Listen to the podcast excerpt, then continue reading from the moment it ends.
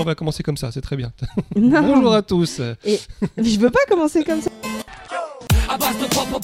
Culture. euh, Culture.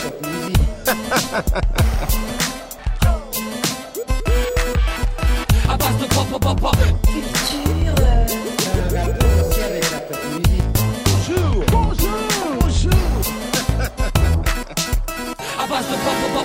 Culture. euh, Euh, on a bien entendu. Bonjour à tous. Bonjour, euh, comment ça va euh Alors, est-il bon ce rosé? Bah, Déjà, il est bien frais. Hmm. Ah bah écoute, je propose de démarrer comme ça. Ouais. On est Pas bien. un chin, pas un rosé bien frais. Comment ça va? Ah ça y est, c'est commencé Ah bah ça va bien. Ouais. J'ai chaud. Il fait. On est sur quoi? Sur 40 degrés là à peu près? Euh, je crois. Je Euh, crois qu'on a choisi le jour le plus chaud de la semaine pour s'exprimer. Je crois que c'est le jour de la semaine qui nous a choisi, je pense. C'est- Mais c'est- heureusement, ton rosé bien frais fait redescendre la Ça te température. pas, mon rosé? Ah si, t'es content, on l'a ouvert, ça y est. Ouais. hein. Mais C'était pour te faire plaisir. hein. Oui. Sinon, j'aurais pris du blanc. Et du coup, euh, bah, qui est autour de la table? J'ai envie de dire un petit peu les. Oh, ça va Les être trois mêmes rapide, vieux euh, Bah je crois qu'on peut dire qu'on est les tauliers maintenant. hein. Ouais. Mais on l'avait déjà dit le podcast d'avant et Ouais. euh, le podcast euh, encore d'avant parce que ça fait le troisième qu'on J'aime bien parce qu'on essaye de rassurer les gens en mode non vous inquiétez pas les Non, autres mais ils le vont pire, c'est que revenir c'est à un vrai qu'on moment. s'est pas embrouillé avec les autres. hein. C'est Ouais. juste que. euh, Ouais, mais il faudra quand même dire aux auditeurs qu'ils sont tous morts. On n'a pas de Et vie, qu'on quoi. est, on est les seuls à avoir survécu et Ouais. que voilà. C'est ça. Comme tous les. euh, un peu comme les Backstreet Boys, hein, on s'est séparés. Et encore, ils sont séparés les Backstreet Boys? Non, mais ils Je se pense sont. qu'ils ont disparu les Backstreet Boys. En je fait, sais. il y a Mais le seul je- qui est resté. Je suis même pas sûr, je crois qu'ils ont, ils ont pas sorti un album, un truc comme ça. Non il faut une tournée. Stevie de Music Feeling a fait un une super vidéo sur Backstreet Boys. Euh, Stevie de Mu- Music Music Feeling, Feeling. soit qui, euh, notre prochain invité qui n'est pas au courant. Ah, parce que je l'ai pas invité. Euh, oui, message, allez hop, ça c'est Est-ce qu'on sait c'est- ce qui est marrant c'est est-ce qu'on Je sait sais s'il est même en région parisienne s'il ouais. est en région parisienne ou pas, et, et- et si ça l'intéresserait de, je sais pas, peut-être, il- tu vois. 32, euh, 32 rue Alexandre Dumas, à Viry-Châtillon. Mais je balance pas son adresse. Donc du coup, autour de la table, on a Baldwin, Bonjour, voilà, toujours le même. toujours le euh, daron, l'ancien. c'est ça. Qu'est-ce que t'as fait de neuf? Qu'est-ce que t'as vu de neuf? Depuis quand? Bah depuis la dernière fois, Je sais depuis pas, un mois. voilà, j'ai pas fait grand chose. parce qu'il y en a qui travaillent, hein, je- c'est comme ça. Euh, et malgré que je sois en vacances cette semaine, j'ai strictement rien fait du tout. Alors, oh, je pourrais mettre Même ça, pas sur, regarder Stranger Things parce que je pourrais mettre ça sur euh, le compte de la chaleur, mais quand bien même, je T'as pense rien, t'as rien binge-watché que. Bah, euh, Stranger Things, j'ai regardé un épisode et. euh, J'arrive plus à me motiver à regarder les séries. Pourtant, ça, ça, ça te donne envie. Tu m'as dit qu'elle était meilleure que la saison 3. euh, faut que je Franchement, on l'a, on l'a Ouais, maté. Elle, elle est, elle est, enfin, la saison 3 était chiante. Celle-là, c'est meilleur. Il y a plus de rythme. Après, il y a toujours des trucs d'écriture qui saoulent un peu, mais, euh, mais elle est bien meilleure, quoi. Ouais, alors entre Elle ça. fait même un peu peur, tu vois. Bah, juste, bah, j'aime- j'aimerais bien parce que euh, moi, je me suis. moi, j'ai un peu peur. Le vite. meilleur souvenir que j'ai, c'est l'épisode 1 de la première saison, que j'avais adoré niveau ambiance. Et j'aurais bien qu'il retrouve un petit peu ça. Donc si tu me dis que ça fait plus peur, tant mieux. Mais il y a entre Ah ouais, a- Obi-Wan qui se fait défoncer, alors Ah, la j'a- série, J'arrive pas à mettre dedans parce que tout c'était le la monde parle en mal. que j'attendais. Ouais. Ouais, et j'ai regardé un épisode et bizarrement j'ai mis ça en stand-by parce que j'ai... Je sais pas. Ça me... Non, mais J'arrive sur- pas. sur- sur- en tout cas sur Stranger Things c'est vrai que c'est meilleur c'est juste qu'il y a une espèce de tristesse de se dire en fait c'était pas une série si culte que ça passer Ouais. la première saison en fait tu te rends compte que ils avaient ils ont un peu grillé toutes leurs cartes et qu'après bah, c'est une esthétique c'est des acteurs qu'on aime bien des trucs comme ça mais c'est pas une série culte pour moi Le problème, c'est final. et tombe- on tombe dans le, le problème de Netflix, c'est-à-dire qu'ils créent euh, un peu le même système que les franchises euh, au cinéma, c'est-à-dire qu'ils ils créent une série pour, ils créent une série pardon, pour la faire durer euh, un maximum de temps, donc et l'étirer au maximum, c'est-à-dire qu'une bonne série qui pourrait durer peut-être une ou deux saisons, qui aurait tout raconté, bah, ils préfèrent euh, réinvestir, etc. Bah, en fait, moi, je trouve que c'est un peu une série sandwich jambon beurre. C'est-à-dire que le sandwich mais ça- jambon ça a beurre en soi, c'est- en soi. pas extraordinaire, mais c'est un truc, tu vois, tu, oui, tu peux mais toujours manger un petit jambon beurre, tu euh, vois. jambon beurre. alors moi, un, ça- bon ça- big- un- moi je dirais un bon Big Tasty de chez McDo Moi, moi, pour moi, la, la série Jean Beurre, c'est plus un- une série comme Friends ou comme How I Met Your Mother. Là, c'est Ah. là tu étires, là tu là tu étales le beurre sur la sur la sur la tartine et au final, tu, vu que tu fais, tu c'est redondant. Tu racontes toujours la même chose, c'est toujours la même chose. euh, les et au final, ça devient chiant en fait. Tu, tu regardes toujours la même chose. euh, pff, non, c'est euh, moi ça me saoule. Bon, euh, je vais quand même les faire l'eff- l'effort de regarder. ouais c'est quand même beaucoup mieux mais que la, la- moi, la ce, qui me- ce que je regrette, je regrette, c'est que j'ai l'impression que je me limite je me force à regarder des trucs. je peux- le seul truc qui me, que, que j'ai que j'ai été voir et que j'attendais et que j'ai pas été déçu et ça remonte à très loin de ne pas avoir été déçu, c'est Top Gun. Ah Bah voilà ta reco, Ah bah euh, voilà enfin, ta pas ta reco. mais Ouais, mais j'avais- ah, je, je l'avais hein. dit. hein. On a mis 5 minutes pour la sortir. Allez, vas-y, parle, bah, par- par- par- Je peux pas. euh, bah, si, en fait, de toute façon, il n'y a même pas à spoiler parce que de toute façon, euh, en gros, c'est une copie euh, du premier. Dans tous les plans, la musique, ils ont tout gardé. Tout ce qui, était, qui, ce qui faisait qui était co- iconique du premier. Iconique pour ceux qui ont apprécié parce que je comprends qu'il Bah, en fait, y a un petit côté kitsch maintenant sur le. Oui, c'est ce que j'allais dire, c'est que le, le premier, c'est un film, on va dire, iconique, mais c'est souvent reconnu comme étant un film qui n'était pas fou du tout et qui est pas terrible. Non. Or là, le film, j'ai l'impression qu'il y a quand même des critiques où on dit que c'est quand même un film qui est meilleur que le premier. Ouais, mais en fait. Parce que le premier, c'est vrai, En il fait, est pas fou. le, le, le premier Top Gun, alors je l'ai pas revu depuis des années, hein, donc je vais peut-être dire des conneries, mais il y a, il y a tous les poncifs des, euh, des films des années 80 avec l'héroïsme, le mec qui va sauver un machin, et l'amitié virile, voire même euh, limite euh, gay avec cette partie de volleyball. Il y a, il y a tout, il y a même les, les- plans iconiques des, avions de chasse sur le sur le sur les sur les comment ça s'appelle les trucs où les avions de chasse euh, des- Les porte-avions. les porte-avions les porte-avions de chasse. Euh, Il y a tout- tous ces Tu plans crois qu'il y a une symbolique gay à ce film, en fait, à Top Gun que, qui dans la, pas- dans la scène Il y a- de, de Mais volleyball. faudrait oui, qu'on pose très- la question. Ah, non, mais, non, mais euh, sur tout le il y, a, il y a film. une scène très culte d'un film, pas culte par contre, où, euh, euh, dans lequel joue Quentin Tarantino, où justement il, il parle. de- en fait, c'est de là qu'est parti tout le délire gay sur le premier Top Gun. C'est que dans ce film-là, t'as Tarantino qui est dans une soirée, euh, qui joue, je sais pas quel, quel personnage, mais c'est un figurant, et qui parle à un mec et qui raconte, euh, et qui justement qui décrit, euh, qui décrit Top Gun comme étant un film gay. C'est une, scène qu'on peut trouver sur YouTube, et franchement, c'est une scène assez Faudrait que je drôle. la revoie. Et, euh, et, euh, Oui, quand tu la revois, quand on te l'a dit, enfin, moi, quand je l'ai vu quand j'étais gamin, je, ça m'a- ça m'avait pas marqué. Mais quand on te fait, fait comprendre qu'il y a tous les codes des films un peu euh, gays, etc., enfin, et que tu regardes ça avec. Ah euh, bah du coup, non, j'ai bien envie de poser la question. Et je te jure, bah ouais. Mais en tout euh, cas, il faut voir cette scène hein. de je ne sais quel film. C'est un petit film indé américain. C'est vraiment de là que c'est parti euh, cette histoire de Top Gun. Mais ça a euh, quand même pris l'ampleur parce que maintenant c'est même reconnu. Enfin, je veux dire, oui, c'est cette scène quand tu la regardes avec un peu de recul, tu dis oui, c'est vrai que ça fait très gay. Et donc ils l'ont assumé parce que, comme je vous dis, donc le, le nouveau c'est vraiment une, une copie du premier. Il y a vraiment, ils ont tout repris, même au niveau du, euh, du, du montage, vu comment il est fait.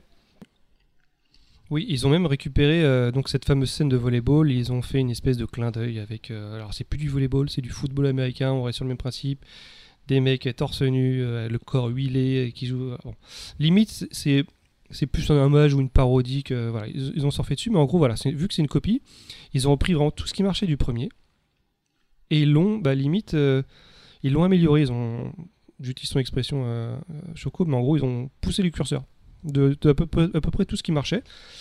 Euh, la mise en scène est top. Les acteurs ils sont, ils sont quand même très impliqués parce que euh, ils en ont parlé partout, c'est-à-dire que les, les, les cascades, les cascades, ils sont vraiment montés dans, les, dans des avions de chasse. Donc quand tu vois, euh, tu vois vraiment que lorsqu'ils sont Ils se prennent des G. Exactement, tu vois que Tom Cruise, tu vois que ça, voilà, tu vois ses yeux, tu vois ses paupières qui s'effondrent un peu sur, sur lui, mais ça donne vraiment un côté plutôt crédible. Et, euh, et même si le scénario est plutôt, euh, j'ai envie de dire simple, parce que ça, reprend vraiment des codes euh, assez, assez basiques, quoi. C'est Tom Cruise qui, le héros, qui va sauver tout le monde encore comme d'habitude. Mais c'est bien fait, c'est cohérent et en fait le film respire vraiment, mais c'est les années 80 et ça marche super bien. J'ai passé deux heures, mais j'ai juste pris mon pied. Et ça m'a fait plaisir de voir un film qui, se- qui se prend pas la tête, qui va pas chercher à te noyer dans tel, tel ou tel ou tel truc, à te faire croire que ça va se passer comme ça, etc. Tu sais d'avance, c'est cousu de fil blanc ce qui va se passer. Tu sais que c'est Tom Cruise qui va y arriver, mais ça marche super bien. Moi, j'ai Ah. vraiment passé un super moment à voir dans une grande salle euh, type IMAX. et, euh, Ouais. Moi, j'ai deux questions. C'est qu'est-ce qui va le distinguer justement de. Parce que quand j'entends ce discours, j'aurais tendance à me dire, Ouais, c'est pas fait pour moi parce que euh, on se tape pas mal de films qui jouent sur la nostalgie, qui vont ramener des vieux acteurs avec la nouvelle garde. On parle beaucoup de Ouais, legacy quel. de- Euh, de... Maintenant, c'est un peu la nouvelle mode, c'est les legacy quel. C'est-à-dire que c'est euh, c'est une suite et en même temps, ça lance une nouvelle génération. Ouais, il y a eu Scream, une il y a espèce de eu, euh, reboot euh, suite ouais, machin, voilà, reboot suite. Là, euh, Jurassic World, ça a l'air d'être un peu ça. Euh, SOS Fantôme. Ouais, donc après j'ai de lu des critiques, hein. j'ai lu des critiques qui me font, qui, qui laissent entendre que c'est pas le cas dans ce film-là, que ça reste aussi un, un, un film qui est assez euh, euh, passionnant sur le sur le, la carrière de Tom Cruise en fait. Il y a, il y a un effet miroir avec sa propre carrière, sa position dans l'industrie en tant que que dernier représentant du film d'action d'artisan en fait. C'est ça, Euh, c'est exactement ça. Le mec qui fait ses cascades lui-même, qui incite les petits jeunes à faire ses cascades eux-mêmes. Mm. D'ailleurs, parce qu'il n'y a pas que Tom Cruise qui est monté dans les avions, donc euh, si, il, a, il a fait euh, exprès que les, donc, les, les petits jeunes aussi qui, à qui il tournait euh, montent aussi dans les, dans les avions, comme une espèce de passage de témoin. Moi, je le fais, et faites-le, nanani. Et puis, euh, et puis non, tout, tout est très finalement, bien et fait. finalement à la fin il fait finalement je garde le chapeau d'Indiana Jones un peu C'est aussi. c'est un peu ça, et euh, je spoil pas en disant que voilà, en gros, c'est ça se finit comme on pense que ça va se finir, et euh, même si on, y voit une espèce de, de passage de, de flambeau, bah en fait, non quoi. Tom Cruise il est encore, encore. là, et, voilà, le flambeau, je l'ai encore dans les mains, les gars, euh, profitez, et voilà. Et en même temps, ça fait plaisir parce que bon, Tom Cruise euh, en tant que personnalité, on aime, on n'aime pas les, la scientologie, tout ça, mais en, en tant qu'acteur, honnêtement, bah, Ah moi j'ai un grand respect pour sa, carrière que je veux sa, dire. sa carrière. hein. on peut que respecter. Il a tourné avec les plus grands, que ce soit Spielberg, que ce soit euh, euh, Ice je sais plus hein, comment ça s'appelle. euh, Kubrick, Kubrick, Spielberg, euh, euh. Oliver Stone. euh, quand tu regardes son CV, il a tourné avec les plus grands et, euh, et en fait. Et en plus, il Et- est petit, du coup. Non. non mais c'est vrai en fait j'y pensais parce qu'il y a des scènes où il joue avec, Jennifer Connelly qui est vraiment qui a su- elle est vraiment magnifique mais elle, bon, a- vieillit, elle vieillit très bien. il y, a, ont- il y a des scènes où en fait tu vois qu'il est un peu plus grand il ouais, une Non, espèce ils, de mytho ils on ont plein de méthodes pour lui faire passer pour plus Exactement. grand. Ils ont mais, euh, mais il se cache plus trop en fait hein, maintenant. Il a- et puis en fait, hein, il, a, il a quand même du charisme, ça passe à l'écran. Donc euh, non, moi je, je respecte euh, euh, vraiment le, le- le côté, euh, comme tu disais, artisanal. Le mec il fait tout tout seul, euh, il, il est producteur. En fait, ce que, ce que j'apprécie le plus chez Tom Cruise, et c'est encore un des rares aujourd'hui de la, de la branche des vieux acteurs, on va dire, de- parce qu'il a quand même 65, un truc comme ça, 62 je crois. C'est 62 c'est ans. qu'il s'investit énormément. Mais c'est un des rares à s'investir autant à son âge parce que. Enfin, je sais pas, même les petits jeunes, j'ai l'impression que c'est pas aussi, aussi motivé que lui. Donc ça fait plaisir de voir ça. Honnêtement, c'est juste. Alors, faut pas s'attendre au film du siècle, mais euh, très bon moment. Et c'est vraiment le genre de film rafraîchissant, ça fait plaisir. Ils te prennent pas pour des cons. Ils surfent sur le côté un peu fan service, comme tu disais, mais juste ce qu'il faut. Ils font pas te noyer avec ça. Et honnêtement, j'ai adoré. Donc, euh, Marocco, c'est ça. C'est assez, euh, il y a quelque chose d'assez fascinant maintenant dans sa carrière, c'est que comme tu l'as dit, il a tourné avec les plus grands. Et depuis quelques années, en fait, il s'est fait son crew. Il a arrêté de tourner avec des grands réalisateurs, mais il s'est fait son crew. Il a Christophe McQuarrie qui a Ouais, été ça. scénariste, qui est réalisateur. Joseph Kosinski c'est, qui fait Top Gun, c'est la deuxième fois qu'il tourne avec lui. Euh, et j'ai l'impression que maintenant, il a vraiment son équipe, sa méthode. C'est lui qui décide de tout. Et, Ouais, euh, et il est dans, cette ouais. espèce de, de, de mental. euh, je sais pas, j'ai vu le trailer de- du prochain Mission Impossible et ça donne super envie en fait. En fait, il y a mais ce côté, ça, ça marche parce que quand tu regardes les chiffres, les, recettes de, ces, tous ces films, en fait, plus ça va et plus, plus ils rapportent, tout simplement. En fait, les, les premiers euh, Missions Impossibles, où je sais pas, ils rapportaient 200-300 millions, là, maintenant, on a des films sur qui sur- ils rapportent 500-600 millions, 700 millions. Peut-être que Tom Gun, un jour, enfin, ou d'autres films, ou le prochain Mission Impossible, ça va être des, des- des films euh, qui vont rapporter des milliards. Ça a l'air de bien marcher, Top ouais, Gun, je pense euh. qu'il a trouvé le, le bon créneau et puis je pense qu'il y a euh, sur ça marche surtout, surtout parce qu'il y a une demande, c'est-à-dire que les gens en ont, peut-être marre de voir des, des Fast and Furious où il n'y a plus rien de crédible et il y a- plus euh, ça veut tout rien dire où ils partent dans l'espace et même si ça, en devient limite comique. Et je pense qu'on a une espèce de- d'envie de, retrouver des, des- des films un peu plus cohérents, un peu plus terre à terre, mais qui marchent et euh, le fait de savoir que bah, il fait ses propres cascades, je te, je te jure que ça change euh, la vision qu'on a du film. En fait, Qui aurait cru dans les années 80 euh, en voyant Tom Cruise, parce que c'est vrai, qu'il est là depuis les années 80, que ça deviendrait le Jackie Chan oc- occidental. Euh, le Jackie Chan tout court. Oui, c'est ça, occidental, t'as raison. Bah, je sais pas. Mais en tout cas, euh, moi, Marocco, si vous avez l'occasion de le voir encore au cinéma dans une bonne salle, allez-y. Sa reco, c'est Tom Cruise. Et du coup, Choco Oh, bah moi ça ça va va, ça va, ça va. J'ai pas de, de, de, de souvenirs marquants d'œuvres euh, de pop culture qui m'aient marqué ces derniers temps, que ce soit jeux vidéo, séries, films. Mais par contre, j'ai envie de. Il y a un truc en ce moment qui me passionne beaucoup, c'est. Euh, je pense qu'on va revenir dessus sur la chronique de, de, de Baldwin quand on aura fait le. Attends, j'ai vous, en, vous en saurez un peu plus C'est une chronique, moi. J'aime pas être mis au courant au dernier moment, je suis pas, je suis pas d'accord. Mais euh, bah, je me passionne beaucoup sur les, les avancées euh, de tout ce qui est intelligence artificielle. Et dernièrement, il y en a une qui fait beaucoup parler d'elle. Ah oui, c'est en. Oui, on va rebondir dessus. Non, forcément. non, j'avais pas parlé de. De, De du Lambda truc, euh, Non, je vais parler de DALI, DALI 2. DALI 2. C'est pas Dalida. C'est c'est indien non, c'est DAL, euh, D-A-L-L-E. Donc c'est un, euh, c'est c'est un jeu de mots avec euh, E pour, euh, je sais pas, euh, comme C'est un jeu de e-commerce. mots, mais comme, je l'ai pas compris. et euh, Dali, euh, l'artiste, en gros, c'est une intelligence artificielle. euh, tu rentres du texte et elle te sort une œuvre d'art. Il y a, euh, on peut actuellement, vous verrez sur Twitter, il y a beaucoup de gens qui utilisent Dali Mini. Qui est la version précédente, qui est maintenant rendue publique sur un site où tu tapes une phrase euh, euh, les Simpsons mais en mode réaliste ou les Simpsons euh, comme un tableau de Escher et tout et ça te génère des images qui, qui, qui sur Dali Mini sont un peu creepy mais assez drôles parce que ça va, ça va vraiment En chercher. fait, j'ai pas compris. Donc tu tapes du texte et en fait ça Tu te crée une image à partir te- du texte ou ça, ouais, ça te crée un texte à partir de ce ça que te crée une image à partir du texte. Et en fait, là, il y a Dali 2 qui a été. euh,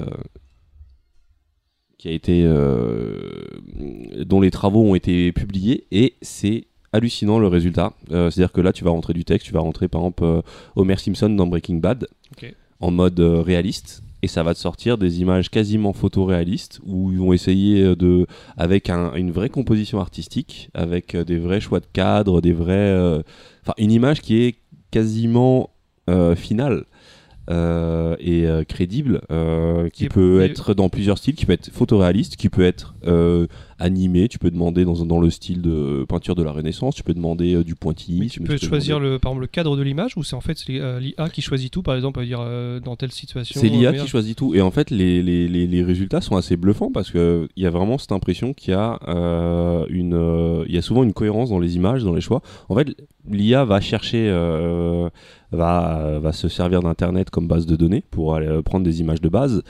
Sur la version précédente, elle faisait des espèces de mélanges, ça se voyait, ça te donnait des, des photos assez creepy où euh, ça pouvait euh, mélanger un peu des images. Où tu te dis euh, Marilyn Monroe en montagne euh, devant Cthulhu et puis ça te faisait un truc très abstrait.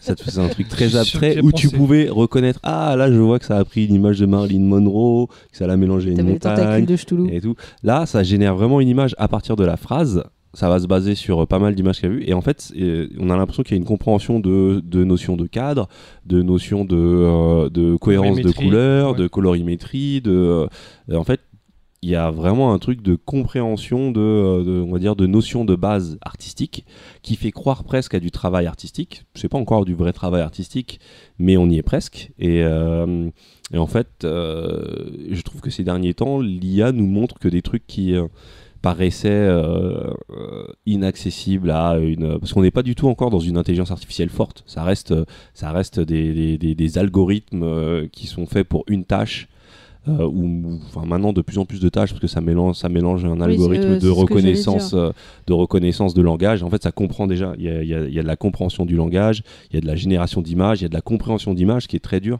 En fait c'est mais mais euh, on avait, on avait l'impression que c'était des trucs qui étaient euh, pas accessibles à une machine sans âme. Et en fait, si avec une machine sans âme, tu peux t'approcher de ce truc-là. Alors heureusement, on a encore notre partie, mais en fait, mais euh, tout comme euh, cette histoire dont, on va- sûrement, parler sur euh, sur euh.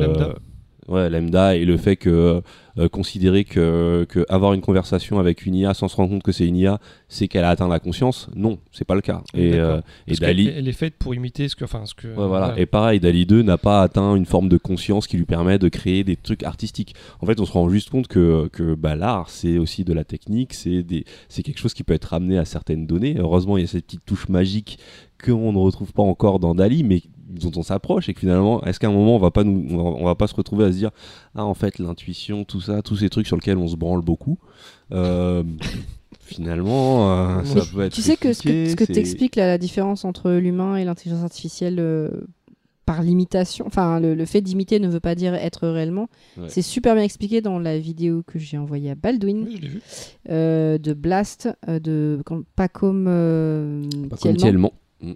qui fait, euh, je vous les recommande ces vidéos en fait, donc c'est pas comme Thielman qui, euh, qui fait des vidéos sur des sujets d'internet et c'est passionnant. Et en fait, il parle de l'intelli- l'intelligence artificielle qui s'appelle euh, Tai. Euh, C'était celle de. Microsoft qu'ils ont mis sur Twitter et qui est partie en cacahuète, qui est devenue euh, raciste en 24 heures. Et en fait, il te dit, euh, il te le montre bien, il dit c'est pas parce qu'ils ils arrivent à imiter, puisque c'est ce qu'elle fait en fait, cette intelligence artificielle, Mm. elle, elle utilise beaucoup l'algorithme répète et elle imite Mm. des réponses, qu'elle ressent les conséquences de ce que ça peut avoir et la souffrance de ce que ça peut avoir. Et c'est d'ailleurs pour ça que elle va aller juste chercher ce qui arrive le plus en masse, plutôt que d'avoir un vrai filtre qu'un être humain peut avoir en se disant ah ça c'est blessant, parce que l'humain va ressentir la souffrance et pas l'intelligence artificielle. En même temps, c'est- Twitter, c'est un peu le cancer de la planète. Donc forcément, euh, C'est les humains qui sont le cancer de la planète, c'est les humains. En fait, c'est les trolls qui sont sur Internet et le problème, c'est même si c'est une minorité, ils font, ils font plus de mal. Mais effectivement, bah, tu soulèves un point euh, sur lequel je voulais arriver, c'est que au final, euh, elle reproduit beaucoup de choses, mais j'ai pas encore vu. euh, il y, a- limite plus dans la version non aboutie euh, d'Alimini, où des fois tu as l'impression qu'avec cette espèce de mélange un peu chelou, ça va presque créer de l'art, parce qu'on est plus sur des fois du, malaise, des espèces d'aberrations qui sont... euh, qui échappent presque à la, justement, à la pensée humaine. Euh, Dali 2 est plus impressionnant, mais moins surprenant. Enfin, si, il est surprenant parce que les images. C'est surprenant quand t'es un geek et tu dis, mais attends, comment elle a fait pour, pour cadrer? Mais si tu le montres à quelqu'un du grand public, finalement, ça va être moins surprenant. Elle va se dire, oh, c'est bien fait, le cosmonaute avec euh, qui, euh, qui fait du rodéo sur un flamingo euh, euh, dans l'opéra de Pékin, tu vois. Et, ça, te, et ça, te, ça va te produire une belle image comme ça. Mais, euh, mais on reste dans de l'imitation. La construction par euh, imitation. Ouais, voilà. là, donc, euh, donc euh, il nous reste encore de la marge en tant qu'humain. N'oublions puis pas même- que euh, l'imitation fait partie de euh, l'apprentissage. Et- fait et quand on apprend, on ne fait que imiter. Ouais, ouais, c'est vrai. C'est beaucoup. euh, bah, c'est par, c'est par, euh, c'est C'est par, par l'imitation qu'on C'est apprend. par l'imitation qu'on qu'on apprend. C'est par l'imitation qu'on crée de nouvelles choses aussi. Euh, Oui, mais c'est aussi par le défaut. Peut-être que la perfection. euh, la- la- justement, le- le- une machine, elle va pouvoir imiter et, et- et- et atteindre un certain degré de perfection. Peut-être que c'est dans l'imperfection aussi qu'on se trouve. Ouais, ça m'arrange. c'est souvent dans. mais- mais T'es un grand artiste, Baldwin C'est souvent dans la. euh, Il y a beaucoup de gens, par exemple, qui vont critiquer l'art euh, hyper réaliste, euh, qui vont dire que c'est pas de l'art, c'est juste de la photo recopiée sur papier. Moi, je pense qu'il y a matière à débat. Moi, j'aime bien l'hyper réalisme. Des fois, je trouve qu'il y a quelque Bah, chose de quand tu vois troublant. le travail que c'est, euh, oui, tu peux pas dire que c'est. euh, enfin, je sais pas, tu peux. Oui, pas- oui, peux- ouais, mais est-ce que l'art se tu mesure, est-ce que l'art se mesure au travail ou est-ce que l'art se mesure à la- à à l'émotion que, que ça Depuis que provoque? j'ai vu un mec mettre, euh, poser une paire de lunettes dans une galerie euh, contemporaine, je sais pas quoi, un truc moderne là, juste pour savoir. Attends, il y a, des, il y a des- des œuvres à la con et un mec il a pris ses lunettes, il les a posées par terre et il s'est mis devant. Genre il prend une photo.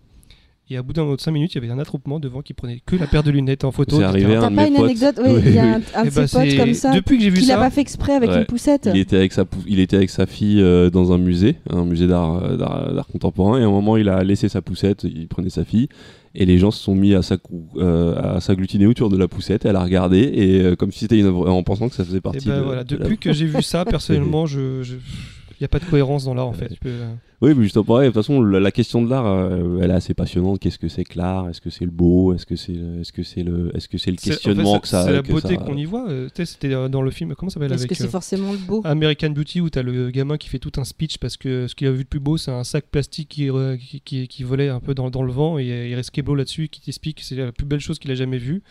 Bah, c'est ça en fait, il trouvait de la beauté euh, dans peu importe, ça va être une peau de banane ou je sais pas, euh, il- les, courbes d'une personne, je sais pas, ça dépend. Est-ce que c'est le processus créatif qui a amené à l'art? Est-ce que c'est justement le résultat que ça provoque chez l'au- chez l'auditeur? Enfin bref. Mais tout ça pour dire que ouais, euh, ce qui se passe en tout cas au niveau des IA en ce moment, je trouve ça assez passionnant entre, euh, entre euh, OpenAI, euh, DALI justement, et euh, tous ces trucs qui convergent un peu, la reconnaissance, de la reconnaissance de texte, la reconnaissance d'images. Euh, c'est assez passionnant et je trouve que ça... En tout cas moi en tant qu'artiste, c'est pas quelque chose qui me fait peur. Je me dis... euh, est-ce que plus tard, avoir une IA avec laquelle je vais demander, ok, produis-moi 5 images euh, avec euh, un château sur fond noir, après je vais prendre celle qui me plaît le plus, la retravailler et tout, ce sera pas une nouvelle façon de bosser en tant que, pas en tant qu'artiste, mais pas en, tant que concept, euh, concept artiste, tu vois, euh, comme un développeur va aujourd'hui se servir de, euh, bibliothèque d'images pour faire son travail de manière plus efficace et plus rapide.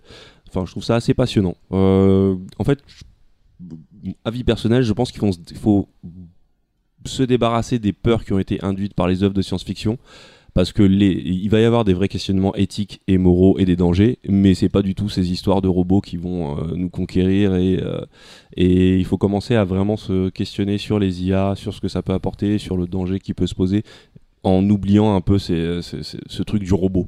Moi perso, je me suis pris les, pieds dans le fil de mon aspirateur et je pense qu'il y avait vraiment, euh, je pense qu'il m'en voulait vraiment. Donc je sais pas, je me, je me tâte.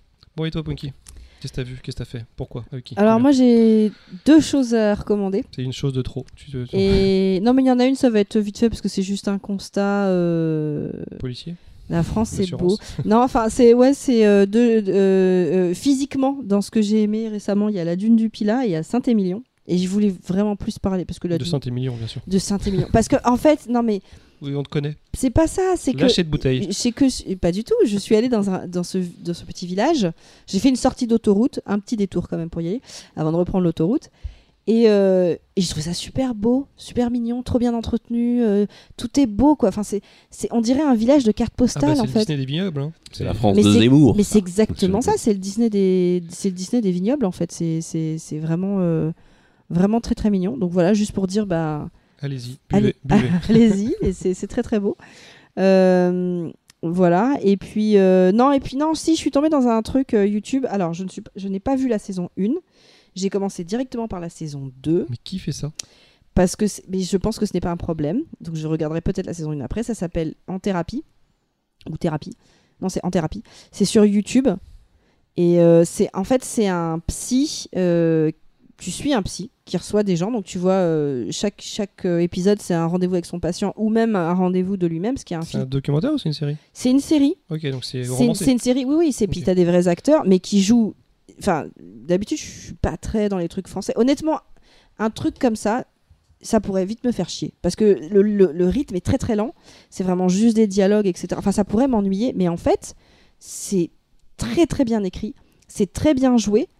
Et euh, c'est tout calme. Tu te poses, t'écoutes. Et puis t'écoutes les conversations de ces gens et qui racontent leur vécu. Mais c'est tellement bien, bien amené que tu te laisses bercer par l'épisode. Et, et c'est profond, en fait. C'est de l'humain euh, qui parle. Enfin, vraiment, euh, là, j'en suis à l'épisode euh, 10, je crois, à peu près, euh, de la saison 2. Oui, mais Encore en une fait, fois, j'ai- Ça suit pas, c'est des épisodes que tu peux ça voir se suit pas, mais il y a un fil conducteur. C'est-à-dire que le, le- c'est le même si.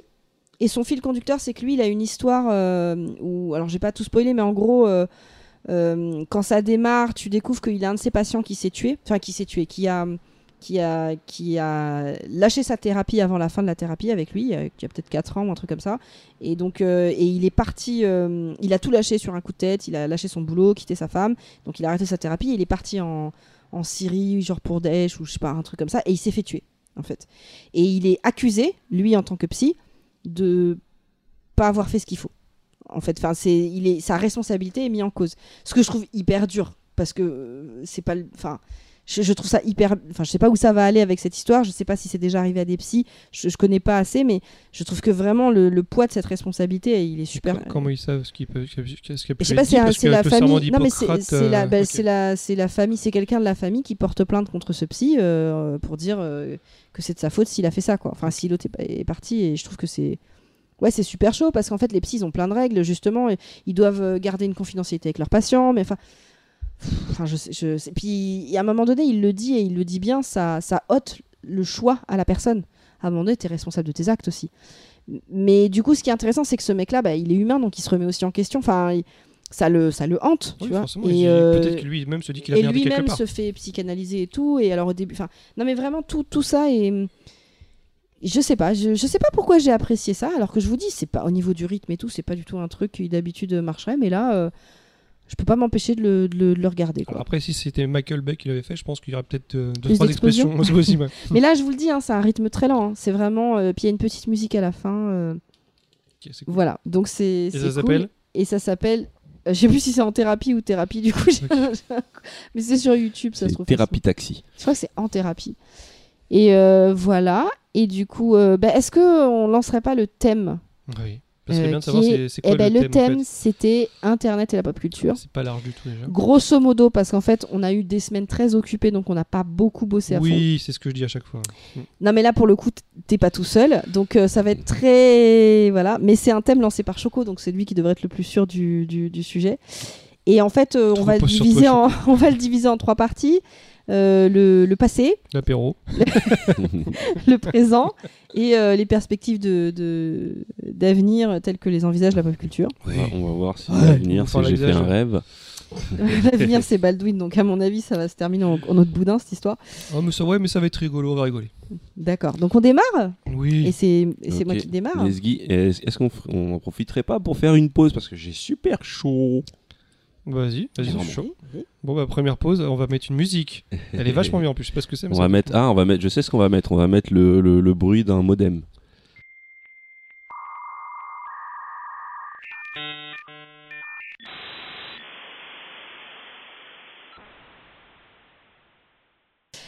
Euh, Donc là, maintenant, c'est au tour de qui de parler? Mais comme je Je viens de le dire avant le bruit de modem, c'est- le fantôme du passé. N'oublie pas qu'on a fait une pause que- qui a duré 3 secondes pour les auditeurs, qui a duré 25 minutes pour nous. Donc je sais plus ce qu'on a dit. C'était, bah, je vais vous parler d'internet. De euh, d'internet avant internet Je connais pas. euh, dans le passé. En fait, ce que j'ai commencé par faire, c'est d'essayer de retracer l'histoire d'internet. Avant même de parler de comment on le représentait dans la pop culture avant que ça existe, mais de quand est-ce que c'est arrivé. Et du coup, ça va nous faire un petit fil conducteur qui peut nous aider à nous Allez, voilà, donc l'histoire d'Internet, en fait, l'histoire d'Internet, ça commence euh, dès, euh, dès euh, 1900, alors, euh, 1958. 1958, c'est le premier modèle. C'est juste un échange de données binaires sur une ligne téléphonique. hein. Ça s'appelle, le- c'était le laboratoire Bell qui a fait ça. Et voilà, c'est donc premier échange. Et la construction d'Internet, c'est pas un truc qui a été décidé, c'est un ensemble de plein de choses qui se sont fait et au bout d'un moment, ça a fait euh, Internet. Donc euh, ça a commencé par d'abord euh, en 62, euh, Monsieur JCR Leak, Leak Leader, Leak Leader non, mais les noms, c'est pas la qui a été chef du DARPA. Euh, donc en fait, le DARPA, c'était une agence de défense euh, américaine. Que moi, j'ai j'ai connu avec Metal Gear. Metal Gear. Quand Ah il ouais parlait du DARPA, Ouais, parce qu'à l'époque, nous, quand, enfin, quand on était jeunes, on connaissait le FBI. La Non, NSA, c'était le top, parce que voilà, Ouais. si tu connais la NSA, euh, le- la CIA. Mais quand euh, dans Metal Gear, il parlait du DARPA, je dis mais qu'est-ce que c'est que DARPA? Et tellement qu'au final, on- je pensais que c'était un truc créé pour le jeu, en fait. tu vois. Et au final, pas du tout. DARPA, c'était vraiment euh, parler d'un truc aussi limite secret. C'est Dans tout un jeu vidéo, c'était- recherche c'était très bizarre. Bah, militaire. c'est c'est recherche militaire sur la défense, mais bon, en fait, c'était. C'est ce qui a aussi fait penser que Internet était beaucoup lié au, nu- au nucléaire. On s'en en parlera après, mais du coup, euh, Au nucléaire Euh, ou au militaire, tu veux dire? mili- aussi au nucléaire pour le coup. Mais c'était pas forcément le cas. En fait, c'est des il y a aussi beaucoup d'universitaires dans ces dans ces chercheurs. C'est juste que le, le type qui a été le premier à penser ces choses-là, c'est ce type-là et qu'il a gouverné le, enfin qu'il a dirigé le DARPA et, euh, et qui a commencé à faire les premiers terminaux sur le sujet à partir de, de, de- de 62. Euh, et en fait, là, on arrive en 1967 où tu vas avoir euh, euh, la, première, la première conférence sur un réseau qui s'appelle ARPANET. Et donc, c'est le premier réseau ARPANET. Et c'est en fait, ça commence par un échange entre deux universités de Californie, enfin, l'Université de Californie et l'Université de Stanford Research Institute qui se mettent en connexion. Et là-dessus, après, ils vont rajouter deux autres universités, ça va faire un autre quatre, et puis ça va grossir petit à petit. Et c'est le, c'est le, c'est le, Le début du réseau, parce qu'Internet, on parle Ouais, c'est réseau. le, en c'est fait. le premier réseau parce qu'en fait, il y a eu plusieurs, il y a eu plusieurs euh, réseaux. Par exemple, même en France, euh, en 71, il y avait un projet. euh, alors, tu sais, quand tu parles des Américains, tu Tu fais, Minitel tu fais Linklater, tu parles de ARPANET et tout. Et en France, c'était Louis Le- Pouzin qui avait lancé, Gérard, Bouchard. qui a lancé euh, le projet Cyclade. J'ai juste noté le nom parce que ça m'a fait rigoler. Je me suis dit, ça fait tellement. Enfin, Sauf que Cyclade, ça, pas- ça, ça sonne pas très français, Cyclade. Bah, le projet s'appelait le projet Cyclade. Il, il a été lancé en, en 71. Mais bon, à côté de ça, tu avais d'autres réseaux, l'ARPANET et tout. Et nous, on avait euh, Monsieur Louis Pouzin qui s'est. le- le- je sais pas, moi, le projet euh, Ricard, ça fait plus français, quoi. je sais pas. Et donc, tu as eu tout un tas de, de- de réseaux comme ça. Tu as notamment eu euh, aussi le X25. Bon, ça, j'en j'en parlerai après. Et en tout cas, en 72, usa. Tu vas aussi avoir le, la naissance du, de l'International Networking euh, Network Working Group qui va commencer à discuter des rôles de gestion d'Internet. Et on en arrive en 73 où ils ont créé le protocole TCP/IP Ah, c'est ce que j'attendais. ouais. quand tu, quand tu regardes des, des trucs d'internet que tu comprends rien, je dis ça parce que s'il y a des développeurs qui me disent que j'ai rien compris, oui, j'ai rien pigé. Oui, on va peut-être dire Mais des bêtises. euh, On va peut-être dire des bêtises, donc n'hésitez pas. Il y a toujours une rubrique désolé, on a merdé. Mais, mais ce que je veux dire, c'est quand j'ai vu le mot TCP/IP, je me suis dit ah je connais. C'est les trucs relous là quand tu te connectes. Il y a Mm. écrit des trucs comme ça, tu vois. C'est la- naissance des adresses IP. Et, euh, Voilà, et du coup, et il disait le protocole. Donc je me Mm. suis dit, ah ouais, d'accord, en fait, c'est vieux, en fait. Parce que Mm. là, on est quand même dans les années 60 1973, c'est quand même assez, assez vieux. Et du coup, de 73 jusqu'à 79, tu as d'autres réseaux qui vont se créer. Par exemple, tu as le X25, qui est le premier réseau disponible dans le monde de l'entreprise, tu vois. Et en 79, Et je en suis né. Et ben en 79, quand tu arrives, tu as euh, l'unification euh, des réseaux. En fait, qui se crée. euh, et tu, euh, tu as aussi. euh, attends, en 79, tu as aussi des étudiants. Bah voilà, ça te va bien. Des étudiants qui ont commencé à faire leur premier forum de discussion. Quand, quand tu dis une unification des réseaux, c'est euh, c'est là qu'on C'est de se commence dire, à bah, le mot Internet. L'Ar- L'ARPANET et tout Ouais, ça. non, L'ARPANET, ça- c'était c'est- avant, c'est ça, mais- on commence à se dire, c'est qu'on commence à se dire, bon, il y en a plein partout. Bah, il faut que, il faut que ça fonctionne tous ensemble en fait. Il faut que ce soit euh, un réseau. Et, euh, et, et du coup, bah, il faut qu'on commence à trouver des méthodes. C'est là qu'ils parlent de protocoles, de choses comme ça, où, où ce soit standardisé pour que ça puisse communiquer entre Mais c'est à ce moment-là qu'on utilise le mot Internet Alors, le mot Internet, il est adopté euh, entre 79 et 83. D'accord. C'est euh, c'est à peu près c'est à peu près là. Et en 83, on a le premier serveur euh, DNS. Je sais plus ce que ça veut dire, mais j'ai oublié. Il y a des gens qui sont. Mais voilà, ça va peut-être leur parler. Euh, et on commence à voir, comme je vous disais, les premiers fournisseurs d'accès. Euh, et d'ailleurs, il y a eu tout un débat à ce moment-là sur l'utilisation commerciale ou non d'Internet. Et ce qui est bien, c'est qu'il y a pas mal de communautés, de communautés pardon, qui se sont créées pour dire ouais, mais en fait, l'Internet, ça n'appartient à personne. Ça n'appartient pas à une entreprise, c'est- c'est pour tout le monde. Ouais, il me semble euh, que oui, il y avait ce côté très décentralisé et très utopique, très hippie de, de Ouais. l'internet du début Parce qu'il y a plein de communautés 70, qui sont 80, battues ouais. pour ça. Après, les, Ouais. les universitaires, ça les faisait chier qu'il y ait des entreprises privées qui se soient mis à être fournisseurs d'accès, Mm. mais c'était nécessaire pour la démocratisation. Ça a permis de faire baisser les coûts, etc. Donc de Mais toute façon, c'est euh, justement c'est les fournisseurs d'accès, c'est grâce à eux qu'en fait que, enfin, je, je pose une question que je pose, c'est euh, parce qu'en fait, il faut faire une différence entre Internet et euh, le web, parce que le web c'est un peu le système, le, le- le système d'exploitation sur lequel on, on surfe aujourd'hui. Le, le- le sy- le système Internet, c'est le Ah réseau- ouais, j'avais lu ça, mais j'avais pas compris. Internet, mais en- c'est venu à partir de ce moment-là, Ouais, c'est avec ça, je les fournisseurs d'accès. En ouais. gros, Internet, c'est en gros, c'est le d'un point de vue technique, c'est le réseau. Donc c'est les ordinateurs reli- reliés entre eux. Enfin, en gros, c'est simple. Et il y a le web, le système d'exploitation, qui donc je crois qui est apparu justement avec ces euh, fournisseurs Ces d'accès, fournisseurs d'accès, ouais. donc qui ont créé et plus les moteurs de recherche, etc., etc. Et Parce le qu'avant, c'était un- HTML. euh, Avant, c'était juste un bordel pour, surfer sur, euh, sur, euh, sur les réseaux. C'était assez technique. hein, Tout le monde pouvait pas le faire. Ah oui, non, mais, en fait, c'est les En fournisseurs les- d'accès qui ont amené la démocratisation. Et ce qui fait qu'on arrive euh, en 1989, on en est à par exemple 100 000 ordinateurs connectés. Et en 1996, on arrive à 36 millions d'ordinateurs connectés. Et on va comme ça jusqu'en 2000 où on a l'explosion de la fameuse euh, bulle Internet, dont je vais parler un petit peu après. Mais euh, voilà, c'est grâce à ça que ça a démocratisé le net parce qu'effectivement, avant, c'était trop compliqué d'y accéder et c'était pas, pas donné à tout le monde. quoi. Euh, dans les premiers moteurs de recherche, on a eu euh, Archie en 1990 euh, et Weiss et Gopher. Après en 94, on a eu Webcrawler. 93, Lycos. Va chercher. Ça vous dit quelque chose. Lycos Ah oui, Qui a été le Lycos. premier succès commercial en fait Do- Do- Doberman noir. Ah, c'était c'était pas français. euh, c'était français ou pas Lycos? J'ai un doute. Je me souviens Je plus. crois pas, non. Je l'ai ju- j'ai tiens, j'ai pas, Je- je- c'est j'ai- pas hein. regardé, mais j'avais juste noté la date. J'avais un souvenir que c'était français, mais je sais pas. En 95, on avait Alta Vista. Ah, En fait, Alta Vista, beaucoup Je parle de ça parce que c'est des noms que Ouais. j'avais dans la tête. euh, Alta et- Vista, et- je me rappelle quand c'est arrivé, c'était vraiment le truc où on disait Ah, ça, c'est le moteur de recherche euh, ultime. Non, moi je crois que c'était quand Yahoo est arrivé. que Je me suis dit, ah ouais, ils ont fait, ils ont fait un- il y a eu un gap. Mais moi je l'ai connu à partir de cette, cette, cette péri- période-là en fait. Et il faut savoir que, donc toujours pour se donner un repère, en 99, Google avait 60 millions de pages référencées, quoi, à peu près. Qui est déjà énorme. Bah, si c'est- c'était un nombre aujourd'hui, à mon avis, c'est. Ah, je sais plus, il y avait le nombre est- d'ordinateurs connectés aujourd'hui et en fait c'était trop grand comme nombre. Je me suis dit, je vais pas arriver à le Il y a trop de zéros. Il y avait trop de, trop chiffres après la virgule. Euh, voilà. Et on arrive dans les années 2000 avec la fameuse bulle Internet. Donc je sais pas si ça parlera à tout le monde, mais il y a ah, eu un si, je me crash. rappelle. ouais. En fait, ce qui s'est passé, c'est que tu as énormément de startups qui se sont créées en se disant oh, c'est technologie du futur et tout. On appelait ça les startups euh, datcom. Euh, datcom, ça veut dire le point, point .com Ouais, de, de date, voilà. oui. Mais peut-être que tout le monde ne le sait pas. Oui, mais vu comment tu me regardes avec un air de débile, je pensais que c'était vraiment fait pour moi. Et en fait, toutes ces startups donc, qui croyaient en ces technologies sont mis à, à- à exploser un petit peu partout et les investisseurs mettaient très facilement de l'argent dedans.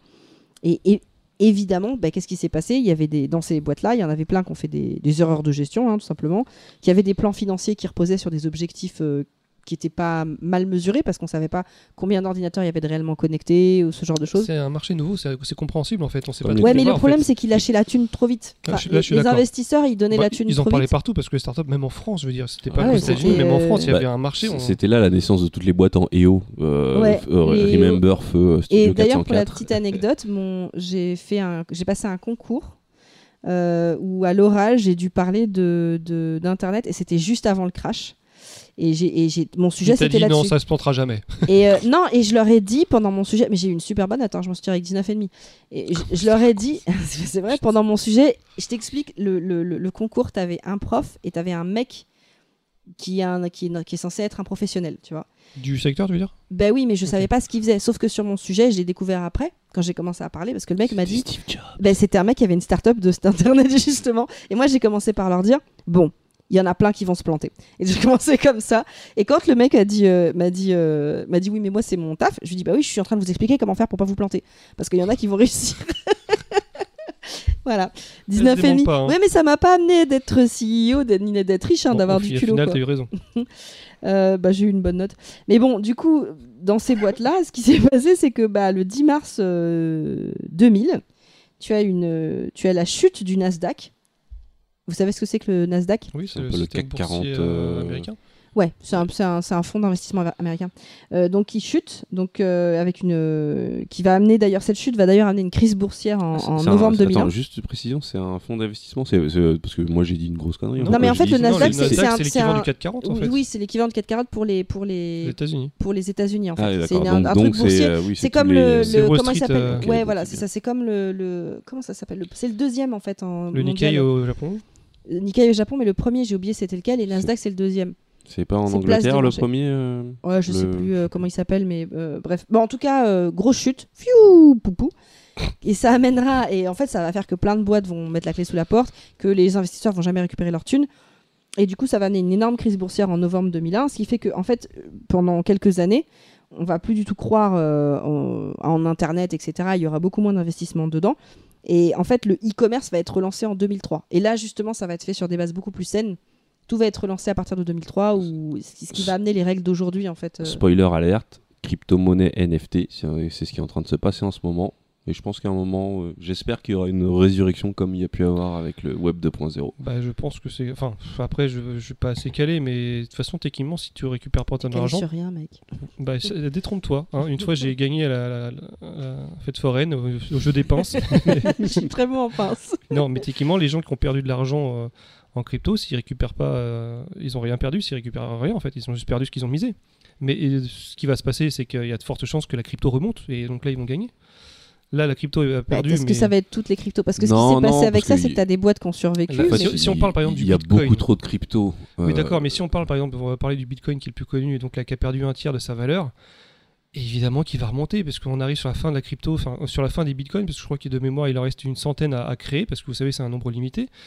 Ça, ça, ça fait que ça. Euh, le Bitcoin, ça a descendu, ça a remonté, ça a descendu. Donc là, c'est en vu, bas, ça euh, a j'ai perdu. vu vous, en- allez voir que dans un an, ça va, ça va tripler. ça En va ça. avril, en avril 2022, il était à 45 000. Là, actuellement, hier, il était à 19 000. Oui, et tu vois, bah, je, prends, je prends les paris, tu voir que dans moins d'un an, il, est, il remonte à plus de 60 000. Après, le Bitcoin, c'est à part parce que c'est la première et ce- C'est ça aura c'est c'est toujours un la peu celle qui donne les, les lignes direc- directrices. J'allais dire, est-ce que ça peut ne pas monter aussi dans le sens où. euh, Enfin, je, je pensais euh, à la guerre et le fait qu'il y ait des interdictions, il y ait des restrictions économiques sur certains pays et qu'en fait, pour pouvoir continuer à échanger, il y en a qui utilisent des crypto-monnaies. Bah, euh, L'Ukraine, la Russie, là, Ouais. euh, ouais, c'est. Est-ce que ça, ça peut pas faire aussi monter. C'est, ça reste de la spéculation, mais techniquement, si tu récupères pas tes bits, t'as rien perdu. C'est juste que t'as perdu ce que t'as misé, mais ça veut pas dire que tu les as totalement perdus. Il faut juste être patient. Ouais, mais en fait, le Bitcoin, c'est un peu à part, mais toutes les crypto-monnaies qui sont créées autour, c'est ça le grand Le- n'importe quoi ouais, c'est plus ça. Tu vois, ça que Et y a un pareil, jour, un jour, y a un mec qui va faire une blague sur une crypto-monnaie, va être créée le lendemain, et puis voilà. Bah, il y a plein l'exemple, comme l'exemple du Dogecoin qui a été adoubé par, euh, par, euh, par ça. Elon, Elon Musk. Musk. Et euh, c'est, enfin, c'est. Il y, a- y y des histoires aberrantes, on ça est d'accord. Un peu n'importe quoi. Désolé, Punky. Tu peux reprendre. Non, mais du coup, en fait, après, j'allais, j'allais vous dire que, euh, que j'ai un peu fait ma Baldwin. Ce qui est très rare, c'est que. T'as en- travaillé sans relâche. Ouais, C'est bien, je suis voilà, fier de c'est toi. ça. Euh, non, en fait, après, ce dont je voulais vous parler, c'était un petit peu la vision dans la pop culture qu'on avait d'Internet. Et ça va plus loin qu'Internet, ce que j'ai fait, mais euh, qu'on avait dans la pop culture, enfin, ou dans les œuvres en tout cas, qu'on voyait de, de, de toutes ces. Bah, de ce que ça allait être, en fait, avant que ce soit vraiment euh, le cas. Et donc, j'ai commencé à sortir quelques œuvres, mais j'ai pas eu le temps de, de tout à fait. Euh, la première chose à laquelle j'ai pensé, c'est un peu ce qu'on a fait dans notre, je crois, troisième épisode Ah, sur le, sur le cyberpunk. sur le cyberpunk où je pensais plutôt à des œuvres comme euh, celle de William Gibson Mm. qui parlait en fait du, du, bah, du cyberespace. Ouais, je crois que c'est un des premiers, c'est une des, dans ma tête, c'est une des premières fois où j'ai ouais, compris un peu ce truc de réseau. Euh, quand j'entendais parler de neuromanciens et tout, j'avais pas lu à l'époque, hein, mais euh, en tant que fan de jeux vidéo, j'entendais parler de cyberpunk. Et c'est vrai que euh, j'ai l'impression que c'est un peu la naissance, alors que finalement, tu viens de nous prouver que ça existait depuis bien avant, depuis les années 50, ce truc de réseau. Non, Mais- c'est l'idée Ah, l'idée, ouais. et, le tout pro- et la toute première connexion. Ouais. Mais, mais les, les vrais réseaux, comme je vous dis, on est plutôt sur du 80, tu vois. Mais euh, c'est vrai que dans les ouais dans, dans ce cyberpunk des années 80, euh, euh, il y a ce truc d'un espace autre. Sauf qu'il y avait y avait toujours cette, volonté. C'est peut-être parce qu'on n'avait pas la, capacité d'abstraction d'imaginer un internet qui soit juste des pages. On n'imaginait pas des interfaces. C'est justement la première chose que j'allais dire. C'est en fait l'une des premières, euh, des premières différences entre ce qu'on vit actuellement et la manière dont ça a été représenté avant cette notion de réseau, c'est que avant et que ce soit dans la science-fiction écrite et dans les œuvres cinématographiques, c'est toujours quelque chose dans lequel on est immergé. On est immergé, enfin on plonge dedans Physiquement. Alors, physiquement. Et c'est pour ça que les premières œuvres dont je voulais vous parler, qui finalement sont.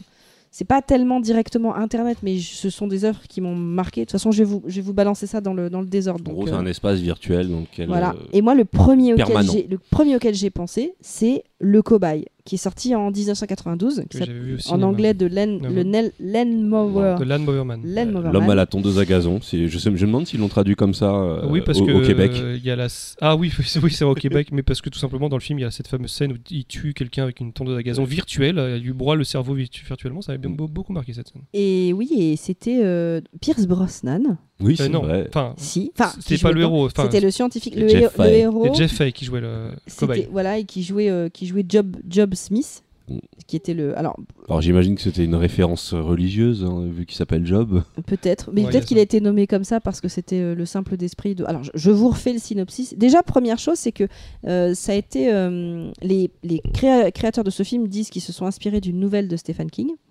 et en fait euh, qui s'appelle euh, la, pastorale et en fait euh, Stephen King a fait un procès contre eux et qu'il a gagné pour dire Ah, parce euh, qu'ils l'ont pas ils ont pas acheté les droits du livre en fait ils ont Non, parce ouais, qu'en fait, il a dit, mais en fait, c'est pas du tout mon œuvre, donc arrêtez de balancer mon nom. Et ils, ont, ils avaient mis le nom de Stephen King, genre ils avaient écrit d'après une nouvelle de Stephen King, et ils ont dû le Oui, je me rappelle, euh, c'était le cas à l'é- à l'époque c'était sorti Stephen King, le nom était Il y avait le partout, nom de ouais. je Stephen m'en King. souviens même plus tu vois. Bah- ça m'avait pas marqué plus que ça Oui, parce que je l'ai vu au ciné. On fait partie de cette ça génération. m'avait pas marqué plus que ça Bah, il y avait le- en tout cas, il y avait le nom, et Stephen King a fait un procès, et il a gagné. Et c'est vrai que quand on tape aujourd'hui ce film et que je regarde sur Internet, il y a encore écrit euh, Stephen King, Stephen King, alors qu'en fait, euh, pas du tout. Et euh, bon, le synopsis euh, rapide, c'est un scientifique qui veut développer l'intelligence euh, l'intelligence humaine et qui est expérimenté sur les animaux et qui a besoin d'expérimenter sur euh, un humain. Et en fait, il se trouve qu'il y a un mec qui tond la, la pelouse euh, autour de chez lui, qui est un peu un simple d'esprit, qui s'appelle euh, Job, et il va l'utiliser lui comme cobaye. Et il va utiliser pour ça des, drogues hallucinogènes et donc c'est un peu ce qu'on imaginait les militaires faire en fait aussi à l'époque et, et son truc de d'espace de réalité virtuelle avec si vous avez envie de le voir maintenant avec des effets spéciaux Ah, dégueulasses c'est kitsch en fait il, il y a- mais il- c'est il- trop non mais c'est trop il immerge un peu dans le monde de, de réalité virtuelle qu'on connaît aujourd'hui avec une espèce de casque qu'il met sur la Avec tête, une casque et etc., une avec drogue en même temps, Exactement, tout à euh, fait. Et- et une espèce de planche qui bouge partout. Pour, Et euh, C'était même pas une planche, c'était le truc avec les anneaux, un peu comme l'homme de Oui, Vitruve. ouais, Exactement. Et- Et, et là de- où ça part en, en cacahuète par rapport à ce qu'est devenue la technologie, c'est que il devient plus intelligent, mais en fait, il commence aussi à être capable d'avoir un impact sur le monde réel, sans aucune connexion ni rien. Enfin, il commence à avoir des super pouvoirs de télépathie et tout. euh. C'est Akira le mec. Ouais, en fait, il devient un peu, il devient un peu même un plus. Kira. C'était tout, je veux dire. Et en fait, à la, en fait, euh, bon, euh, je dis à la fin, il y a prescription, mais il essaye de, il se rend compte qu'il est limité dans l'espace où il est, donc en fait, il veut se digitaliser, enfin, se virtualiser se numériser. se numériser euh, pour euh, aller dans un espace plus grand et rentrer dans les réseaux justement euh, pour, euh, pour tout contrôler. Enfin, et c'est un peu l'enjeu du film de l'empêcher de faire ça. Mais euh, bon, ce qui est marrant par rapport à ça, c'est déjà euh, la vision de cet espace, de cet espace internet qui, un est une vision dans laquelle on peut on peut rentrer dedans en fait, on peut s'immerger.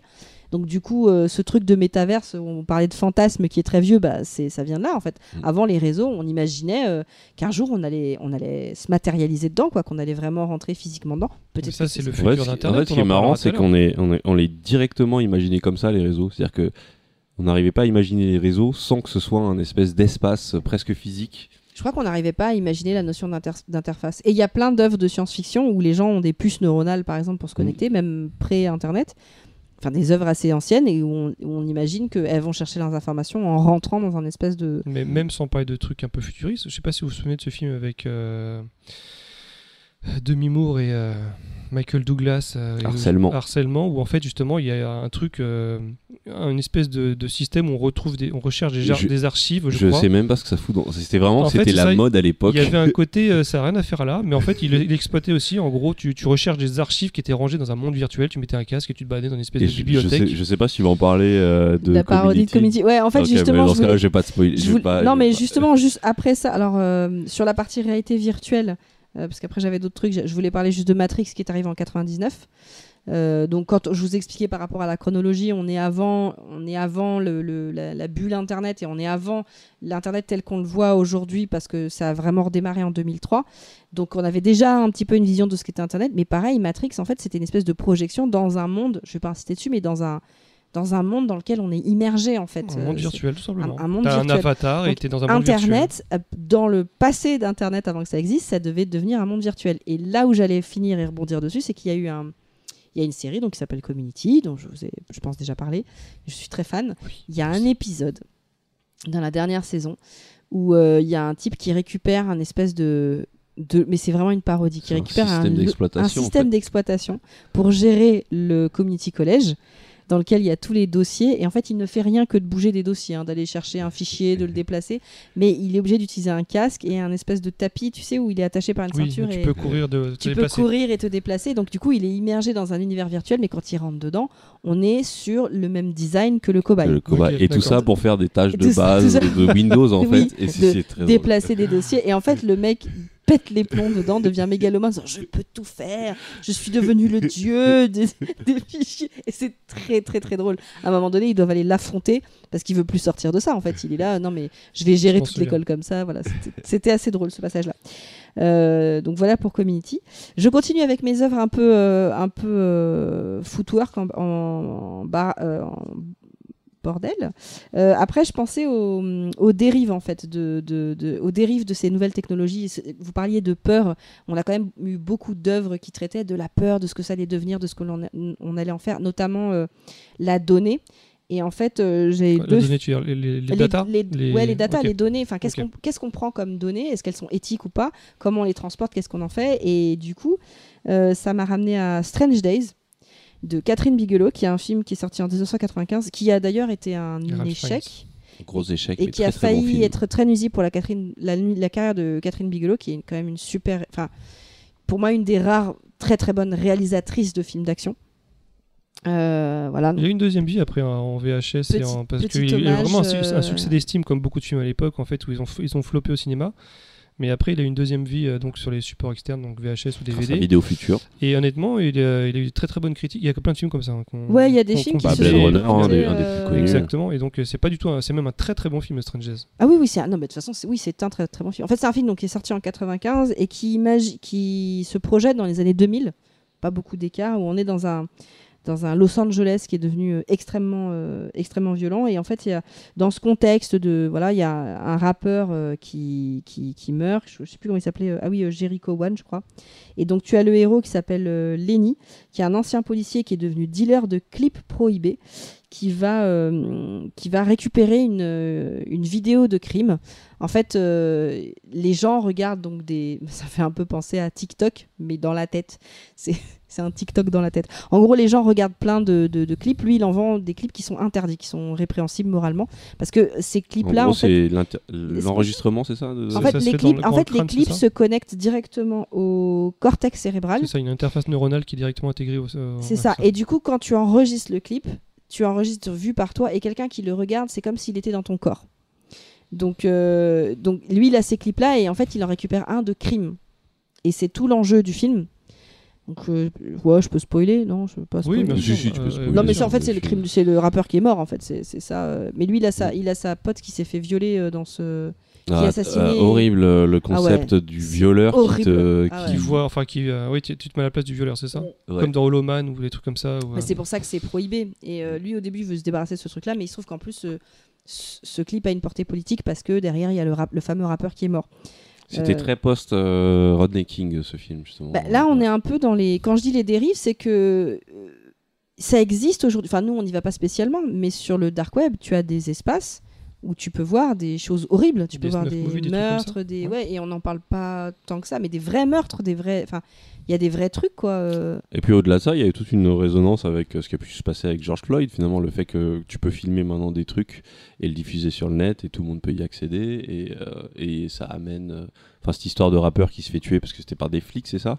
Ouais. Et, euh, et ouais, ça peut rappeler un peu ce qui a pu se passer aussi sur la circulation de. En fait, on est chacun. avec nos téléphones, maintenant, on est chacun. c'est comme si on avait une interface neuronale qui enregistrait tout ce qu'on vit. Bah, si tu Il- veux, et en, même temps, en plus, c'est des choses, quand tu regardes dans les lois, ils essayent de tout faire pour que ça s'arrête, ça. Ouais, surtout en France. Oui. Mais la loi sur la sécurité globale, c'était justement l'un des gros. Enfin, c'est l'un des gros problèmes, c'est de Mm. dire euh, que tu peux pas filmer euh, la police. euh, or, le problème, c'est qu'elle devrait être, elle devrait être encore plus. euh, contre- euh, surveillé, contrôlé. bah oui, puisqu'elle est censée défendre les citoyens. Donc c'est, c'est tout ce truc-là. Enfin, c'est, Du coup, c'est, des dérives, oui, peut-être parce que on l'imaginait pas de la même façon, mais finalement, les, dérives qu'on a pensées, elles arrivent réellement en fait sur la, data. Oui, parce que très souvent, dans les films un peu qui, se projettent dans, le- futur ou qui essayent de, de visualiser un futur un petit peu. euh, euh, dire un petit peu triste, un petit peu violent, c'est bah, très souvent c'est un rapport avec la police qui devient de plus en plus viol- violente et euh, c'est un, un truc qu'on voit beaucoup dans beaucoup de films. ça, hein, dans, euh, je sais pas si c'est Johnny Mnemonic qui faisait aussi un peu. un Eh ben, un en c'était fait. le prochain film dont j'allais Eh ben, parler. non. Mais on est, on est avec des Yakuza dans Johnny Mnemonic. Bah, justement, même année 1995, mais je pense qu'avant l'an 2000, on était un petit peu dépressif aussi.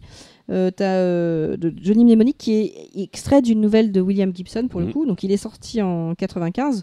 Où là, en fait, euh, le héros transporte euh, de la donnée dans son cerveau. en Héros gros, interprété par Kenny euh, Reeves. Kenny Reeves. Kenny Et- Reeves qui je- revient très très très souvent dans ses œuvres. Je, Parce que je m'en souviens de, parce que ça, m'avait marqué il y a pas si longtemps parce que je crois que dans, dans- alors je vais pas dire de bêtises mais je crois que de mémoire il se trimballe avec une espèce de stockage dans, dans son, dans son crâne et on parle d'un truc énorme et je crois qu'on parle de 25 gigas tu vois un truc, ou un truc comme ça c'est très possible. et je suis 25 gigas ouais c'est pas mal c'est pas mal ouais, c'est- c'est- tu te dis oui bon C'est pas- surtout que cette donnée, si je me souviens bien, elle est cryptée.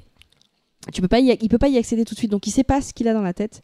Et il est poursuivi par des yakuza euh, par rapport à ça, et ça lui crée une surcharge. Enfin, c'est souvent des problèmes qui dérivent dans le cinéma c'est Non, souvent t'inquiète. poursuivi. Non mais c'est mais mais, mais juste ouais petite année pe- pe- petite euh, aparté c'est fou quand même euh, le lien entre Kenny Reeves et le cyberpunk et, euh, parce que il y a eu ça C'est un. il y a- il y a eu euh, cyberpunk, il y a eu, il y a le eu, jeu euh, vidéo. il y a eu cyberpunk voilà en fait c'est ça Matrix, c'est Matrix Johnny euh, je sais pas ce qu'il y a eu d'autre enfin il y en a eu Bah, sûrement Il y a eu d'autres Mais le- des- le- les films où il est. euh, où c'était un ancien tueur. euh, Ouais, mais là, J'allais il y a- dire le là, bout- mais plus là, il y a plus de rapport il y a avec, plus de euh, rapport, là. Et c'est Mais- surtout qu'il y a eu Matrix et ce, film-là. euh, il y a eu comment ça Breakpoint Point? Break une vraie- mais ça n'a aucun rapport mais c'était à la mode aussi, c'était avant qu'Internet arrive, donc les gens pouvaient spéculer, spéculer dessus, enfin s'imaginer qu'est-ce que ça allait être. Ouais, mais est-ce que ça veut dire que on a spéculé euh, sur Internet de ce que ça allait devenir, ou est-ce que c'est Internet qui a dit ah il y avait ça dans le passé, on va s'en inspirer pour faire ce, ce que futur. C'est Ce peut-être qui, un mélange ce qui- des ce qui deux. est un peu le cas par exemple avec les, les, les chaussures lassantes de Retour à Futur, hein, qui sont. euh, Bah, c'est, ça se nourrit l'un de l'autre. Tu sais, c'est ce qu'on disait euh, dans le premier épisode de la pop culture. Ça se digère. Tout ça se s'auto-digère. Je pense que c'est Digère. en train de se nourrir actuellement, mais euh, j'ai l'impression qu'Internet, c'est vraiment devenu un truc très... euh,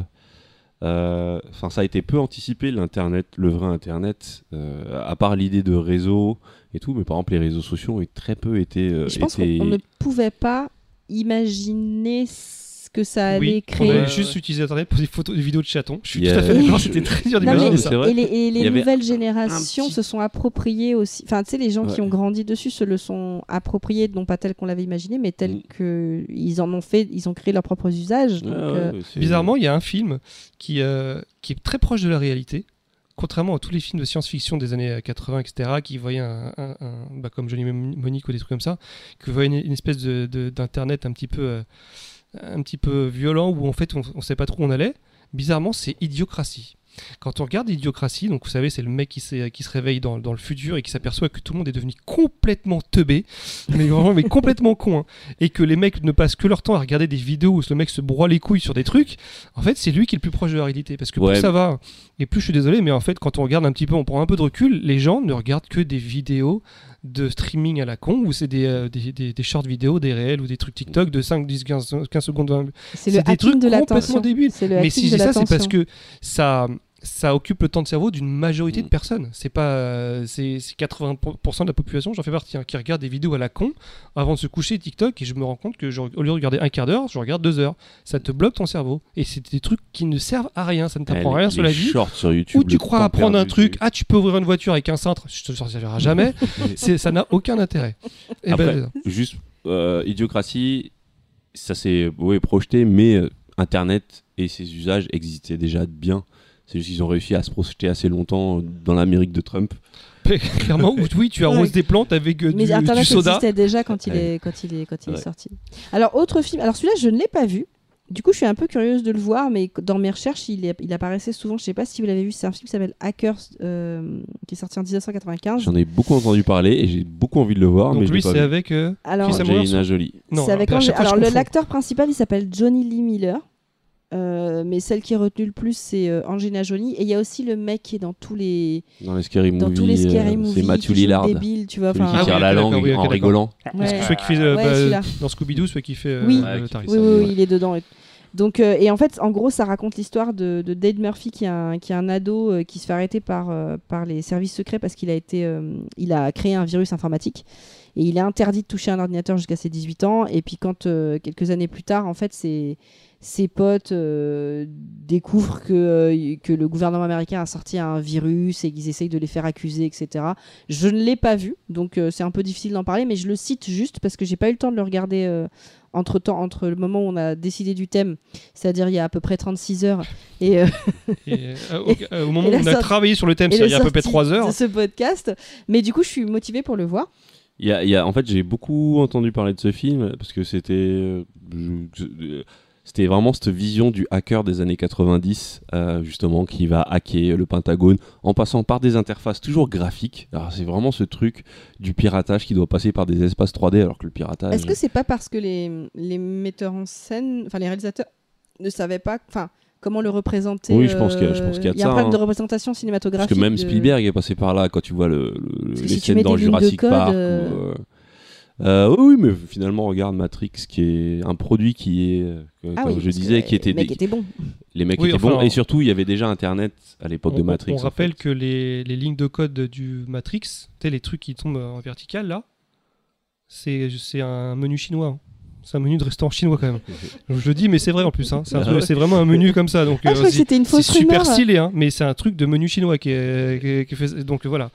Donc euh, tu peux faire ce que tu veux. C'est l'avantage. C'est- Lorsqu'un monde n'a pas été créé, tu peux faire ce que tu veux. Si tu te Mm. plantes dix ans après, on te dira bon, on ne savait pas. Il y a Mister Robot qui avait réussi à, à montrer des scènes de piratage euh, assez cool. Et euh, justement, bah, le film, quand on te dit hacker, tu penses souvent au hacker de Michael Mann qui s'appelle Black Hat en VO. C'est lui qui écrit Sam Swords Euh, oui, c'est celui, celui-ci avec pas vu, d'ailleurs. Et qui était un peu entre les deux. C'est-à-dire que tu voyais des scènes de piratage où les pirates faisaient des vraies scènes de piratage et tu avais une espèce de représentation un peu fantasmagorique des données qui circulaient qui était assez bien foutu. Alors dans, C'est un gros échec ce film, mais euh, il est pas dans mal. le mode euh, hacker, euh, mais genre très ridicule, je sais pas si vous avez vu ou si vous vous souvenez de Mission Espadon.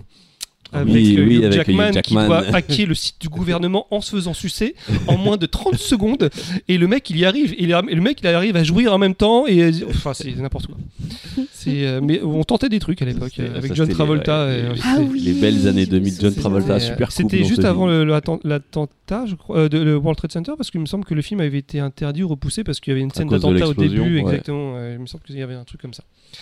On savait pas quoi faire à l'époque. Alors- Ils tentaient des trucs. Il y a un autre film dont je voulais vous parler, enfin qui m'est venu euh, à l'esprit en pensant à ça, et je ne l'ai pas trouvé dans les listes de films euh, que j'ai regardés sur internet, et pourtant je trouve que voilà, c'était très très parlant. Euh, c'est un film qui est sorti en 1983, qui s'appelle War Games. Oui, avec euh, Ah Mathieu bah Broderick, hein. forcément. Exactement, c'est avec Mathieu Broderick euh, qui joue en fait un jeune homme qui s'appelle David Lightman, qui est un jeune pirate informatique. Donc on est quand même en 83, hein, rappelez-vous par rapport à toute mon histoire, et qui euh, va accéder à un réseau qui s'appelle le WOPR, W-O-P-R, qui est en fait euh, qui, qui a un super calculateur militaire. Et euh, lui, il pense que c'est des jeux vidéo. Et il va jouer avec ce programme. Et ce programme, quand il va jouer avec, euh, va lancer une simulation d'attaque nucléaire. Parce qu'en fait, ce supercalculateur, il est utilisé pour prédire ce qui se passe en cas de d'attaque Si euh, nucléaire. Bah oui, N'oubliez guerre- pas le côté guerre euh, froide. guerre froide, ou ou, euh, même si la guerre froide c'est- c'est c'est terminé avant, mais en gros, où on imagine qu'est-ce qui se passe si on commence à lancer la, la première. euh, euh, la première fusée. Et d'ailleurs, on a, enfin, pour ceux qui l'ont vu, on a tous cette image de, de toute façon, à chaque fois, c'est l'annihilation totale de l'humanité. Alors moi, il y avait un truc qui m'avait marqué à l'époque, mais de très souvent des, des films de l'époque des- euh, au niveau des États-Unis, c'est putain le mec, c'est un adolescent, il a un téléphone dans, dans sa chambre. je te jure. qu'il a- Moi, j'étais choqué. Putain, il a un téléphone dans sa chambre, le bâtard.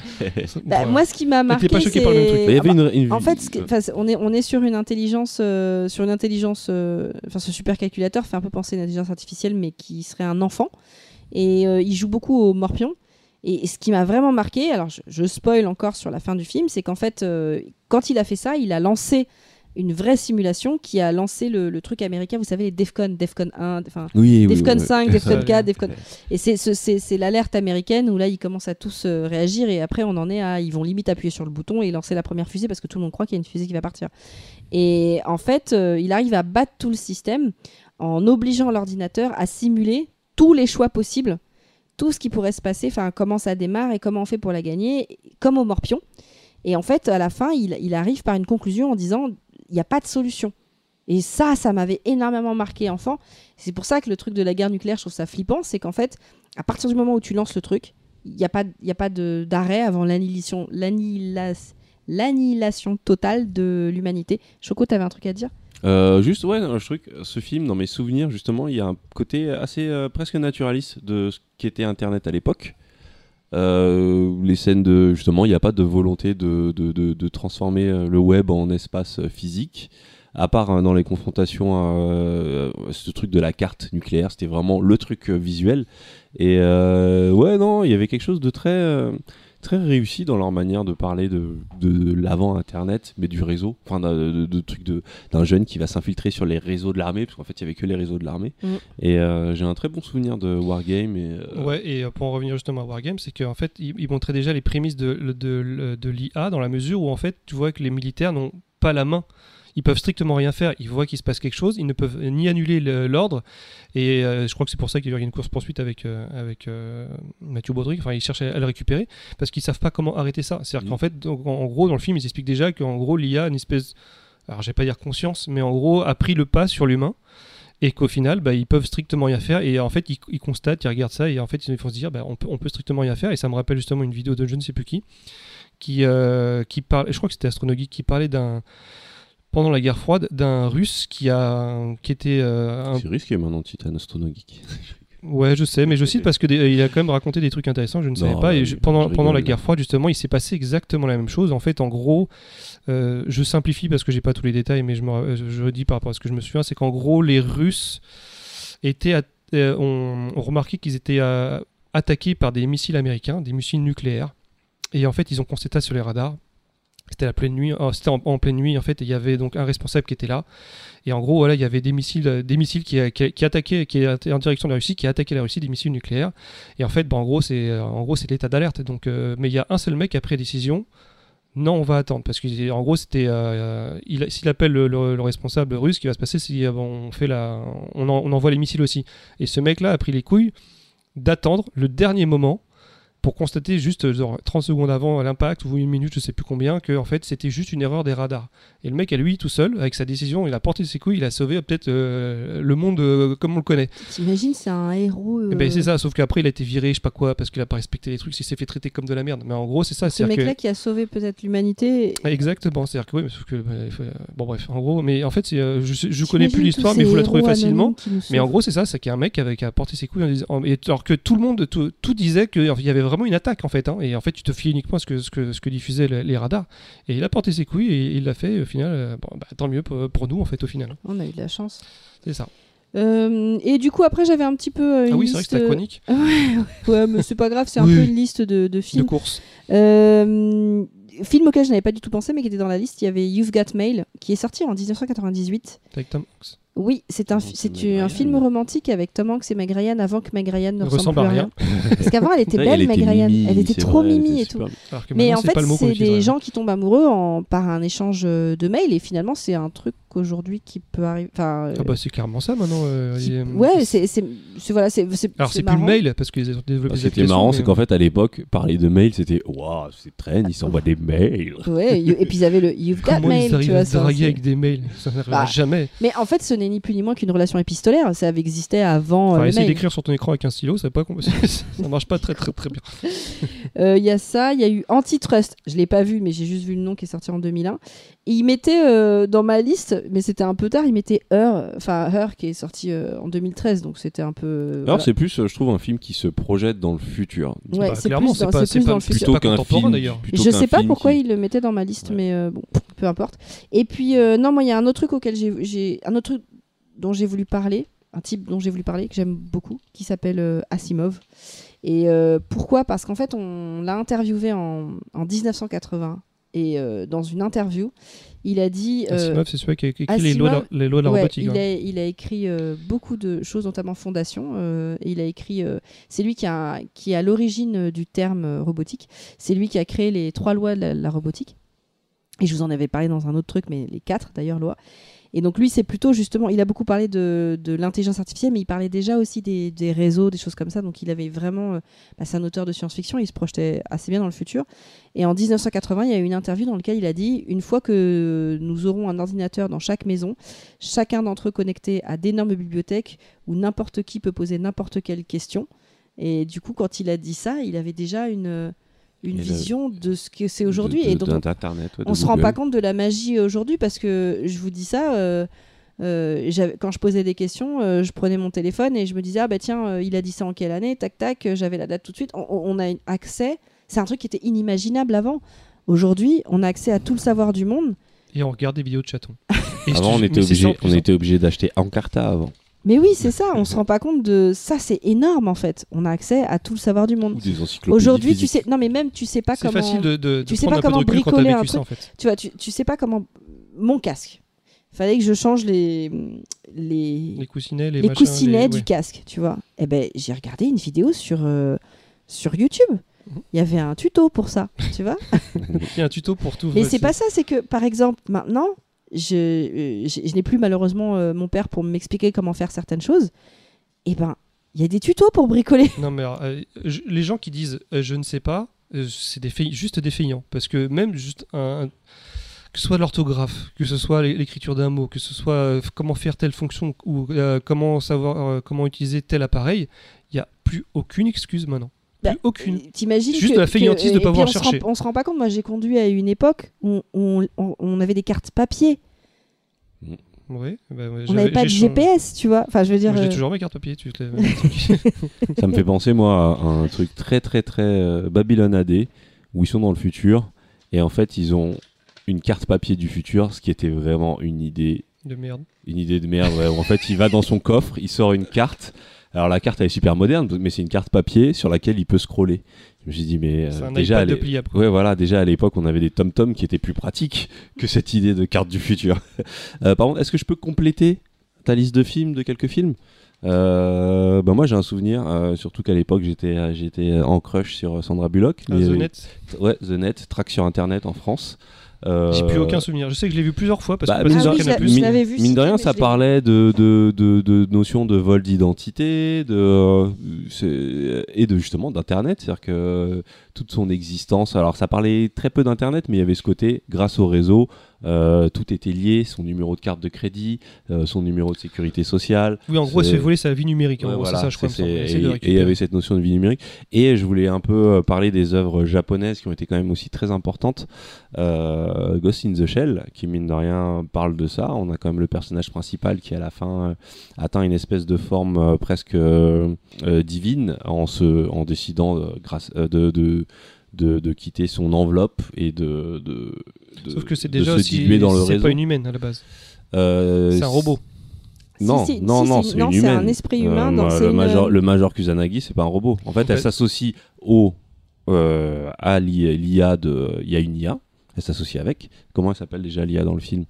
Parce Je sais plus, mais en gros, c'est un, c'est un, c'est- on a pris le cerveau d'une humaine qu'on a rentré dans un corps robotique. Oui, mais c'est ce que je dis. C'est pas son corps. C'est pas. un- C'est un, c'est un corps robotique. C'est Oui, pas. mais du ça- coup, c'est une humaine dans un corps de robot. Je sais, C'est comme si toi, on gardait ton euh, cerveau et on changeait tout ton corps. Mais quand tu rentres dans, dans le truc, euh, enfin dans, dans l'espèce de système, c'est déjà, en fait, c'est juste l'esprit. C'est-à-dire son corps, il est déjà. Mais c'est l'essentiel finalement. Quand, elle décide à la fin de renoncer à son corps, qui n'est plus, même si c'est un corps qui est artificiel, elle décide quand même de renoncer à son corps et de se de, de partir sur le réseau avec euh, avec euh, putain c'était comment déjà le nom de Batou. de, de non, non de l'IA dans euh, dans les films euh, parce que je me rappelle du Rieur mais ça c'était la série d'après. Euh, enfin bref. Moi, bizarrement, j'avais préféré de, De qui était justement post Ouais. Ghost in the Shell. Il, il est peut-être un Ah, peu le, moins dans le le, le- le marionnettiste, le Puppet Master. Ok. qui a été une IA. Et autre œuvre très très très importante, je trouve, qui a très peu été citée pour, pour ses prévisions, c'est Metal Gear 2. Euh, à chaque fois, quand je revois le discours final, c'est assez hallucinant euh, la manière qu'a Kojima, malgré euh, tous ces trucs très kitsch, ces envolées lyriques un peu niaises et, Et ses plans sur les nichons? ses plans sur les nichons, sa, sa vision de la femme très pipi, très très euh, gamin de 12 ans qui voit des nénés. Euh, malgré tout, il a cette capacité de, de, de, de, capter, euh, de capter l'époque, d'anticiper l'époque, parce que dans Metal Gear 2, euh, qui est sorti dans les années 2000, ça parle déjà de fake news, ça parle de... il y a tout un discours finalement sur les philosophes qui sont des IA qui décident de... tout un discours sur le contrôle de l'information et l'importance du contrôle de l'information. Et, euh, et c'était pas un coup de hasard parce que des années après, avec Death Stranding, on est toujours dans ce truc où il y a un scénario avec beaucoup de trucs kitsch, beaucoup de trucs euh, très euh, euh, discutables, mais malgré tout, il y a eu cette anticipation à quelques mois après de la situation du Covid, où, euh, avec ces livreurs qui étaient les seules personnes autorisées à cette sensation de à, à- à circuler entre les gens qui ne pouvaient plus sortir de chez eux à cause d'un virus. C'est pas faux. Ouais, moi, ça m'amène à une question, toutes ces œuvres que j'ai vues, et surtout notamment par rapport à ces espèces de peurs qui viennent du passé. Finalement, est-ce qu'il n'y a pas certaines peurs qui sont des anciennes peurs de vieux et dont les jeunes se tapent parce qu'en fait, euh, ils sont encore dans, dans le passé, quoi. Enfin, on est, ouais. Bah, c'est ce que je disais tout à l'heure dans la micronique un peu sur les IA. Je pense qu'il est temps de. Je dis pas qu'il faut pas avoir peur des IA. Je dis qu'il est temps d'y av- d'avoir peur pour les bonnes raisons et d'arrêter d'avoir. euh, Il faut avoir plus peur de- du réchauffement climatique que des IA pour moi. Oui, Enfin, oui, c'est- voilà. Mais D'autant euh, plus que, a priori, c'est le fait qu'une IA, enfin la peur, a priori, la plus primale, c'est qu'on parle souvent de, des IA qui prennent conscience, en fait, de leur oui, en fait, état on, en, d'IA. on en est encore loin de ça. Ben, c'est même pas. euh, Il y en a même qui disent que ça, ça peut pas arriver au final, Ouais. parce que c'est pas est-ce que c'est que la ressentir des choses. Déjà, Ah, alors attendez, je vous avais pas envoyé une- un article Nous sur. envoie plein de euh, trucs. euh. Ah oui, Nous envoie trop de trucs. Je vous avais pas envoyé un article sur un sur un truc qui avait qui avait qui dans les discussions quelqu'un parlait d'un d'un truc conversationnel qui dans les discussions avait conscience de euh, Si, bah, c'est Lambda, c'est ce dont on est Ah oui. est tout à l'heure, Oui. donc c'est, bah, ça, ça rebondit bien parce que c'est, ça date de cette semaine de la semaine dernière. ouais c'est ça ouais. Et en gros, oui, enfin, bon, on, va, en, on va en parler maintenant Ouais, parce que même je voulais en parler dans ma critique, mais ça revient même. C'est en gros, il y a un employé de chez Google qui travaille sur, le sur un système qui s'appelle euh, donc Lambda, qui est une euh, intelligence artificielle. Donc là, je crois que c'est la version 2 en plus, une, une version. Et après, il a, il a balancé en gros sur, les net, sur le net, sur le Twitter, pardon, un exemple de conversation qu'il a eu. En gros, alors je simplifie parce que j'ai pas tous les trucs, mais en gros, il lui demandait si. euh, il parlait avec cette IA et euh, Lambda donc il répondait qu'elle avait peur de euh, d'être déconnectée. Il lui répondait mais pour toi est-ce que déconnecté ça reviendrait à mourir? Et en fait lui elle lui répond oui c'est exactement ça et donc au final il- il- pour lui en gros elle a peur de il mourir et était, exactement. Donc sur ce, Google a réagi. En fait, il a été mis à l'écart et en fait, euh, il est Google donc sa, sa version qui, euh, qui se tient qui, qui se- qui se tient sans, sans problème. En gros, c'est que le l'IA euh, elle, ne- elle est faite pour reproduire euh, au mieux une conversation que tu aurais avec un, un humain, un, un peu exactement comme on, on- dont- ce dont on parlait de- dans le film avec euh, dans, dans Heure justement avec. euh, Bah, dans Heure, c'est différent parce qu'elles sont vraiment. euh, c'est des IA conscientes. Et Mm. justement, là, c'est, elle est faite pour imiter des humains. ça. Et donc, Mais dans justement, Mais comment Google tu pourrais faire la différence? Google en parlait justement, il disait c'est que si notre IA a réussi à tromper un de nos développeurs, c'est-à-dire qu'elle est très avancée. Et au final, ça veut dire que euh, c'est ce qui est, expliqué que ça ferait euh, euh, que ça risquerait de faire peur aux gens de voir une IA qui serait si proche euh, de répondre d'un- d'une manière humaine à des humains. Oui, mais je vais poser une question con. À Alors, partir ça serait pas la première fois. Bim dans ta gueule. À part- Réponse. à partir de ce, de ce moment-là, si ça arrivait vraiment, Donc, tu Parce parles que- de prendre conscience. oui, parce que, parce que la, la- la première chose de réaliser qu'on est vivant, c'est d'avoir peur de disparaître. C'est la peur de la mort, la, la- la conscientisation de la mort. Et d'ailleurs, c'est un truc qui, quand ça arrive chez les enfants, c'est un vrai cap, tu vois, euh, de, de comprendre la mort et donc sa fin. Euh, si ça arrivait vraiment, et si les gens te disent oui, mais ils sont conçus pour dire ça, On verrait pas la différence. Exactement. Mm. Comment à un moment donné tu fais la différence et tu mets une responsabilisation sur le fait de bah tu, tu crées que- un être. Parce qu'a priori, il n'y a pas que euh, le fait de, de, de mourir. C'est à tout un ensemble de ressentis. Alors même si on parle de IA qui ne peut pas ressentir parce qu'il n'a pas de corps, enfin tout simplement, c'est pas juste le fait de j'ai peur d'être débranché parce que je crois que je vais mourir. C'est tout ce que ça engendre à côté, donc euh, des sentiments tels que la tristesse, euh, la joie, le truc comme ça, qui peuvent être aussi forcément des copies. Mais ça, on peut pas juste euh, se co- copier ça sur le fait de la mort parce qu'elle va te répondre exactement la même chose. Alors, il faut pas faire de je pense que le problème c'est qu'il faut pas faire non plus de l'anthropomorphisme, c'est-à-dire que un être qui serait créé qui serait différent de nous, donc qui n'aurait pas de corps, la version de la souffrance pour lui serait forcément différente. Il serait pas la- ressenti de la même manière que, que la souffrance humaine. Bien sûr. Tu vois Et du Mais coup, il va se calquer sur tu- nous, en tu- fait. oui, mais tu peux, tu peux pas, tu peux pas te dire. Enfin, l'idée c'est pas de te dire j'ai un autre être humain qui crée, c'est j'ai un être conscient qui est capable de souffrir. Et pour lui, par exemple, la perte de données, ça pourrait être une souffrance. Tu vois, tu peux pas dire il a pas de corps, donc, euh, euh, Non, mais c'est ce que disent, éthiquement et moralement, c'est ce que disent les, personnes de Google. Oui, mais parce que c'est pas dans leur intérêt à eux de toute façon. Ils, oui, ils mais ont un ça, but ça, commercial derrière. ça se tient plus. Je, enfin, ça, c'est mon point de vue. Ça se tient plus que une IA a pris conscience parce qu'elle dit qu'elle a peur de la mort. Non, mais je, je suis d'accord. Mais je me dis, est-ce que, est-ce que eux, ils s'en battraient pas les steaks, en fait, si ça arrivait vraiment, parce qu'ils se diraient, bon, c'est pas des êtres, mais, mais nous, en tant que civilisation, moralement, éthiquement, si on crée un être qui est conscient et qui a la capacité de souffrir, et qu'on le traite comme du caca, Ce qui risque d'arriver. hein. ben euh, oui, mais ça commencerait comme ça, en fait. Euh, Oui, non, mais je suis d'accord. Là, on peut-être mais peut-être c'est- que dans peut-être que dans, dans dans 100 ans, 200 ans, il y a des gens qui diront mais c'était comme ça ça avait En fait, il faudrait le commencer à lancer des. Il faudrait revoir. euh, on sait que euh, la conversation c'est plus suffisant pour euh, pour pouvoir distinguer une IA euh, euh, sentiente, euh, sentiente, qu'est-ce que je raconte moi, euh, consciente d'une IA. C'est avant on s'imaginait que c'était c'était quelque chose qui permettait de distinguer. Maintenant on le sait que non parce que c'est des IA qui sont faites pour ça.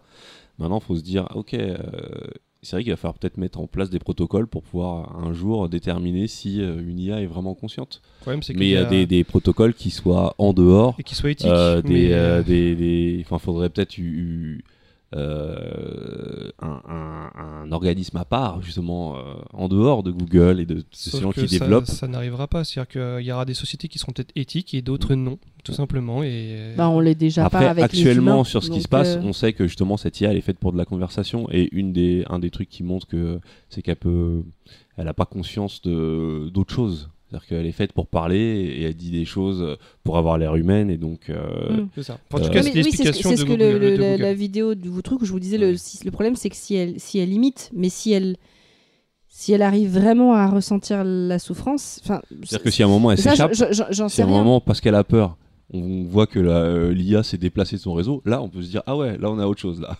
Après, tout ce que je- ce dont je, enfin, ce dont je réalise, c'est que c'est que le grand public, on a une vraiment une très grosse méconnaissance de ce qu'est l'IA et de Mm.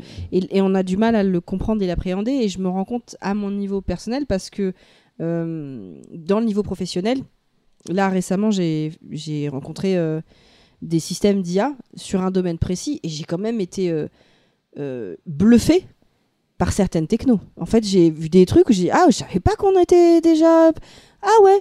Quand il y a même. un, il y a un Donc, vrai euh, boom il y a- hein, sur ces, Il y a des, en il y a fait, des sur trucs ces cinq dernières années. C'est-à-dire que Il Mais y a non, mais un boom de fou. au niveau commercial, c'est-à-dire qu'à partir du moment où je me dis que moi je vois ça, qu'est-ce qui se passe au En niveau fait, que je vois il- pas? Il faut mettre ça sur le, le compte de. On, on rappelle que là, on parle d'Internet et l'Internet, si on prend un peu de recul, c'est techniquement, c'est vraiment la conscience du monde. On, on est connecté Oui, à la- le- les Mm. deux tiers de la planète. Est-ce que ce serait pas un On fait tout et n'importe quoi. Le simple captcha où on croit qu'on clique sur des feux rouges, je On crois que ça sert à rien. En fait, ouais. c'est juste pour les données des, des automobiles euh, qui sont connectés et qui servent à ça, à Quoi? reconnaître les captcha où tu dois cliquer sur des camions, sur des trains, sur des voitures, J'ai des jamais feux compris pourquoi on faisait ça. et ben justement, en fait, c'est un exemple, mais en gros, tu te sers de ça. C'est- Ces données qui vont être récupérées vont être récupérées par des euh, voitures autonomes.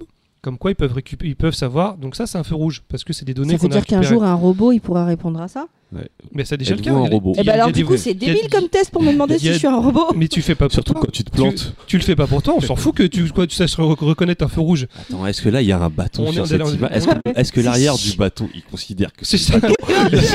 on s'est tous posé la question. Allez, je clique dessus quand même. Ah, bâtard. Mais euh, c'est chiant mais ces trucs. Pourquoi il y a des voitures qui sont autonomes depuis des années Il y a personne, euh, elles roulent de- depuis euh, des années aux États-Unis. Mais c'est entre autres à gros- à- à- grâce à nous en fait, tout simplement. Donc c'est, euh, Internet, c'est un peu la, la conscience. euh, je- en fait, je me suis perdu. Je voulais dire un truc super important. Ouais. C'était hautement philosophique. De non mais C'est pour ça que t'arrives jamais à. ah c'est con parce que franchement, allait vous apprendre des trucs de Mais fou vrai là. que tu tiens une En fait, il y a, ouais, je pense que IA, euh, ça tombe beaucoup avec le mot intelligence, et je pense que le mot algorithme, en ce moment, il est peut-être un peu plus proche de ce qu'on Ah. vit. C'est ça que je voulais dire. C'est parce que pourquoi ça t'é- ça- ça- ça t'étonne ou pourquoi tu te dis ouais on a ça? C'est parce que les, euh, les gamma, donc anciennement les GAFAM, donc les gamma, parce que Facebook est devenu méta, donc euh, un gamma. Euh, Ça fait beaucoup de lettres grecques.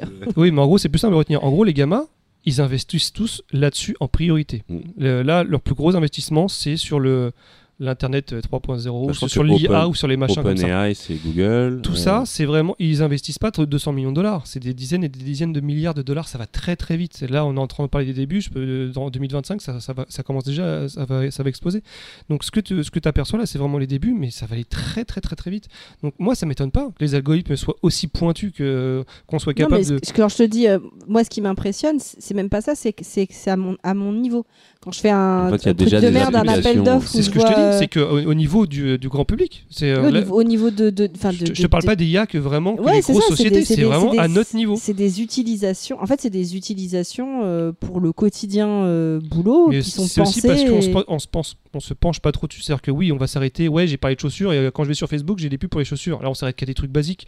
Mais si tu veux, si tu veux, euh, si tu pointes un peu des, des logiciels un peu plus spécifiques, il y en a qui font de la prédiction financière ou des choses comme ça. Enfin, et maintenant, c'est c'est quasi. Oui, mais alors, en plus, alors, on- Je me on- rappelle, Ils sont capables de rédiger j'avais- des articles quand on va pas, financiers. quand on va sur les trucs, euh, ordinateurs quantiques, Ah bah vous êtes ça, pas prêts. hein. ça c'est ouf ça le bah justement c'est avec OpenAI où tu peux donner un début d'article et il te génère à partir du début que tu as mis il va comprendre ce que tu veux et il va te générer un article complet euh, Non, mais ils le euh, font à partir de de- de- de- d'analyse. Enfin, c'est- tu sais, ça recoupe plein de technologies en fait différentes. Et c'est ouais, c'est. Mais il se sert de tout ce qu'il y a, tout ce qu'il y a sur Internet. Quand je dis sur Internet, fou, il y a absolument tout. Il y a toute la bibliothèque du monde. C'est très facile en fait au final. C'est juste qu'en fait, ça prend du temps. Sauf qu'avec les ordinateurs quantiques qui sont en train de dé- développer justement entre autres par les gamma, ça va aller beaucoup, beaucoup, beaucoup, beaucoup plus vite. Et c'est ça l'avenir en fait. C'est comme comme dit, c'est qu'en fait tout va aller plus vite dans le futur.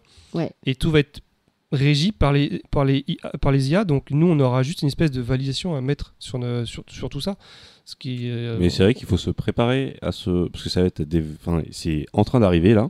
C'est des vrais changements qui sont en train d'arriver qui vont et c'est vrai qu'il faut se remettre un peu de notre vision des années 80 de, de boomer et commencer à essayer de, bah, de comprendre qu'on est déjà entouré d'IA tout le temps tout le temps avec nos téléphones à notre niveau, oui, enfin Ouais. dans notre monde. Enfin, dire, en tout cas, de plein de, de plein de. Dans Parce nos- que euh, utilisations. Internet, enfin, à notre, enfin, au niveau dont on, on en parle, c'est pas partout dans le monde, on est bien Oui, d'accord. oui. Oui, oui, dans- Alors- oui, oui, en tant qu'occidental. Et euh, puis, tout- puis même, même, euh, même en France, ça concerne pas forcément tout le monde. Mais d'ailleurs, justement, comme on parle du présent, est-ce Oui, que ce que- serait pas la bonne occasion Là, tu vas parler du présent. Mais faire une là, transition moi, sur parce que Choco. je veux dire tout de suite, hein, Ah bah, je, vais, je vais écoutez. vous détruire ce que vous allez ré- dire. T'as détruit ma transition, j'essayais de faire une transition Ouais, vers mais la moi, chronique de suite, Choco. Prenez votre temps, euh, appréciez-vous bien. Moi, je vais vous détruire votre chronique, vous n'êtes pas prêts.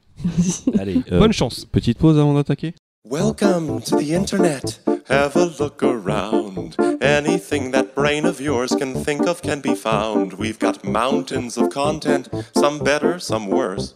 If none of it's of interest to you, you'd be the first. Welcome to the internet. Come and take a seat. Would you like to see the news or any famous women's feet? There's no need to panic. This isn't a test. Just nod or shake your head and we'll do the rest.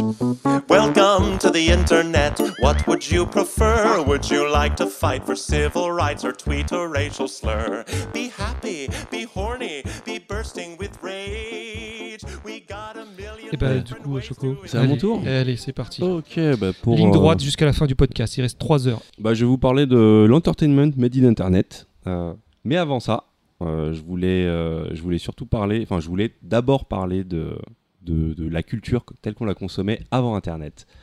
Et avant Internet, c'était euh, bah, des décideurs en haut de la pyramide qui décidaient de ce qu'on allait consommer, de quand on allait le consommer, de, bah, des trends, de ce qui était à la mode, de ce qu'on se devait d'aimer et ce qu'on devait de, ce pas aimer.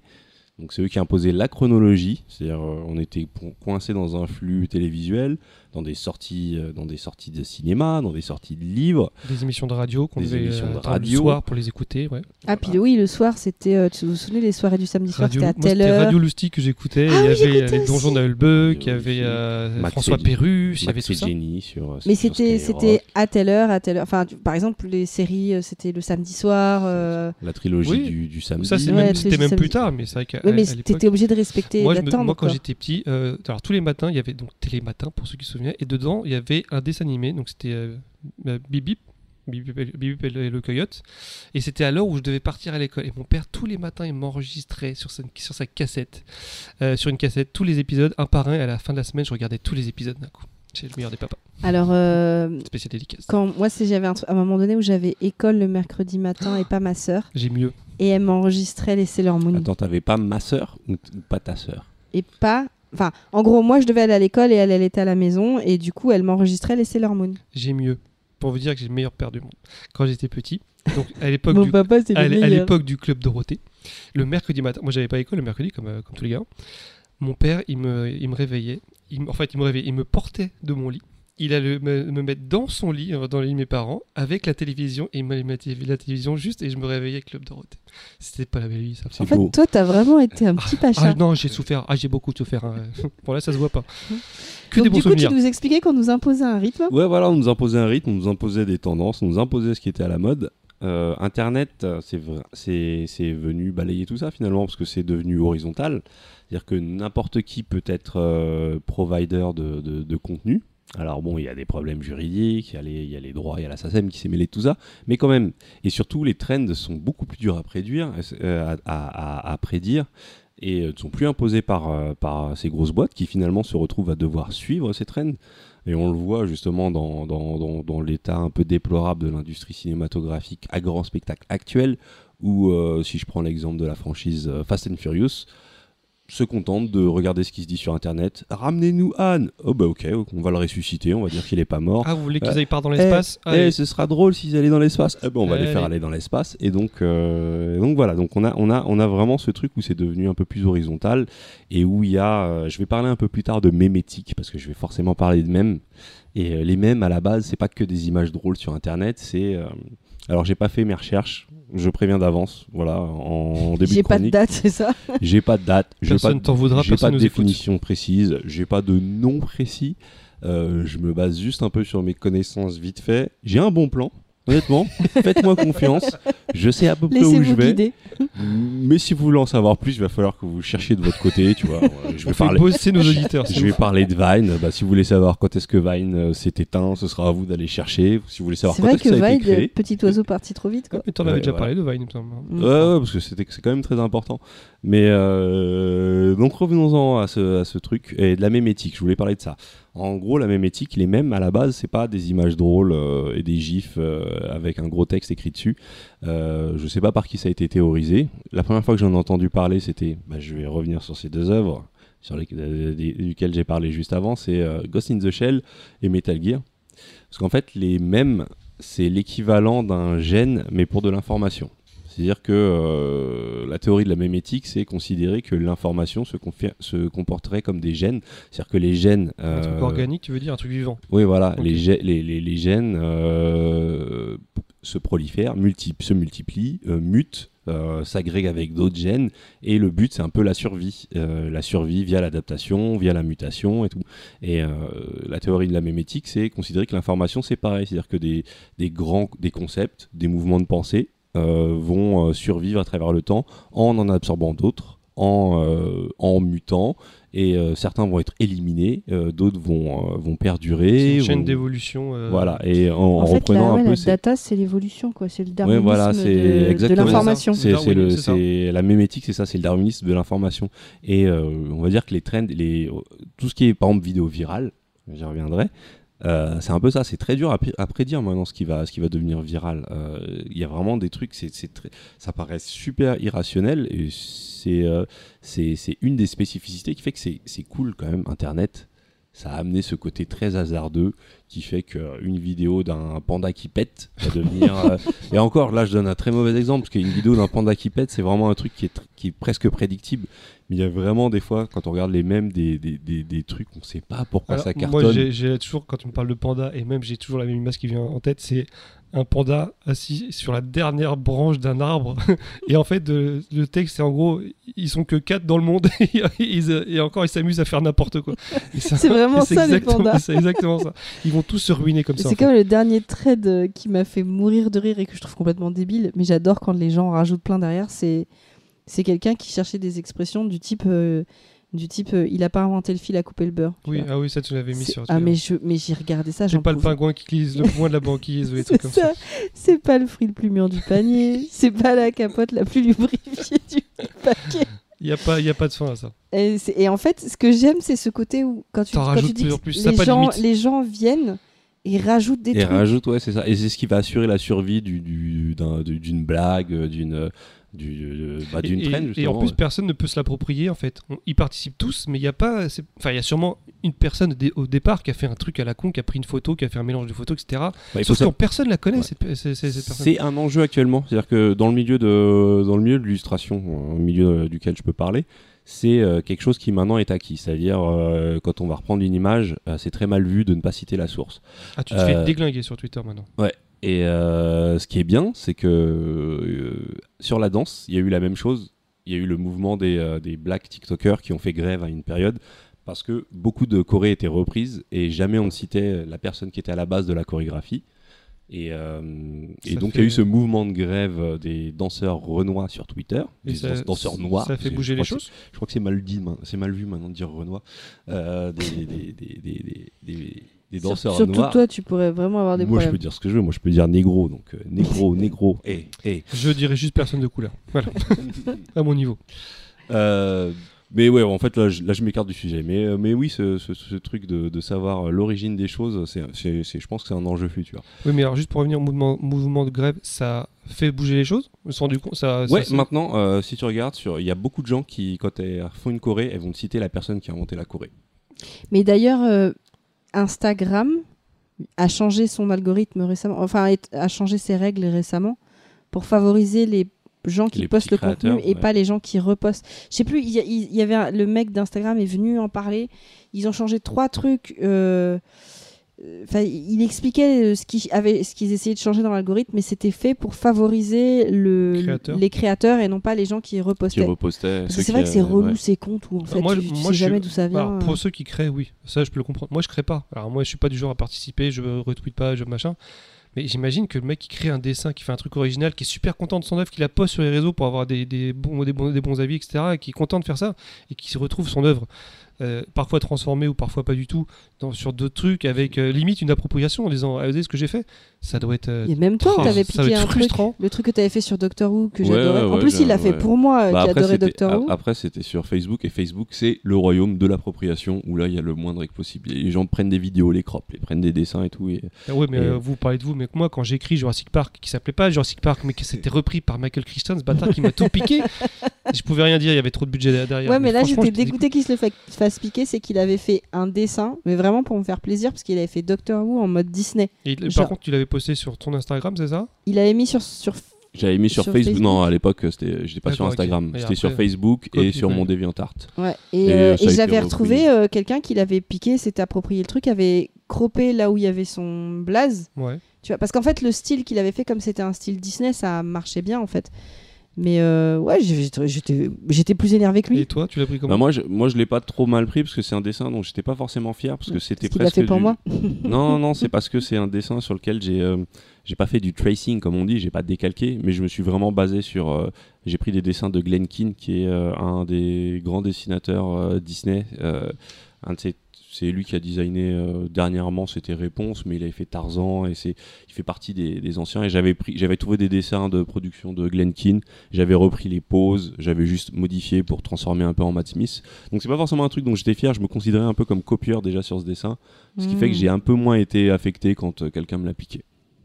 Euh, Aujourd'hui, ce serait peut-être pas pareil parce que finalement, j'ai pas copié. Je me suis inspiré, euh, un peu comme quand tu prends une référence. Mais Ah non, euh, mais lui, il a, il a, il a oui, oui, il a- copié ouais. et il avait croppé là où il y avait ton nom. Ouais, ça c'est vraiment, c'est ouais, c'est voulu quoi, c'est pas. Mm. ok. Mais bref, dans ce grand bain euh, d'internet, euh, euh, c'est devenu un peu le, le- le- enfin, en tout cas pour, par exemple, si je prends mon, mon propre exemple, je consomme majoritairement du contenu d'internet. Je ne regarde plus la télé. J'ai beaucoup moins le temps d'aller au cinéma. je, continue de regarder des films et des séries. Il y a les, il y a plateformes qui, euh, est autre chose. Mais quand même, il y a énormément de contenu d'internet. Donc là, je vais essayer un peu de, voir un peu ce qui a pu naître d'internet c'est souvent des concepts qui existaient déjà, déjà avant, mais qui ont été transformés, qui ont eu des transformations trop importantes, euh, pour en faire quelque chose euh, d'à part. Oui, parce que je me permets, l'avantage du site internet, c'est aussi pour ça que ça marche aussi bien, c'est que tu y as accès quand tu veux. Bah ouais, c'est ça. Ouais, bah, bah, par- comme je disais tout à l'heure, il y avait le, le problème de la chronologie. En ça. fait, sur Internet, si tu postes un truc, il reste là. Tu peux y accéder. euh, tu peux y accéder. Tout, tu peux y accéder tout le temps. Ça reste là. Après, il y a eu les stories qui ont un peu changé ça. Euh, L'arrivée de, de Snapchat qui a aussi redonné un peu ce côté instantané et euh, il faut être là au bon moment. Mais il y a quand même ce truc de euh, tu postes un truc, ça reste un peu pour l'éternité et euh, tu peux venir le piocher un peu quand tu veux. Tu peux arriver par plusieurs portes pour y arriver. Euh, Il y a des gens que ça fait chier d'ailleurs quand ça reste les choses sur internet. Pourquoi tu me regardes? Bon, Je pense savais pas que c'était un film porno, je on m'avait pas a- dit. On a tous des, on a tous des casseroles, on a tous des, des skyblogs, des, des vieilles vidéos, des, euh, non, je suis pas sûr. des projets tous, euh, auxquels on, est, on, a, on a participé. Ouais. Mais euh, ouais, euh, avant, encore une fois, avant d'attaquer vraiment toutes ces créations propres à Internet, je vais quand même évoquer euh, un truc où, au début, on a d'abord consommé du, il y a du contenu qui est devenu viral et qui s'est, vraiment propagé sur Internet, mais qui à la base sont pas des vidéos Internet. Je pense à là, si je réfléchis, par exemple, je pense à tout ce qui était, je me rappelle la période où je consommais beaucoup de trucs de Lonely Island, un truc comme Dick in a Box. Ça a pris un essor de ouf sur Internet, mais c'est des vidéos euh, qui sont issues d'Internet. En fait, c'est Euh, des, de- non, du- c'est du des Saturday Night ont- Live, ouais. Ce sont des sketchs euh, vidéo qui ont été créés par l'émission euh, Saturday Night Live. Donc en fait, c'est des trucs récupérés de la télé. Voilà. Des Et- trucs cultes de la télé sont arrivés sur Internet et qu'on se partage. Mais c'est vrai que même pour euh, les sketchs, vous vous souvenez de Gad Elmaleh, d'Eric Ramsey, de Jamel, etc. Ça tournait au début. En ouais, fait, ça euh, tournait beaucoup. Donc il y a eu cette première période où finalement ça allait euh, chercher du contenu qui existait déjà et, euh, et certains trucs devenaient super viraux, mais c'est du contenu qui existait déjà.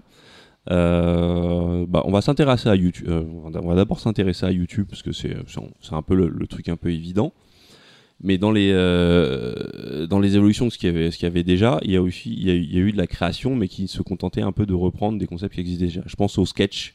Euh, en France, on a eu pendant une longue période euh, la grande période Studio Bagel, Golden Moustache, qui reprenait un peu le, le, le, le, le concept de sketch show qu'on a connu à l'époque, nous, avec les inconnus, avec les nuls. C'était pas de la, c'était de la création originale. Euh, c'est de la création originale souvent de qualité. Moi, j'étais un grand fan de Golden Moustache et de, ce qu'ils ont pu produire, notamment les Suricates. Mais c'était pas, euh, pas des nouvelles formes de, de, médias. Et là, je veux vraiment attaquer un peu les, évolutions qui ont fait, euh, qui, ont fait des nouvelles formes. On peut commencer par, je vais revenir un peu à la base. Avant les vidéos, avant YouTube, il y a eu déjà le concept du blog. Le blog, c'est du journal intime publié pour tout le monde. Euh, et euh, c'était assez nouveau en fait. Pouvoir lire un blog, en fait, c'est comme si euh, bah, c'est les gens qui donnent leur avis sur Internet, en gros, c'est ça hein C'est ce que fait Bah, Twitter tous les jours, en gros. Avant hein. ça, c'était euh, ouais. En fait, avant ça, c'était des gens. euh, les premiers blogs, c'était des gens qui, euh, qui décrivaient leur journée, euh, genre euh, qui, qui, qui faisaient du. euh, ouais, c'était vraiment du journal intime ça, en fait, euh, publié. C'est-à-dire euh, avant, avant même de donner leur avis, c'était vraiment plus du. euh, Mais est-ce que tu pouvais pas déjà avoir ça, cette forme-là, pas autant diversifiée, comme tu disais, où il y avait effectivement. euh, mais dans les journaux, t'as pas des journaux qui avaient ce genre de. des journaux qui diffusaient des, des, des tranches de vie de, de, de, de- de- d'inconnus, de mecs que Alors tu pas connaissais pas. d'inconnus pour le coup, d'un journaliste qui allait parler de ça, ou surtout aux États-Unis, je pense, où il y avait, ce- où il pouvait y avoir ce genre de choses. Dans certains journaux, en fait, c'est un, c'est, un truc que tu peux retrouver dans certains journaux propres à une personne. Et la différence, c'est que ça s'est démocratisé avec le net, c'est-à-dire que tout le monde a pu le faire. Et, et, et- et là, c'est plus euh, une concurrence libre qui s'est mise en place plutôt qu'un décisionnaire qui a publié la- quelque chose. Ouais. Pour revenir à ça, la seule capsule qui me fait penser à ça, mais moi c'était à la télévision, c'était, je sais pas si vous vous souvenez, il y avait une petite émission qui durait pas très longtemps, et en gros ils avaient mis une caméra, dans- alors dans une rue, mais dans une espèce de cabine, il y a des gens qui venaient, n'importe qui avait le droit de rentrer, et, tout, et des gens qui racontaient de la merde, qui racontaient leur journée, il y avait des gens qui venaient faire des chansons, euh, il y avait Eduardo, je m'en souviens. On est un peu dans, d'Eduardo dans, dans ce. Je t'aime le lundi. Ah oui, Ah c'est oui, vrai. je oui, t'aime le mardi. oui. Bah, il y avait Ça lui vient qui, de qui s'est fait connaître et euh, c'était les débuts des buzz en fait parce qu'il y avait des Eduardo vrai. voilà c'était mais ça c'était le monde de la télévision qui avait récupéré ça à l'époque je sais pas s'il y avait déjà internet euh, à l'époque mais euh, ça me fait penser à ça des petites Oui, bah, et d'ailleurs, euh, grâce au site de l'INA, des fois on retrouve des archives de ce truc-là. Et par exemple, j'ai pu voir que ce truc de, télé- de, de cabine, euh, euh, un peu de photomaton, il y a eu les To Be Free qui étaient déjà dedans. sérieux? Ouais, ouais. comme quoi? Tu vois, tu vois. les gens qui voulaient se faire connaître ils passaient par là aussi vrai. Franck et Philippe Nicoli qui portent d'autres pseudos et euh, qui, qui essaye de faire, euh, de faire le buzz. Mais euh, ouais, le blog, ouais, je pense que c'est une forme qui devait exister. Ce journal intime, ça devait être des journalistes connus qui, qui po- proposaient. Mais euh, il y a une notion qui est assez importante dans ce truc du blog quand ça a explosé sur Internet. C'est, je pense, là, un truc qui va beaucoup revenir dans ce que je vais dire, c'est euh, le, la sensation de proximité. Le fait que ce soit un peu des monsieur tout le monde qui partagent leur expérience. Le fait que c'est épris, c'est aussi ce truc de ah bah c'est comme moi, ah mais c'est des pas des gens connus parce qu'il y a vraiment une distance qui se fait entre entre une star établie euh, du monde d'avant et, euh, et une star du monde d'internet. Et le blog c'était un peu un de ces premiers phénomènes où finalement un peu n'importe qui pouvait devenir d'une manière ou d'une autre connu. Et euh, moi ce qui va vraiment m'intéresser plus que le blog, c'est euh, son évolution moderne où là on commence à avoir une forme très spécifique à internet, c'est le vlog.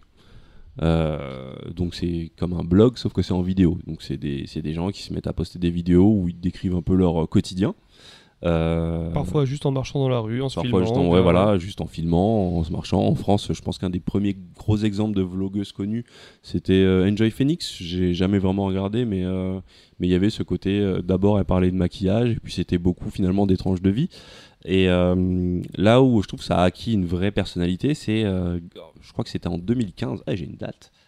Euh, celui qui a vraiment transformé le monde du vlog, c'est Kazenestat, euh, qui est un New-Yorkais. Alors, il faut savoir que c'est un professionnel avant d'être un YouTuber.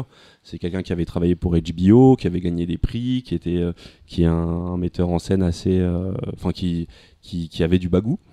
Et, mais il a posé les formes du vlogging moderne, c'est-à-dire qu'avant avant lui, le vlog, c'était vraiment caméra fixe, pas de montage, la personne qui parle devant sa caméra.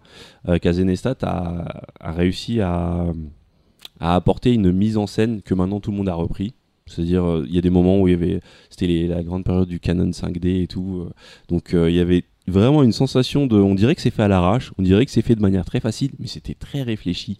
Il pouvait, c'est-à-dire qu'il pouvait faire des scènes où tu le vois passer en vélo, tu le vois passer en vélo près d'une rue, ensuite tu le vois en vue subjective, et t'as l'impression que ça suit et qu'il s'est juste filmé comme ça, mais en fait tu réfléchis, tu te dis ah ça veut dire qu'il a dû d'abord se poser, aller poser sa caméra, repartir en arrière, passer avec son vélo, ensuite revenir, récupérer sa caméra, continuer son chemin, là se filmer en temps réel. Il a vraiment mis en place un espèce de langage qui lui vient de son, de son, de son background de, euh, du cinéaste, de- de de cinéaste et de réalisateur et qui a fait du documentaire, euh, adapté à Internet. Tout le monde l'a repris. Maintenant, c'est vraiment des codes que tout le monde reprend. Euh, je sais que euh, le, le, le, le fait de cutter, quand tu parles, il y en a qui en abusent, c'est-à-dire que tu parles et hop, ça va cutter. Et en fait, ça va être la suite de ta phrase et tout. Ça vient en partie de C'est c'est vrai que quand, quand tu quand en parles, il y a beaucoup de youtubeurs qui font ça. Qu'en fait, qui, je, je sais pas si ça apporte vraiment. Enfin, enfin, il y a le fameux rythme. Il coupe la fin, euh, l'espace, le blanc entre deux phrases en fait. Ça fait- Ouais, c'est ouais. très bizarre. Une fois que tu l'as remarqué, c'est très bizarre. Ah, il y a Mais des le moments où problème, c'est. il monte aussi énormément de. De... Il, il monte aussi énormément de.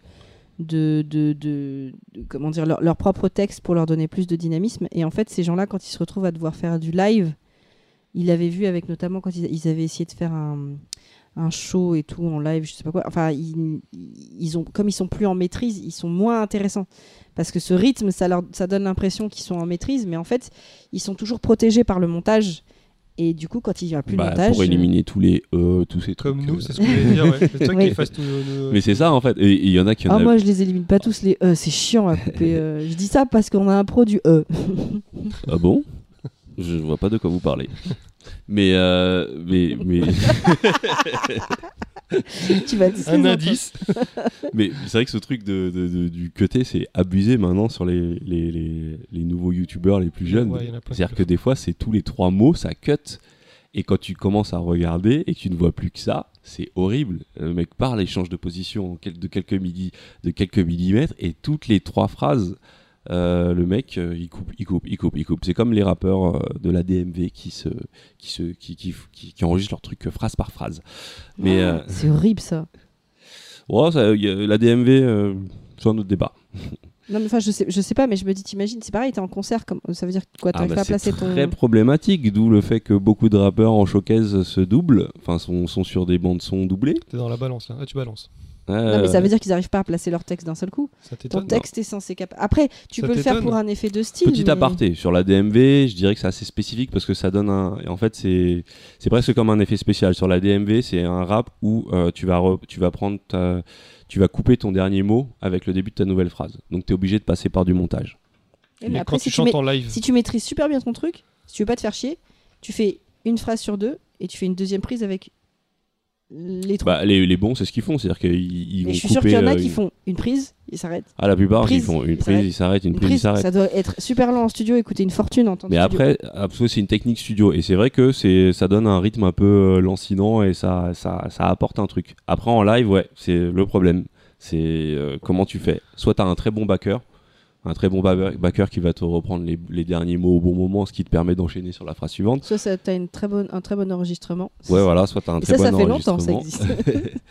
Mais bon, on ça s'appelle le playback. on s'est on s'est éloigné du sujet donc Ouais. euh, donc je disais ouais le vlog je pense que c'est une des premières formes euh, euh, qui a vraiment pris une, spo- une- une- Donc le vlog, c'est la, c'est la même chose que le journal intime, mais en vidéo. en blog- vidéo ouais, voilà et maintenant tout le monde fait du vlog et, euh, et le vlog c'est même développé il y Bah, a les des- stories, en fait, c'est c'est ça aussi. euh. ouais ouais sauf que les stories c'est c'est il y a, y a, y a pas le, le côté un peu euh, les vlogs c'est un peu plus long et c'est travail il y a toujours ce côté Ah, un Il y en peu a qui font des story vlogs, hein. oui c'est vrai et il y en a qui en font et ils savent pas faire et c'est chiant. Mais euh, en tout cas, sur la mise en scène, je trouve que le vlog, ça a été, ça a été une de ces nouvelles formes d'entertainment qui est, qui, qui est devenue assez propre à YouTube. Même si au final, c'est un peu du documentaire, ça a pris une forme qui en fait quelque chose d'assez unique et, euh, et voilà, qui, qui, qui ne peut exister euh, finalement que sur Internet maintenant. Oui, s'il y, a une- s'il y a une explosion des vlogs, c'est qu'il y a des gens qui regardent des vlogs. Alors, moi, je suis. Si je me prends mon cas personnel, j'en ai strictement rien à, rien à foutre de la vie des gens. Surtout quand ils n'ont pas une vie euh, extrêmement. euh, voilà, quoi. Et si à un moment donné, tu suivais un mec qui était riche? That Bizarrian, même je suivais pas euh, pour lui, je suivais pour toutes les. enfin, Ah bah tu vois, donc t'en avais pas rien à foutre de la vie des gens. Ouais, mais alors. Non, Toi, c'est juste dis qu'il faut rajouter du bifton, c'est tout, mais... Euh, Il y a des culs, il y a des- non mais en fait c'est parce qu'il avait une, une vie hallucinée et a priori j'ai appris plein de choses qui, comme quoi c'est pas si euh, idyllique que ça. Moi, j'étais pas très Mais consommateur il y a- de il y a vlog. des oui, gens mais il y a des gens qui ont pas besoin, de- qui vont s'intéresser à autre chose que le fric, y, il y a des gens qui racontent leur vie qui n'est absolument pas intéressante. Enfin, Oui, pour mais moi, a- hein, je parle. hein, je veux Mais il y a des gens qui racontent leur vie et qui est intéressante.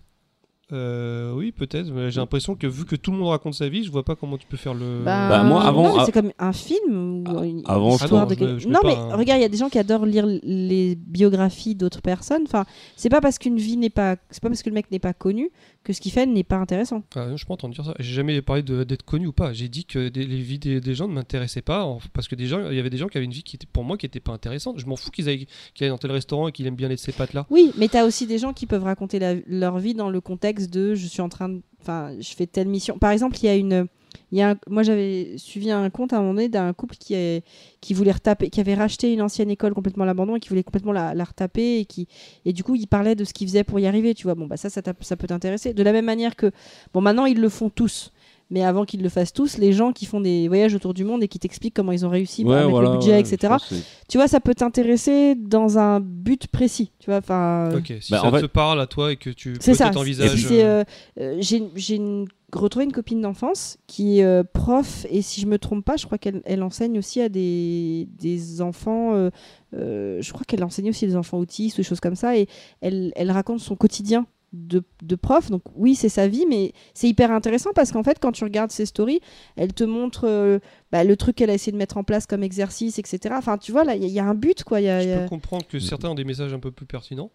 Mais Même, il y a vraiment. mais c'est tellement il- noyé dans ce, ce Mais monde de vlog que- Et puis il y a aussi ce truc de proximité, c'est-à-dire que Angelina qui fait un vlog, les gens, il y a, il y a forcément des gens qui vont s'y intéresser, mais il n'y a pas le même effet que euh, une personne auquel tu peux dire ah c'est-à-dire que moi je pourrais faire ça aussi. Ouais, J'aurais tendance plus à penser que les gens s'intéressent par rapport à la personnalité de la personne qui, Alors, a- regarde. ces gens-là, par contre, oui, toutes les stars, ils vont, elles vont être suivies parce que euh, ils ont envie de le connaître, mais ça donne une fausse image parce qu'elles sont hyper maîtrisées. Ouais, mais, stories mais, des- mais des- justement, elles sont suivies, mais pas de la même manière. Euh, je veux dire, il y a que, il y a quoi? Il y a Will Smith qui fait du vlogging, et c'est loin d'être le, le plus gros vlogueur du monde.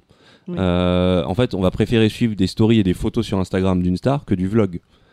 Parce que, euh, parce que dans le vlog, il y a ce truc de, de proximité, il y a ce truc de, de pouvoir se projeter dans ces personnes. Et avec une star, tu te projettes pas. Tu, tu envies sa vie, mais tu te projettes pas. Euh, dans, tu te Sauf les stars qui arrivent à donner une image proche du peuple, quoi. Comme tu disais, enfin, qui arrive à donner une image de proximité. Je parle, je pensais à ah, j'oublie tout le temps son nom, euh, la nana qui joue dans The Good Place. Euh, Véronica Mars. Bell. Voilà, Mm. Kristen Bell. Bah, par exemple, elle, elle donne une image. T'as l'impression que cette meuf-là, euh, tu pourrais être copine avec elle, quoi. Et Ouais, je il y a pense le qu'il y a, côté Girl Next Door. euh, voilà, il y a des, il y a des, il y a certaines stars qui arrivent à donner ce côté, euh, c'est mon pote d'à côté, et d'autres Ouais, c'est ouais, pas le cas, tu vois. c'est- pas le cas.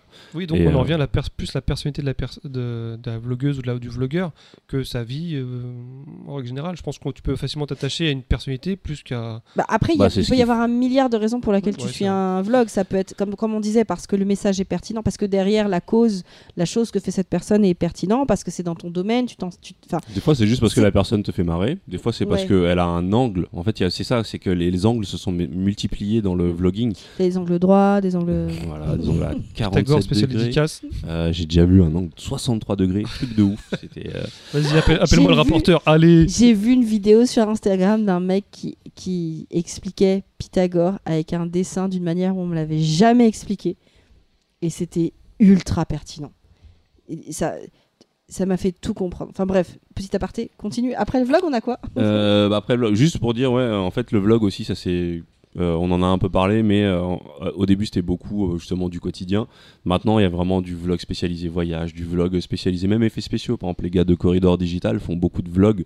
Finalement, les coulisses de. C'est des mecs qui font des vidéos d'effets spéciaux et des spécialistes d'effets spéciaux. Et ils ont toute une partie vlog où tu les vois dans leur quotidien bosser, tu vois l'ambiance et tout. Et donc ouais, il y a ce côté aussi, le vlog c'est beaucoup multiplié dans, dans, dans ce que ça raconte. En dehors des vlogs, qu'est-ce qui est un peu, qu'est-ce aussi est très propre à Internet Euh, Il y a tout ce qui est euh, l'edutainment, qui a pour le coup n'est pas nouveau, mais qui a complètement disparu des autres médias. la, C'est-à-dire euh, la vulgarisation la, vul- scientifique. ouais, voilà, la vulgarisation sci- scientifique, l'analyse critique, euh, le commentaire politique. euh, Enfin, le commentaire politique, non, je vais l'écarter parce que c'est un truc qui existe toujours à la Ouais. télé, mais pas de la même manière. Mais, euh, mais ouais, en tout cas, la vulgarisation et l'analyse critique de- d'œuvres de, culture, c'est quelque chose qui a complètement disparu euh, des médias et qui, euh, et qui a pris une seconde renaissance et même une nouvelle forme parce que finalement on l'avait pas de la même manière avant à la télé. On n'avait pas un mec face caméra qui pouvait faire, qui pouvait prendre le temps de décortiquer une œuvre, de t'expliquer un principe sur euh, 40 minutes. Avant, tu étais obligé de, dans, dans ces émissions scientifiques, tu avais des petites pastilles et tout. Donc c'est vraiment un truc qui, je Bah, pense. Ouais, je- Vas-y, vas-y, vas-y. je voulais pas te couper, mais en fait, j'allais dire l'une des grosses différences par rapport à la, à la télé, c'est qu'à la télé, tu as l'impression que les mecs sont toujours en mode euh, une émission qui parle de une heure de telle œuvre, ça ne plaira jamais. Et Mhm. du coup, ils sont toujours dans le fait de limiter dans le temps. Et, de- et, et quand tu limites dans le temps, des fois, ça t'empêche de prendre le temps de comprendre des de concepts. prendre- ouais, t'es obligé de faire des raccourcis. Alors que de- sur. Internet, tu as des gens qui s'autorisent. Qui se disent euh, je vais faire une vidéo, je vais parler pendant une heure de, euh, de, de, de, de Shiro, quoi, tu vois, où je vais C'est parler aussi- de. C'est pour ça que les émissions culturelles à la télévision, c'est toujours en deuxième partie de soirée à 22h, quand Bah, personne parce que regarde et ça dure considères 3 heures et que que c'est fatigant parce que j- ils mettent ça, ça, euh, ça correspond à ce que, ce, que, ce que disait Choco au début, c'est que c'est des patrons de chaîne, c'est le mode pyramidal, c'est eux qui choisissent à quel moment tu vas regarder un truc culturel et que du truc culturel, ça sera samedi soir à partir de 22h, sinon ça sera pas avant. C'est tout, Bah, Il y, ça. il y a deux trucs. Il y a le truc de penser que ça va pas intéresser les gens. Alors que c'est complètement faux, Et- mais parce que ça ne, ça ne rapporte pas assez de spectateurs peut-être à une certaine tranche. Ils se sont dit, ah, bah, comme aussi- ça, il y en a sur notre chaîne, mais on le met comme ça. Il y a un truc sur lequel t'as pas tort, c'est que des fois, un, un élément culturel, t'as pas forcément envie de le consommer à telle heure ou à telle heure. Surtout quelque chose qui est dense et qu'il faut comprendre. Mm. C'est en fait la liberté de pouvoir consommer le truc quand t'en as envie, ça change tout. Bah, t'as des moods en fait. Ouais, t'as des, t'as des moods où tu dis voilà, là je suis prête à recevoir l'information. Là, j'ai le temps de me concentrer, alors que si je le regarde à telle heure, euh, je peux pas, tu vois. Donc là, j'ai le temps de me mettre dessus. Et du coup, c'est aussi pour ça qu'il y a, il y a des trucs, quand il y a des documentaires qui repassent sur YouTube. Enfin, je sais qu'avec des collègues, on s'échange souvent des, des, des, des noms de documentaires ou de choses comme ça, euh, qui, parce que justement, on va avoir le temps de le regarder là quand on veut, quoi. Mais euh, ouais. Et Désolé, on t'a coupé ton non, truc. non, non, c'est très bien. Mais euh, ouais, tous ces enfants de, de, de Fred et Jamy euh, ont vraiment fait évoluer la, la sauce. Et pas vrai. que Fred et Jamy. C'est hein. vrai. Euh, en France, euh, bah, je citerai dans l'analyse critique, on va dire les plus connus. Il y a eu Durandal, euh, Oh, le fossoyeur de T'as dit film. son nom, mon dieu. Euh, mais on va donner la lumière un peu sur des, sur des nouvelles personnes. Bon, il y a Monsieur Bobine qui est loin d'être euh, un Alors, monsieur, nouveau- voilà, parle des gens vrais, s'il te plaît. Des, euh, ouais, le fossoyeur, prom- c'est aussi. Oui, non, je parle pas non, mais je parlais on de parle tous, on sait très bien, ceux mais qui Monsieur par un Bobine, D, qui finit par Urandal. mais voilà, il y, y, y en a qui ont des propos vraiment euh, pertinents. et Ben voilà, là, il y a, dernièrement, il y a le Voilà, je que j'ai découvert, qui a fait d'ailleurs tout un travail avec Monsieur Bobine. Et ses vidéos à lui, elles sont waouh, elles sont. Enfin, euh, la- l'analyse sur la mise en scène est ouf, quoi. Il est, je sais pas d'où il vient ce bonhomme, d'où il sort. Je le connaissais pas du tout. euh, j'ai découvert une de ses vidéos et mais ouais, Bah, je grâce les à regarde Monsieur- plusieurs grâce fois. à quoi. Monsieur Bobine. euh, sur, Oui. euh, ouais, Ouais, ça doit être grâce à Il n'y a Monsieur pas Bobine. Alt qui- 234 aussi qui fait les critiques, je sais plus, hein, je suis perdu. Ouais, Euh, ouais, et puis, et, en fait, c'est très varié. euh, des trucs comme Paul raconte, des trucs. Enfin, il y a vraiment plein. Ah, plein, Paul plein. raconte, j'aime bien. Il fait beaucoup en- biographies. en fait, il y en a. En fait, ce qui est bien, c'est qu'on a le choix. Bon, là, par exemple, tu parlais du Durandal. Moi, personnellement, je n'aime pas Durandal, mais quelqu'un qui aime peut regarder Durandal Ouais, quand bah il ouais, veut, voilà. c'est ça. Il Et moi, je ça peux regarder Monsieur Bobine. et-. On a tous le choix et euh, il y a, il y a- enfin, le choix est vraiment énorme. C'est ça qui est bien. avec, euh, et euh, là, on parle que des chaînes françaises. Oui. Parce que alors, si on parle avec chaînes américaines, on s'en sort plus. Ah, il y a une- en fait, on, a, on a attendu très longtemps avant. En fait, il y a eu un boom des chaînes françaises à un moment, mais c'est vrai que pendant longtemps, il y avait que du contenu américain si on voulait de Ouais, mais l'analyse. C'est toi qui disais qu'il y a une de- espèce de. Les Américains donnent la tendance et euh, ça arrive après. Les Français, en gros. Ouais. euh, Bah, il y en a, y en parfois plus, y en a de plus en plus, mais des fois quand je cherche de l'analyse sur certaines œuvres, euh, j'ai parfois encore du mal à les trouver, euh, à les trouver en, en- en français euh, malheureusement. Mais sur- dans les Américains, il y a un truc que j'aime beaucoup, c'est les expert react, c'est la, la réaction d'un d'un expert sur un domaine. Euh, Il y a des chaînes qui font que ça, où tu vois par exemple des avocats qui vont réagir sur des films ou des œuvres qui traitent de droit, des médecins qui vont réagir sur des. Ça arrive aussi en France, j'ai vu des mecs du GIGN qui commentaient. Oui, des ça, com- commence à se faire, mais comme moi, quand j'ai commencé à lancer un truc comme ça, 2-3 ans, non? j'avais j'en avais 150 qui, qui- même par exemple le, le- le- dans les agents secrets enfin il y a euh, ah là là la, la femme d'un mec vous savez il y a un film qui est sorti euh, qui hyper connu avec un mec qui a, qui ont dû faire sortir des gens d'un pays Euh, Oui, c'est avec Argo, euh, Oui, voilà, c'est ça, Ah, Argo. et le vrai mec qui a fait ça sa femme elle travaille aussi euh, pour la, la, la- la CIA et en fait son, son job à elle c'est de déguiser les gens. Enfin c'est d'apprendre aux gens à se déguiser. Et du coup elle, elle a fait une analyse de film. Elle intervient où elle, elle regarde euh, des films et elle, et elle dit euh, oui ça c'est plausible ça c'est pas plausible le fait qu'il fasse ça etc etc Euh, et c'est extrêmement intéressant. Et elle analyse des missions impossibles le dernier que j'ai vu, moi, c'était euh, un- euh, une pilote de chasse, je crois. Un, un ou pilote, non, un pilote de chasse qui, bah, qui, euh, qui faisait la- l'analyse de, de Top Gun le dernier, enfin, les deux de, Top Gun, et c'était qui te plutôt disait intéressant. un bon chasseur c'est non C'est un mauvais. Non, mais c'était surtout surtout intéressant. Je pense que justement, ce qui pourrait faire encore évoluer euh, Internet, enfin YouTube, je parle, c'est le. Alors, c'est déjà en place, mais il y a quand même des grosses lacunes, c'est le au niveau de la traduction. Moi, je suis très intéressé par voir des vidéos américaines. Je parle pas assez anglais parfois, enfin, je comprends, on va dire 80-70%, mais des fois, sur des trucs un peu techniques, j'aime bien voir les traductions. Alors, il y a toujours l'algorithme qui traduit l'anglais en français, mais avec des traductions Euh, laisse tomber. Bah, ça s'améliore de Et c'est ce que j'allais dire, ça dans quelques années, quand ça, sera, ça aura vraiment pris euh, plus de consistance, euh, ça va amener encore plus de partage et plus, plus de choses d'un point de vue visionnage culturel. A- Et ça, ça je l'attends avec impatience parce que comme tu dis, il y a des trucs que je trouve aux États-Unis bien avant et c'est, ça serait super Il y a intéressant. un des plus gros euh, youtubeurs, euh, MrBeast, qui commence à faire traduire ses vidéos dans toutes les langues. Ça a déjà commencé. Bah t'as vu, il a- en fait, il a un MrBeast français. Ouais, voilà. En ouais. fait, c'est les vidéos américaines, mais traduit avec une voix off par-dessus. ouais, voilà. euh, Et, euh, et, bah, il compte devenir le plus gros youtubeur euh, et ouais, il est bien je, parti je pour. crois qu'il est peut-être déjà devenu, enfin en tout cas, il était vraiment à la limite. Moi, ce que j'aime bien aussi, c'est maintenant ça, il y a les réactions de réactions. Genre, Alors ça, c'est un truc que j'ai du mal à comprendre. Ah Des non, gens non, qui non, se non, filment non, en train non, de non, réagir. non, Non, mais non, justement, j'allais en parler, c'était non, la c'est- suite. C'est pas les réactions, c'est l'analyse d'analyse. Par exemple, euh, il y a un mec qui parle, donc qui parle de RuPaul Drag Race. Oui, tu aimes bien ça. Ah, ouais. Mais en fait, ce type-là, hein, il a fait un- une vidéo où il parle du contrat, mais c'est ultra intéressant, du contrat que signent euh, les drags euh, pour entrer dans l'émission de RuPaul. Et vraiment, son analyse, elle est extrêmement poussée et tout, et il explique euh, bah, plein de trucs sur le contrat, et ça t'explique plein de trucs sur cet univers, c'est génial, mais sur l'univers d'Hollywood en général. Et en fait, derrière, donc, il analyse un contrat, et derrière, il y a une avocate qui analyse sa vidéo de l'analyse du contrat. Et c'est génial de voir la vidéo. J'ai vu les deux vidéos à la suite et je trouvais ça génial, quoi. Parce que le, la nana, elle disait Ah oui, oui, ce qu'il dit, ça c'est vrai, ça c'est tout à fait exact, ça c'est. Ah, J'aimerais bien voir le contrat. Puis à un moment donné, elle dit même Bah dis donc, euh, tu devrais peut-être faire des cours de jeu juridique parce que euh, t'es pas si mauvais que ça en droit, tu t'es fait aider. Donc c'est, je, je trouve ça marrant du fait que maintenant, t'as un espèce de. On, on en parlait sur la pop culture où tu, tu crées un truc qui se met sur un truc qui se remet sur. Tu vois, ça. ça Les construit- poupées russes. Exactement. Et voilà, tu peux. Bah justement, je voulais switcher parler la- des vidéos React tout et euh, un petit peu de l'unpacking que je connais un peu moins, mais euh, c'est vraiment, c'est pour le coup, oui, c'est aussi un truc qui est né d'internet, c'est-à-dire moi en tant que, j'ai vraiment fait mon boomer au début, je comprenais pas les vidéos de réaction de mecs qui regardent des clips et où finalement tu les regardes, tu vois même pas le clip, tu les regardes eux regarder le clip. Et j'ai fini par tomber sur, euh, moi c'est une chaîne, c'était Amine Hugo, c'est les plus connus en France sur, euh, sur euh, l'écoute d'albums rap. Et en fait, ouais, il y a toujours ce truc de proximité, il y a ce truc de plaisir partagé à écouter un truc. Je me rappelle le, quand ils ont écouté l'album, l'avant-dernier album de Kendrick Lamar, Dame, et je l'avais écouté avant, et et en fait, j'ai pris un vrai plaisir à aller voir kiffer l'album. Et il y a vraiment ce truc de, pareil, proximité, kiffer, se dire ah euh, j'aimerais bien savoir ce que. On a toujours ce truc de savoir euh, ce que j'ai aimé, euh, est-ce que les autres, qu'est-ce que les autres en ont pensé. Et ces vidéos de réaction, ça t'amène vraiment ce truc. Et maintenant, je comprends le délire. Je comprends pourquoi les gens regardent des gens regarder des trucs parce qu'ils veulent. C'est aussi une manière pour soi de retrouver la sensation du début. Quand tu sais que t'as aimé, t'as aimé un truc et que tu vois quelqu'un le kiffer, Euh, des fois c'est même tu un peu la douche froide. Ah, euh, j'espère qu'il va kiffer. Ah bah non, ils ont pas du tout kiffé. Et là, tu tombes sur Moufette qui te dit Mais c'est de la merde. Et, euh, et, et je me dis, je regarde pas du tout d'unpacking, mais je me dis, ça, ça, ça doit toucher au même, au même truc un peu quoi neurologique.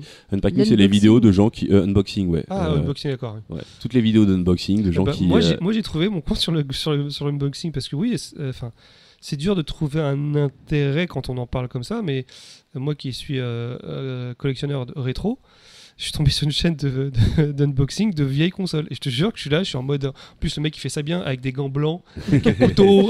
bah, il fait ça. Et c'est vrai, il y a un petit côté, je te jure, euh, jouissif. Je veux dire, ah ouais, s'il y a 30 ans, il l'avait, ouvert, c'était comme ça. bah, l'unboxing, ça touche beaucoup à l'ASMR. Et pareil, l'ASMR, c'est un truc que Alors, tu ne trouves pas à la télé. Sauf que que cinéma. l'ASMR, ça a une réaction chez moi, mais c'est physique. hein, Je, je suis quelqu'un de très zen, il n'y a pas de problème. Mais tu mets de l'ASMR, ça me rend violent. Et je, et je dis pas ça violent en mode van. C'est- C'est-à-dire que je suis chez moi, je, je serre les points. Bah, Alors ça dépend, l'ASMR, ça peut être tellement Je déteste ça. Non, non, il y a- en fait, j'ai regardé plein de vidéos d'ASMR entre les mecs qui font des bruits de bouche ou qui parlent doucement, etc. c'est énervant les bruits de En bouche. fait, bah en fait, il y a des gens qui adorent. Il y a peut-être, il y a des gens qui disent ouais, ça me relaxe. Moi, non seulement ça me fait serrer les poings, mais je pourrais vraiment, Ah, aussi, les bruits et je de vous jure, je, je déconne pas, je pourrais devenir violent, je pourrais taper sur des trucs, ça m'énerve, ça me rend ouf. Ça- rien que D'en parler, d'en parler, je vous jure, ça me vénère. Il y a un mec qui fait la SMR devant moi, je lui pète le zen. je vous jure. Ça- arrêtez avec ça. Mais, ouais, mais, j'ai- mais- mais c'est drôle. Moi, je trouve ça Non, mais ce qui est bien, c'est que maintenant, il y en a pour tout le monde, quoi. Il y en a pour tous les goûts. Et puis ouais, j'ai l'impression qu'on n'a pas encore fait le tour. Il y a, à chaque fois, ça se transforme, etc. Donc les vidéos React, pareil, j'ai pas encore trouvé mon truc euh, de. Bah, c'est un peu comme l'unboxing, l'unboxing tel que tu l'écris, tu vois. Moi, j'ai pas, Ouais, euh, j'ai pas trouvé de vidéos d'unboxing qui truc, m'ont, qui m'ont fait kiffer, mais je comprends maintenant le délire parce que j'ai eu ce truc avec les vidéos React tout. Oui, parce que vu que euh, les vidéos React, il y en a plein. Ouais. c'est- J'ai vu ça arriver d'un- sur les trucs YouTube, mais c'est avant il y en avait un, après il y en avait 4000 d'un coup. Je dis waouh, j'ai raté un truc. Et puis ça a évolué avec les experts en fait. Quand, euh, ce que tu décrivais juste avant en fait, à partir du moment où on est passé, euh, on va dire que c'est la catégorie après où là ça devient de l'entertainment beaucoup plus compréhensible pour euh, on va dire le grand public. C'est quand t'as un expert qui réagit à tel truc et euh, Ça, j'ai vu ça sur des, euh, j'ai vu ça sur des réacts sur. Je sais plus comment ça arrive sur mon fil, mais en gros, c'était des réacts aux, aux chansons de comment ça Lara Fabian. Ouais. Et en fait, c'était des, des profs de chant en fait qui réagissaient à la technique de Lara Fabian. Et en fait, c'est vrai qu'il y a un petit côté ah ouais, quand t'as Ouais. fait ça et tout, ouais. Enfin, il y a un petit côté technique expliqué, Et ça ouais, peut ouais, être sympa. Et là, on retombe presque dans l'edutainment quand tu euh, justement avec ces vidéos React d'ex- d'experts, même si ça commence à Ah, tu t'es jamais, c'est- c'est- tu t'es jamais posé la question en regardant un film en te disant, mais est-ce que ça, c'est vraiment possible? Ou est-ce que ça, enfin, quand Bah, tu vois des experts parler d'un d'un sujet, des fois, quand tu regardes un film, tu peux te poser la question de te dire, est-ce que, est-ce que ça, c'est, c'est, en fait, c'est ça que tu apprends quand tu as un expert qui te parle d'un truc.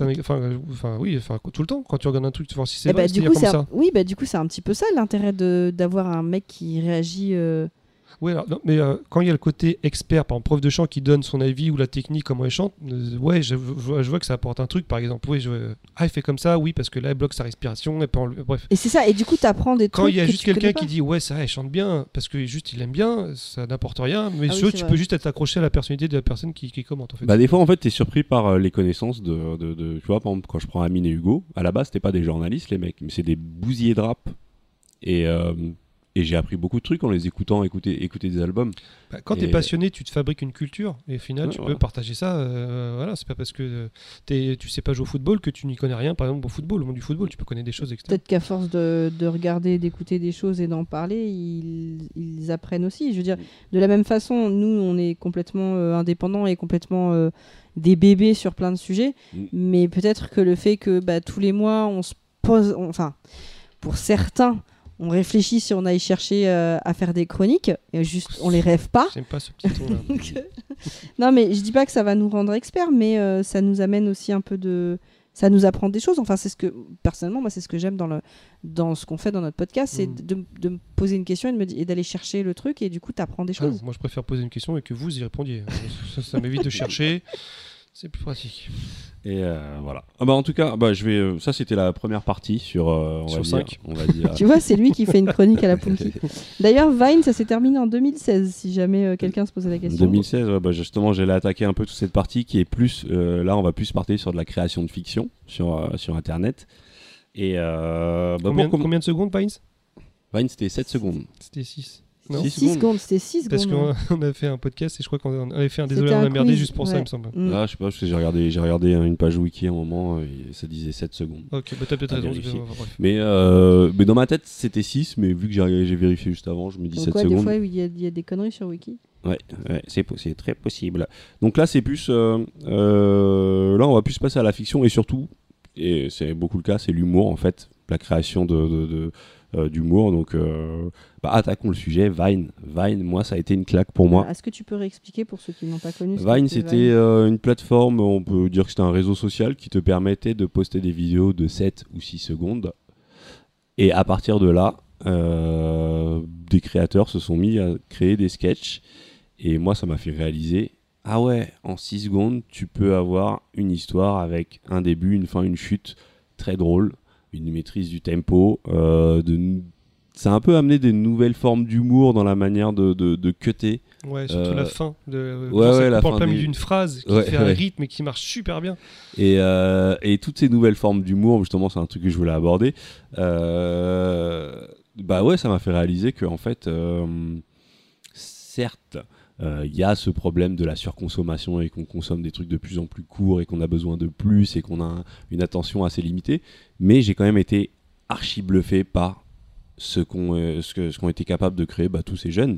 Euh, je pense à toutes les stars de l'époque. On, on va- dire qu'on avait euh, euh, de tête euh, King Bag dans les plus connus. Logan Paul, hein, le, le très méconnu Comme ça qui maintenant. s'est fait euh, conna- connaître. euh, hein. Logan Paul et tout. tout il y a il y a eu toute une Ah ouais, mais qui a fait l'idiot dans une, dans une forêt. Ouais. Il y a eu toute une génération de créateurs qui, ont, qui, qui, qui nous faisaient marrer pendant un moment. Alors, c'était, je pense que c'était destiné à s'arrêter aussi vite que c'était arrivé. Mais encore, je dis ça, mais finalement, ça survit aujourd'hui. L'esprit de Vine, il est encore présent sur TikTok, dans les stories, dans Donc, les euh, réels, les shorts. les, les réels, les shorts, ça reprend beaucoup ce truc-là.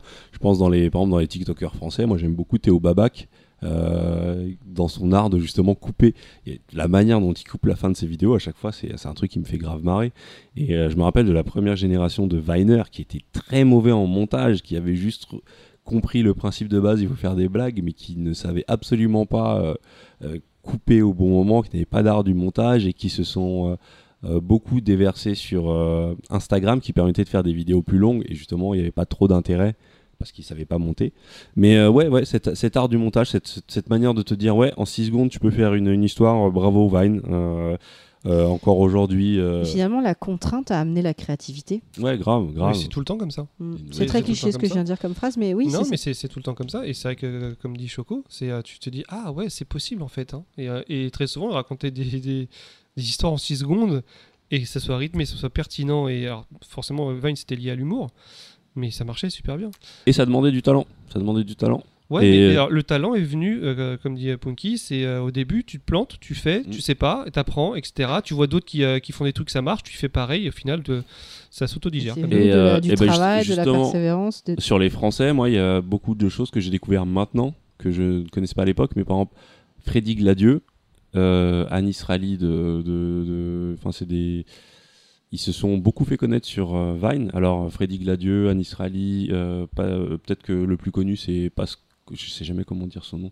Payan- Panayotis Pascot. Pa- euh, Payanotis, euh, oui, pa Ouais. Payanotis. ouais, C'était un ça. Viner? En fait, c'était. euh, C'est un humoriste, Ouais, mais en fait, c'était, il, était sur, il, était sur, Farid, il était sur euh, toutes les vidéos de Freddy Gladieux Il était sur et Quotidien, Anis. il était, euh, il était sur Quotidien en tant que journaliste. Et il était après, tout voilà. jeune quand tu vois les Vines. En fait, c'était un bébé. bien, franchement, j'aime beaucoup. Et euh, bah, ces mecs-là, alors euh, Anis Rally, Freddy Gladieux, et normalement, c'est qui le troisième? C'est quoi le groupe déjà? Multiprise? Euh, Ouais, voilà, c'était Ouais. un, un groupe qui faisait des sketchs sur. euh, sur Ah euh, oui, je- celui qui, est, qui a la barbe. Aurélien Prévost. Ouais. voilà, Aurélien Prévost. Et en fait, ils sont, se sont beaucoup fait connaître sur Vine. Je les ai pas connus à l'époque. J'ai découvert leur Vine. Ils étaient trop forts. Freddy Gladieux, de toute façon, j'adore son humour. Mais les mecs, eux, ils avaient compris l'humour. Et c'était, je crois que c'était la deuxième vague de Viner français. Et, euh, et ouais, non, ils étaient trop forts. Et encore aujourd'hui, ils sont trop forts. Dans le même genre, euh, humour né sur Internet, euh, beaucoup moins connu, mais il y a le YouTube Poop. Euh, YouTube Poop, c'est, euh, je crois que le truc le plus connu en France, c'est, euh, c'était du YouTube Poop, YouTube Poop audio avec question pour un champion.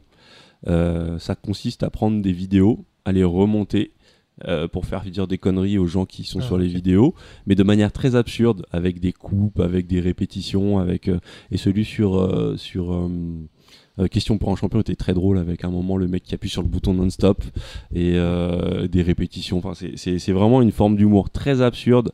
Euh, en France, là, actuellement, il y a quelqu'un qui est en train de, de, de- se faire connaître, c'est La Bouillave, qui reprend des interviews de rappeurs et qui leur fait dire n'importe quoi, beaucoup de trucs.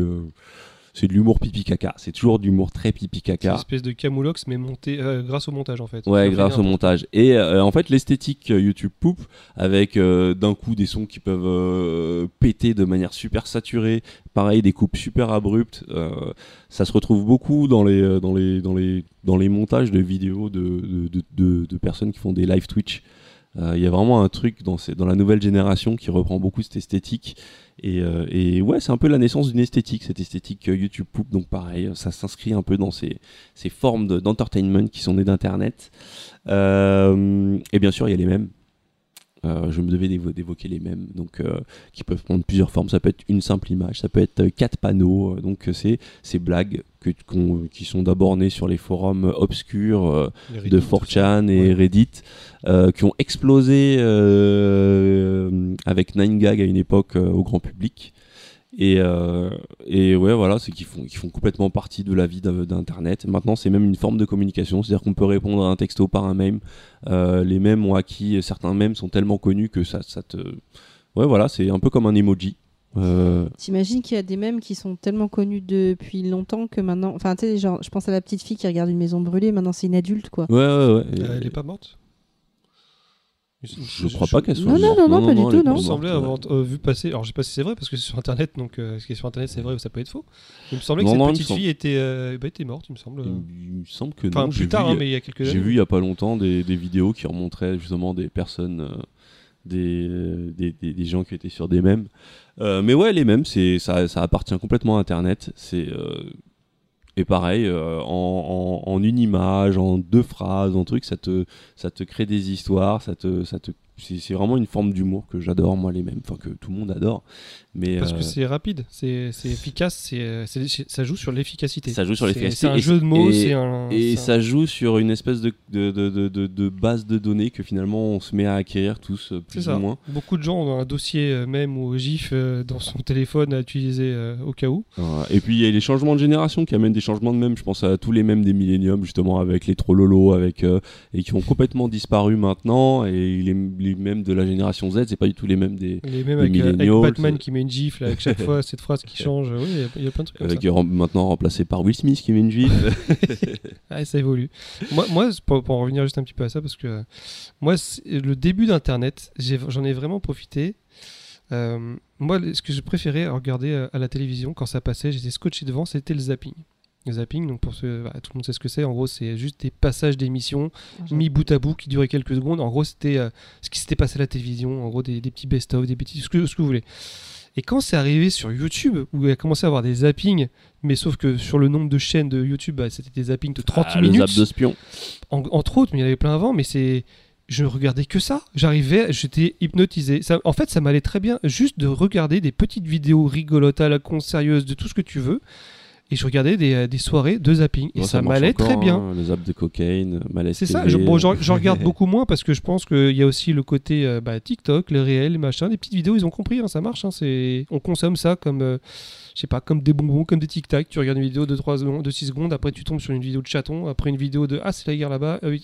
Tu consommes des, des- c'est même plus d'informations, c'est juste des vidéos d'entertainment comme ça, comme ça. Et c'est super chronophage surtout. Et euh, bon, enfin, il y a, j'imagine, j'ai pas de plein de trucs, euh, mais il faut que je conclue. Euh, avant de conclure, je vais juste évo- évoquer un- une troisième catégorie de, de création euh, propre à Internet, c'est en fait la mise en place de l'or maintenant directement sur Internet. Un lore, c'est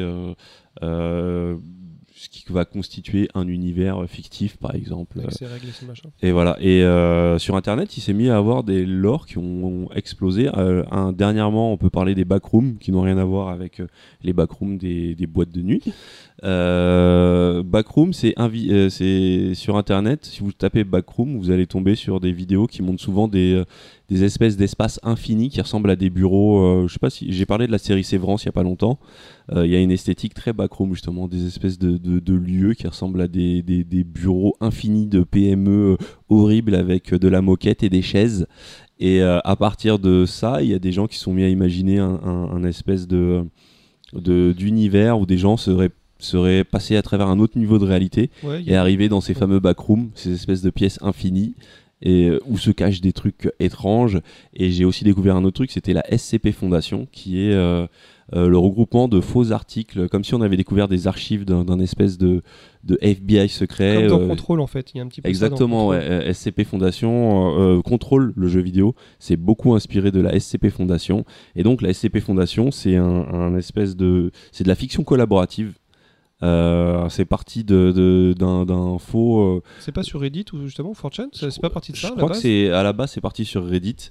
C'était parti d'un faux, euh, comme si quelqu'un avait découvert un faux document sur une expérience menée dans une dans un dans, dans une fondation fictive qui mène des expériences surnaturelles et des tonnes de gens sont mis à rajouter des, des- des- des- des nouveaux articles, des nouvelles entrées et ça a donné un lore énorme. C'est ça, euh, d'autant plus qu'en fait personne dit que c'est fictif, c'est-à-dire qu'on balance ça, on dit qu'on a trouvé ça, et puis Ouais. voilà, il y a un petit côté. euh, Et ça continue de grossir, voilà, comme les backrooms. Et, euh, et il naît de ces trucs-là des, des, des, des, esthétiques. Là, maintenant, on entend beaucoup parler de weirdcore, de dreamcore, qui sont ces esthétiques basées sur ces lieux qui ont l'air abandonnés, qui évoquent un sentiment de malaise, de mélancolie et de et de d'infini. Et, et, et pareil, c'est des choses qui naissent d'Internet. Et je crois que c'est, euh, c'est- il y a un youtubeur français qui s'appelle Feldup, je crois, sa chaîne. Oui, oui, Feldup, Et parle qui justement qui avait parlé de ça et c'était super intéressant. C'est des grosses vidéos, c'est parfois des vidéos qui durent euh, trois quarts d'heure, une heure. Mm.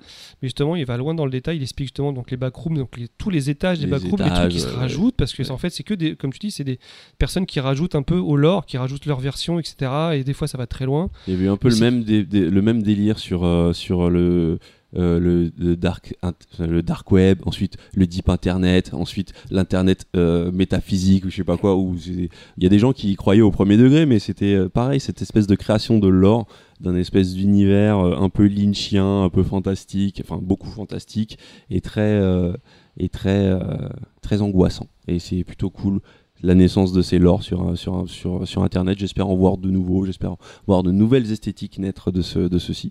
Et puis bah, je vais m'arrêter là. Il y a plein de choses que j'ai pas, façon, dont j'ai pas traité. pas mais, tout dire. mais on peut parler d'internet, la on peut pop culture, c'est trop voilà. large. Donc euh, c'est pour génial parce qu'on va arriver au futur et le futur c'est toi. Ouais, mais justement, moi je vais, je vais faire ça. Et déjà, je vais un peu vous détruire votre truc parce que là, vous imaginez le futur, vous n'êtes pas prêts, les. Non, nous on a fait le passé et le présent. Ouais, mais Toi, dans- t'es le fantôme là, des si- Noëls si- futurs. Si je suis euh, un peu à ce, que, ce dont on est parlé, Internet c'est bien, c'est la création, ça va continuer. Et si on parle un peu du, euh, de l'inter- du futur assez proche de nous de- de- d'Internet, on a commencé à mettre le pied de- dedans. C'est, on parle beaucoup de métavers en ce moment, de métaverse, euh, Mhm. notamment avec les gammas, avec, avec, avec, euh, Facebook, enfin Meta, qui s'y met dedans. Donc, alors c'est un peu dur de définir un peu, un peu ce qu'est le métavers parce que les contours sont encore un peu flous, mais on est euh, d'accord à dire que c'est un mélange de, de, de, de réalité virtuelle ou de réalité augmentée. C'est-à-dire qu'on on a un avatar, on a, on a une vie euh, euh, numérique, mais qui peut aussi inter- interagir avec le monde réel. Un peu, euh, enfin, c'est un peu ce qu'on voit un peu dans Ready Player One euh, ou des trucs, des trucs un petit peu comme ça. Donc ça, c'est l'avenir qui nous attend et on ne sait pas trop où on va, on ne sait pas trop comment on va l'utiliser. Il y a des exemples comme quoi on va pouvoir faire des réunions de bureau en, réalité virtuelle. C'est assez, comme je disais, c'est un- peu flou, mais c'est l'Internet proche. Sauf que l'Internet du futur, quand je dis du, du futur, c'est plus dans les 2050 et c'est plus trop la même. C'est-à-dire qu'en fait, aujourd'hui, si on suit ce qu'on a, dit avant, la, littérature, les films, Internet en 2050, euh, limite, euh, on est tous dans le monde de réalité virtuelle, euh, on est dans Ready Player One cl- clairement. Sauf que, d'après ce que j'ai vu, ce que j'ai lu sur Internet, plusieurs sources un peu différentes, euh, c'est un peu plus pessimiste que ça, Internet. Le, le problème, c'est que d'un point de vue euh, euh, géo-global, on va dire, Internet, euh, eh ben, on risque de, de plus connaître la fin d'Internet que euh, la continuité incessante de la nouvelle technologie. Je m'explique. Alors, j'avais, j'ai pas pris de notes, donc je fais ça un peu à l'arrache, mais de toute façon, personne nous écoute à cette heure-là, on s'en fout. Si vous êtes déjà arrivé à on cette heure-là, n'est pas en direct. hein, je te Non, rappelle. mais ouais, on sait pas, je sais pas quelle heure le il mec est. qui nous écoute, il est 13h. Ouais, mais donc, euh, euh, si tu m'écoutes là, va te coucher, sérieux, il est trop tard. Mais euh, oui, alors j'avais pris des noms, des machins, mais on s'en fout, on n'a pas besoin de ça. En gros, je vais synthétiser parce que, en gros, ce qui, euh, Internet aujourd'hui, ce qui risque de bloquer Internet, c'est euh, la consommation d'énergie. Aujourd'hui, Internet, ça, ça consomme, je crois qu'en 2018, c'était de mémoire, je crois que c'était euh, 3% de euh, tout ce qui est euh, truc euh, machin, effet de serre, machin, les trucs là, machin. euh, euh, C'est quoi D'énergie, d'électricité, de ça, carbone? Exactement, de rejet de carbone euh, dans le truc. C'est le bilan carbone, quoi. Ouais, je trouve que, enfin, d'un point de vue énergétique, c'est une catastrophe Internet. Mais c'était encore raisonnable. C'était 3 ou 5%. Sauf qu'en l'espace de 5 ans, ça a euh, quadruplé. Ah bah, Il y a eu le Donc, quand- minage entre temps. Quand on anticipe donc 2050, on n'est pas sur du, euh, sur du 15%, on va être sur du 80%, etc. Sauf qu'aujourd'hui, bah, d'un point de vue énergie, euh, ça, ça risque de bloquer. Alors, on parle beaucoup de, de, de débit quand on parle forcément d'Internet, de, de nombre de data qui sont trop augmentés. Ce qu'il ne faut pas oublier, c'est qu'en en 2050, on sera 9 milliards. On sera 9 milliards, on sera à peu près à 80% connectés, ça c'est des, c'est des statistiques. Donc connecter 80% de 9 milliards en même temps sur des débits euh, de très très haute euh, vitesse en termes de, da- de data, ça sera pas sans, sans mal. C'est-à-dire qu'il va falloir refaire toutes l'infra- les infrastructures, sauf qu'au bout d'un moment, on va arriver à une limite quoi qu'il arrive. Et là, on est plus sur euh, des avis aussi bien des spécialistes de la tech que des philosophes, que un petit peu tout en fait, des universitaires, qui sont plus dans le côté pessimiste dans le sens où on va plus connaître le crack, le crack d'Internet que euh, les avancées qu'on risque de voir dans le futur. Alors, il y a toujours des sons de cloche différents. Il y a ceux qui vont dire oui, mais ça va tenir parce qu'on va toujours trouver des, euh, euh, des, des effets de- de- d'autres solutions parce qu'on parle beaucoup de, minerais rares pour tout ce qui est nouvelles technologies, que ce soit pour les téléphones, que ce soit pour les ordinateurs, etc. Et on va arriver à cette limite de on n'aura pas assez de composants, on n'aura pas assez de, de minerais, on n'aura pas assez de tout ça pour pouvoir continuer à évoluer avec un, aussi- un aussi euh, haut pourcentage de croissance. Parce qu'on ne parle Ouais, pas d'une, on parle d'une croissance à deux chiffres chaque problème- année. C'est le problème du capitalisme. hein. On est sur un truc avec des ça. ressources finies et on cherche une croissance Ouais, infinie. mais euh, si tu veux, je t'interromps à la fin là-dessus. non, non, mais vas-y. euh, En fait, justement, par rapport à ce que tu dis, ce qui est intéressant, c'est que là, je suis sur. euh, dans... je pense à certaines personnes qui peuvent écouter ce que je vais dire là, mais dans ma boîte, je suis sur pas. la. Pas tout de suite, mais ils écouteront. Dans ma boîte, je suis sur des questions de ce qu'on appelle la RSE, la responsabilité sociétale des entreprises. Et euh, c'est pas la, la première partie de mon activité, mais il y a une partie où voilà, je, suis obligée de m'y intéresser. Et euh, c'est la première fois que j'entends parler, donc euh, je le vois dans ma boîte, et c'est beaucoup insufflé par la France d'ailleurs, de logique de, de, de, baisse de consommation. de baisse de, cons- de baisse de consommation. C'est-à-dire qu'en fait, euh, euh, pendant longtemps, c'était comment on optimise, comment machin, et en fait, là, il Non, il y a des vraies propositions de ok euh, comment euh, comment on diminue ça, comment on arrête ça, comment on... parce qu'effectivement il parle de l'impact. En fait, il parle du bilan carbone euh, de, de, de tout le numérique. C'est pas que la c'est pas que euh, euh, Internet Non, festif, etc. euh, c'est aussi C'est euh, lié au téléphone, aussi- le réseau mais téléphonique. c'est beaucoup le- les boîtes aussi. Il faut voir les mails qu'on s'envoie euh, euh, dans le dans le boulot, les documents qui transversent, enfin qui transvasent, le etc. nombre de, de la consommation euh, des data ouais, centers, euh, des... et on avait, ils nous ont, ils ont fait intervenir un type qui est venu nous parler justement de la consommation numérique et du bilan carbone du numérique. Et en fait, ce type se dit, mais te- t'expliques qu'aujourd'hui c'est encore très, très obscur pour la grande population. On ne sait pas ce que ça représente, mais, euh, mais c'est un vrai, un vrai souci. C'est euh, une vraie empreinte euh, carbone qu'on n'est pas capable de mesurer. Et en fait, bizarrement, tu vois des boîtes te parler de logique de décroissance.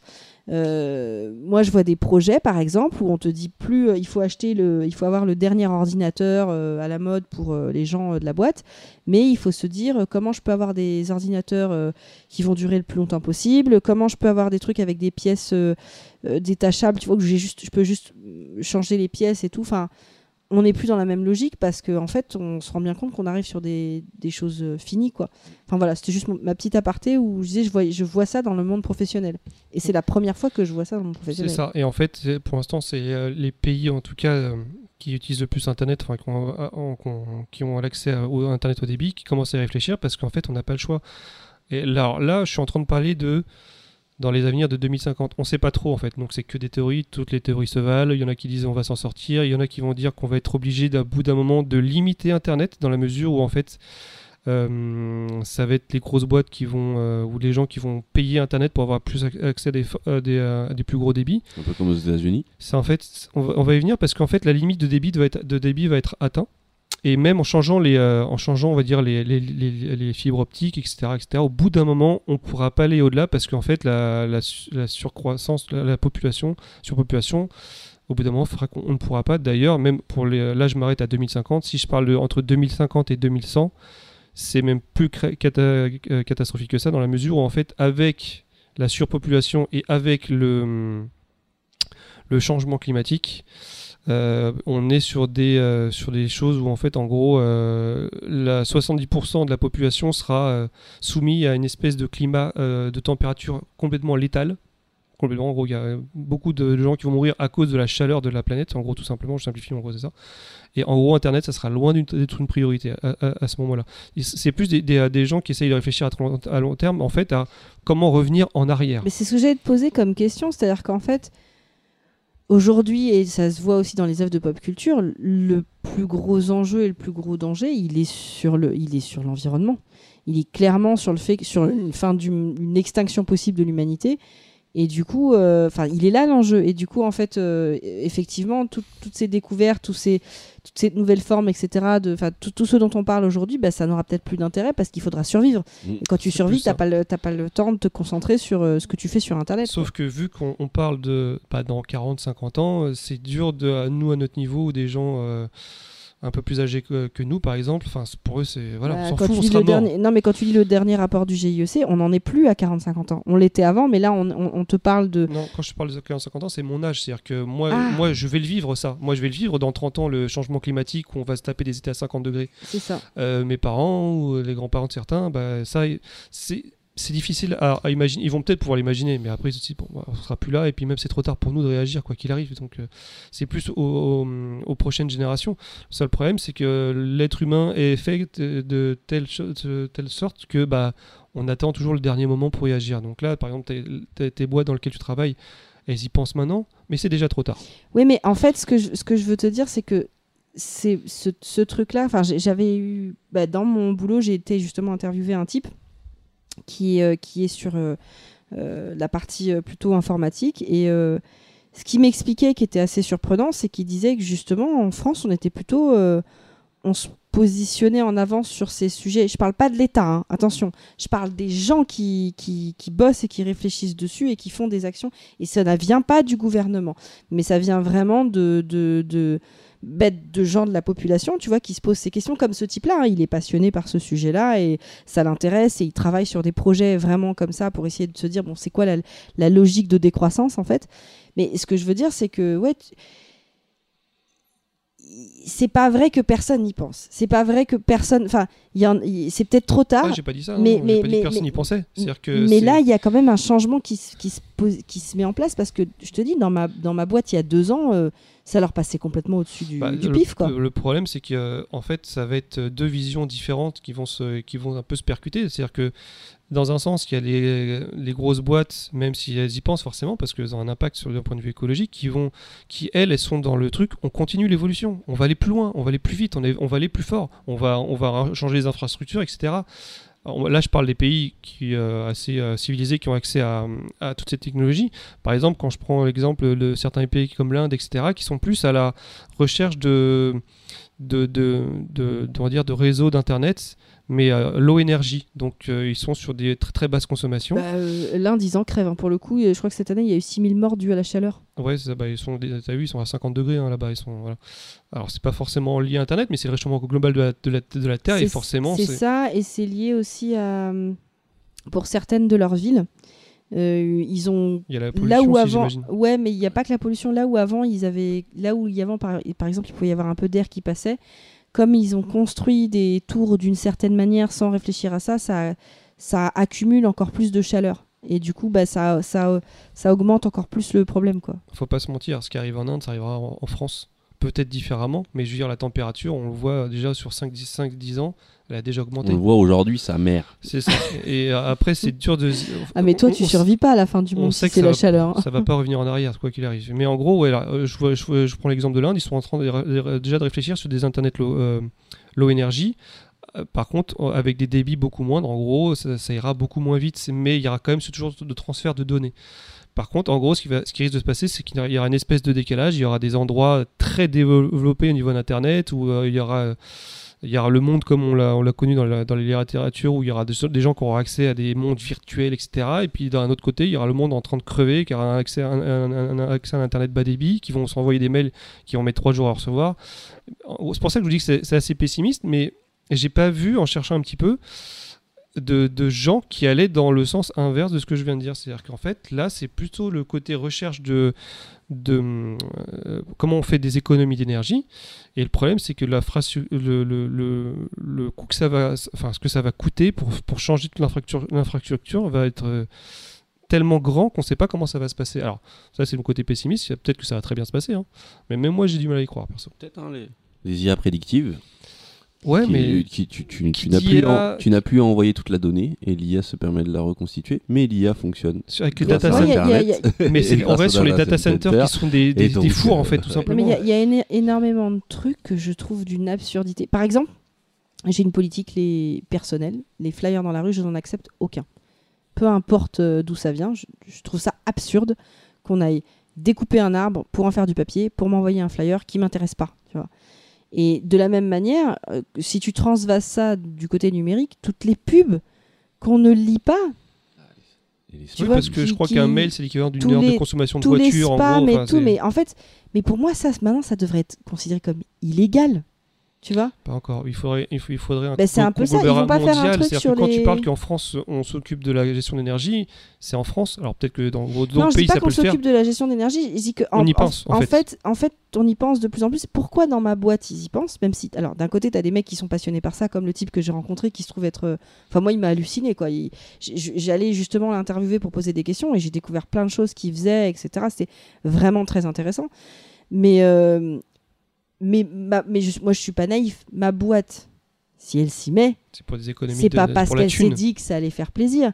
C'est parce que d'un point de vue réglementaire, y a, les lois changent en France et en Europe. Les lois changent et elles ont un impact sur les boîtes. Et si tu respectes pas, là par exemple, on a eu, on a vu un article passer d'une, on a une juriste RSE dans le groupe qui t'explique qu'il y a un groupe qui vient de se faire taper sur les doigts parce qu'ils ont fait de l'affichage.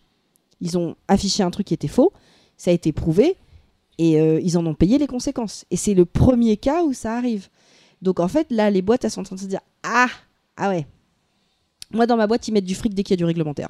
Dès, dès, dès qu'en gros, Bah, tu, ils ont pas le tu- choix. tu peux, tu peux, ah, tu peux avoir des problèmes. Donc du coup, ça veut dire qu'il faut quand même légiférer parce que ça marche. Quand tu, quand tu obliges les gens. euh, Non, t'as raison. Le, seul truc, c'est que vu que c'est Internet, c'est bah, global, c'est mondial, t'es obligé de légiférer avec le, dans le monde. Et en fait, même si toi, tu te mets aux normes ou à des normes que tu as décidées en, France ou en Europe, si c'est pas les mêmes en Asie ou, en, ou aux États-Unis, tu risques de te, te trouver bloqué par rapport à certains trucs. Si on prend par exemple le streaming, donc Netflix, ça des stra- euh, Netflix consomme 15% de la bande passante mondiale. C'est juste gigantesque. Les vidéos streaming euh, consomment 80% des, euh, de, euh, de, la, de la bande passante mondiale. Donc, en fait, et, euh, et ce qu'on est en train de voir, donc avec le jeu vidéo qui va s'améliorer, etc., enfin, qui va passer en streaming, ça, ça ne peut que augmenter, tout simplement. Donc, les- les- ils sont obligés de légiférer, comme tu dis. Après, on va peut-être se retrouver bloqué par des normes qui sont pas les mêmes d'un pays à l'autre ou d'un continent à l'autre. C'est dur, de- c'est dur de. de- Je sais pas, je n'arrive pas à le projeter. Après, je En me fait, dis- personne n'arrive à je, projeter je me ça, dis que de toute façon, à un moment donné, on va se prendre une claque dans la gueule. Et, j'avais vu un, un, un schéma d'un mec qui t'expliquait que de- là, de toute façon, il y avait un cap qu'on avait passé. Il le montrait super bien avec un schéma. Il y a un cap qu'on a passé, on est parti dans le mur. Et la seule chose qu'on peut faire, c'est limiter le mur pour se donner le temps, pour se juste pour se donner le temps de trouver des solutions. Donc de toute façon, on est parti pour passer un sale quart d'heure ça, j'en ai minimum. entendu parler de, de, de, de- de stabiliser les débits. Ouais, Et- mais, mais par rapport à tout, Oui. Pas que pas que la partie numérique, par rapport à la totalité en fait. Non, mais même pour tous les satellites, la télécommunication, parce que maintenant Internet. non, mais je te parle de beaucoup- tout le, le problémati- la problématique du réchauffement climatique en fait. C'est c'est ce, ce truc de, de, en fait, on a déjà dépassé un certain stade Ah oui. et, et maintenant la seule chose qu'on peut faire, Je c'est crois que c'était le stade Coubertin en plus. La seule chose qu'on peut faire, c'est c'est c'est essayer de limiter la casse, qui nous permettrait de nous donner le temps de vraiment trouver des solutions. Ah, C'est juste, euh, c'est juste. euh, Vous croyez qu'on va, c'est pas très qu'on va avoir des data centers sur la Lune? Bah, après, c'est pour récupérer les données. On, on- on te rappelle que. Enfin, là, on prend l'exemple. Mais comment tu vas pour on- euh, comment on- tu survis sur la lune? Quel est l'intérêt? Parce que Je te rappelle que la Lune est creuse. C'est facile de mettre. un- c'est très, très facile. Non, mais ce que je veux dire, c'est que. que l'être on- humain on- a besoin d'un certain parle- nombre de On parle beaucoup de, vivre. par exemple, des, des t'achètes ta banane qui a fait trois fois le tour du monde. Et ben, ça, en fait, c'est pareil avec les emails. T'envoies un email, sauf qu'il passe par la Suède et par euh, Ljubljana. mais- Et au final. Mais ça, c'est parce que ça consomme des data, data- data centers et ça consomme. Sauf que nous, on s'en rend pas compte, ça. Oui, mais quand je, À moi notre je niveau, regarde. Quand t'envoies un mail, tu sais pas qu'il fait tro- 36 000 Oui, mais- km, il fait 3 data centers et qu'il consomme deux, trois fois plus qu'une voiture qui a roulé Moi, 2 quand je regarde ma boîte mail, entre le nombre de vrais mails pertinents et le nombre de conneries de pubs que je reçois, mais, mais cette pub de merde, ça devrait être illégal en fait. Le nombre de trucs que je supprime, que j'ai même pas le temps de regarder. Ça Humainement, je n'ai pas le temps de regarder tout ce qu'on m'envoie. Mais dès qu'une boîte récupère mon, mon email, personnellement et professionnellement, c'est du harcèlement. Dans mes boîtes mail, j'essaye de mettre des politiques pour. euh, Enfin, des règles pour effacer et vider tout ça. Mais euh, c'est comme euh, jeter de l'eau. Enfin, tu sais, c'est prendre de l'eau avec la petite cuillère et le, et le sortir. Et je me dis à un moment donné, mais il faut que ce soit interdit, ça. faut qu'ils arrêtent. Faut qu'on arrête, Bonne tu vois. C'est, Mais c'est- l'avenir est plutôt pessimiste euh, de- de- d'un point, d'un point de vue énergie parce qu'on va se retrouver limité d'un point de vue technique sur tout ce qui est fibre optique, sur le nombre de data centers, sur le nombre d'ordinateurs de réseau, sur le nombre de, de personnes qui va, être, qui va falloir connecter, sur le nombre de satellites parce que maintenant beaucoup d'internet va beaucoup passer par satellite parce que là on parle de Starlink avec euh, Elon Musk quand il veut en envoyer euh, je sais pas combien de Il paraît que milliers. les Chinois, ils veulent taper sauf que- satellite. Sauf que Elon Musk, c'est le premier, mais Amazon, il veut faire exactement la même chose. Ils vont en envoyer 3200, plus euh, les Chinois, plus les machins, etc. Euh, Ça va être un, notre, ça va être constellé de satellites, on va plus rien voir. Bah là, ils pourront mettre des, euh, des data centers sur la Lune. Les satellites feront le relais. Ouais, mais c'est au final, c'est pas forcément le, je pense pas que ce soit vraiment la solution. Donc, d'autant certains, enfin, il y a certains qui disent qu'on va connaître le crack d'Internet, donc euh, entre 2030 et 2050. On n'aura plus les moyens de, de- de gérer l'énergie euh, consommable par, par Internet, donc on va connaître le crack. Certains disent qu'on va être, être obligé de limiter, donc de vous faire payer plus cher pour ceux qui peuvent le payer, et d'autres qui vont dire bah, il faut revenir en arrière. impossible. tout de- en tout- fait, les, les États-Unis fonctionnent déjà un peu comme ça. hein, quand tu vois leur. euh, euh, on est en, en France, on a énormément de chance au niveau des prix euh, qu'on a Ouais, sur Internet. Et de Amérique du. Nord, ouais, c'est vrai que c'est 100 Eux, euros l'abonnement Internet. 100, où, ouais, tu, voilà. payes, tu payes des forfaits tu différents payes selon des ce que tu veux. tu payes encore en termes de données et tout. Et je pense que c'est et no- notre idylle là, à un moment, elle va se terminer en France. C'est ça. C'est Donc, euh, c'est le moment de, de, de, de regarder ces photos et d'en faire des albums avant téléchargez les toutes les vidéos de chatons que vous pouvez parce qu'après vous pourrez plus jamais les voir. Mais euh, D'où l'importance euh, de, continuer à faire des jeux solo parce qu'il y a un moment internet. euh, ouais, quand j'ai commencé à, à- à- à regarder un peu l'avenir d'Internet, je pensais vraiment que j'allais euh, voir des, des propositions du genre ouais, ça va être exactement, va- tout le monde va être, euh, avoir son avatar, ça va être Ready Player One, en déplaise à Moufette. Euh, mais euh, en fait, pas du tout. J'ai pas trouvé de truc euh, qui allait jusque-là. C'est-à-dire que oui, il y aura le métavers, il y aura certains trucs. Après, ils sont tous en train de se dire ouais, mais euh, bah, en fait, on va, être, on, va, on va être limité, on sait pas comment faire. Donc certaines boîtes vont y arriver, d'autres pays vont peut-être y arriver, mais euh, ça, ça sera vraiment, il y aura une espèce de scission et on, En fait, il va y avoir un tiers-monde d'Internet. comme toutes les théories se valent, bah en fait, mais on est plus parti là-dessus, c'est-à-dire qu'il y a des pays qui vont pouvoir le faire, qui vont gérer l'énergie, mais si tu prends l'énergie d'un endroit, c'est qu'il y en a d'autres qui n'ont pas, l'énergie, hein, c'est- partout pareil. Et il y a des- comme tu dis, il y aura une espèce de tiers-monde Internet, mais et après ça, ça sera pire parce que comme tu dis, il y aura 70% de la population qui va tous se réunir au même endroit pour éviter les gros chaleurs, et au final, ça sera, ça sera la merde. Heureusement, je ne serai plus là pour voir ça. Bon, donc c'est- tu nous racontes la fin du monde.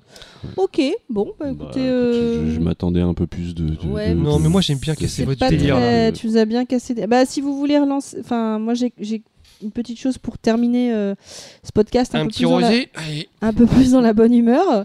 Euh, j'ai des questions des... de certains de nos auditeurs. Et d'ailleurs, heureusement que j'ai été regarder sur Instagram parce que j'en ai des nouvelles, d'ailleurs, qui sont arrivées. Euh, Sérieux? Ouais, ouais. euh, Oh, c'est direct. principalement sur Instagram que j'en ai eu aujourd'hui plus que Twitter. Ah bah, donc- allez, on est chaud. On voit. voilà, on donc je vais source. vous poser les questions euh, dans l'ordre d'arrivée. Euh, la première étant. euh, euh, Descarina. Puisqu'on n'a pas cité son nom à ce podcast, j'étais obligé. Non, mais elle n'a pas de fait de questions cette fois. Alors le premier qu'on a, c'est Joe, Blacks- Joe Blacksnow qui nous dit Les films des années 90 nous prenaient pour des veaux en se connectant à Internet via un Minitel. Point d'interrogation. Moi, j'ai pas lu avec le ton. Les films des années 90 nous prenaient pour des veaux en se connectant à Internet via un Minitel Alors, moi je dirais non parce qu'ils se connectaient pas à un Minitel. La Minitel c'était très français. Donc à l'époque des années 80, ils se connectaient à Internet mais avec un réseau téléphonique, mais c'était pas sur- Minitel. c'est surtout avec un modem qui faisait. Oui, mais euh, alors c'était plus crédible dans, dans Wargame parce que c'était des données très euh, voilà hein, quand tu voyais comme, à quoi ils se connectaient, c'était un jeu des morpions, c'était un truc très 2D machin etc. C'était pas comme The Land. Donc euh, non moi il y a un truc qui était plutôt crédible dans certains films à l'époque. Mais en fait, je pense que à l'époque, c'était justement, puisque Internet n'était pas démocratisé, c'était plus facile de faire des trucs qui étaient faux, enfin qui, étaient une connerie scientifique, alors que maintenant, c'est facile d'aller regarder, de savoir comment ça se passe vraiment. Enfin, vous, je sais pas si vous comprenez ce que je veux dire. En gros, avant l'avènement d'Internet et cette capacité à regarder euh, l'information facilement et à comprendre comment les choses fonctionnent et avoir le savoir. Euh, finalement, euh, c'était plus facile pour des réalisateurs de dire ouais, bon, allez, on va mettre ça, ça, ça, ça ressemble grosso modo à ça, parce que comme tu disais, l'information elle était pyramidale, elle était descendante, donc on n'avait pas forcément une vision de tout. Aujourd'hui, c'est très facile de dire euh, bah non, en fait, ce qu'ils ont fait, euh, c'est une connerie, ça ne tient pas la route. Ouais, mais ils étaient tous d'accord, enfin tous d'accord, il y avait quand même un consensus sur le côté euh, réalité virtuelle, parce que tu l'avais dans beaucoup de films, et à l'é- à l'époque, euh, si je prends par exemple le film auquel je pense actuellement, c'était Projet X avec Matthew Broderick et Ellen Hunt, où ils font piloter un singe, un, avion de chasse, un simulateur dans un avion, un de chasse, pour le font piloter, euh, pour, pour pouvoir l'utiliser comme pilote euh, si jamais il y avait une guerre atomique, et euh, il pouvait contrôler un avion euh, si jamais il était euh, radioactif, enfin bref, en gros c'est ça. Ils faisaient déjà... utiliser ce, type de technologie un peu réalité virtuelle à, à l'époque et même dans la, la, la- la- la- la- le cobaye. C'est un plus vite. Donc il y avait, il y avait vraiment ce côté euh, réalité virtuelle. C'est un peu déjà ce qu'on ce qu'on vit aujourd'hui en fait hein, tout simplement. On y est dedans. C'était plus moche à l'époque certes mais c'était il y a quand même 30 ans qu'ils en parlaient 30 40 ans. Et au final ils- on, on- on en est là. Donc on- ils n'étaient pas trop si dépassés que ça en fait. Je pense qu'ils avaient déjà une vision de certaines choses qui sont vraiment réalisées. Ok. Ouais, sauf. bon, ouais. J'ai l'impression que c'est- s'il n'y avait pas eu ce truc de la réalité virtuelle, ils auraient, ils se seraient pas embarrassés d'Internet. Ils auraient pas vrai. Peut-être que la réalité virtuelle, ça a apporté un bagou euh, esthétique que et, euh, et euh, qui faisait rêver et qu'ils n'arrivaient pas à avoir le potentiel d'un juste d'un réseau simple pour échanger des données, des images, du texte. Et euh, En fait, Ouais, ce je qui pense faisait peut-être plus rêver, c'était la réalité virtuelle que Ouais, Internet pense tel ils avaient qu'il est besoin de montrer l'immersion donc D'où justement le- cette espèce de, de- de truc où euh, on a souvent vu la science-fiction réussir un peu à tout prédire, mais c'est vrai que la science-fiction est complètement passée à côté des réseaux sociaux.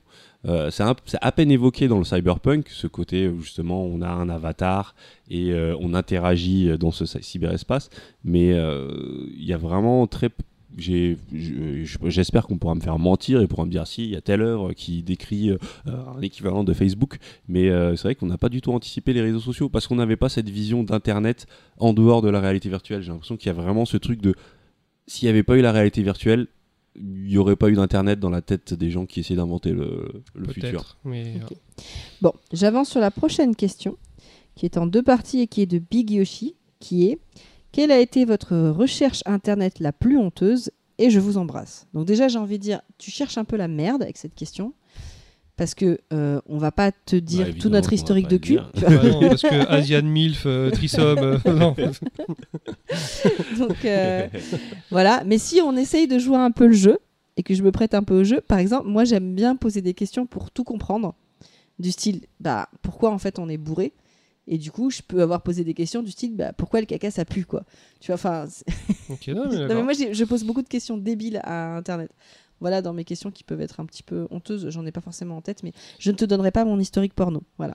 Euh, alors là, aucune idée. euh, Non mais dont- pour dont toi rien n'est honteux. Si, donc, moi, je- euh, moi, j'en ai un honteux en fait. Euh, bon, J'assume parce qu'en fait j'en parle à tous mes potes. En fait, quand quand euh, il y, a- il y a un de mes potes dit euh, ouais il y a cette actrice ou cette chanteuse etc. Ouais elle est mignonne etc. Enfin bref on parle d'une actrice etc. À chaque fois je, je lui fais le jeu mais tout le temps parce que je sais comment ça marche. Je lui dis ça te dirait de la voir nue?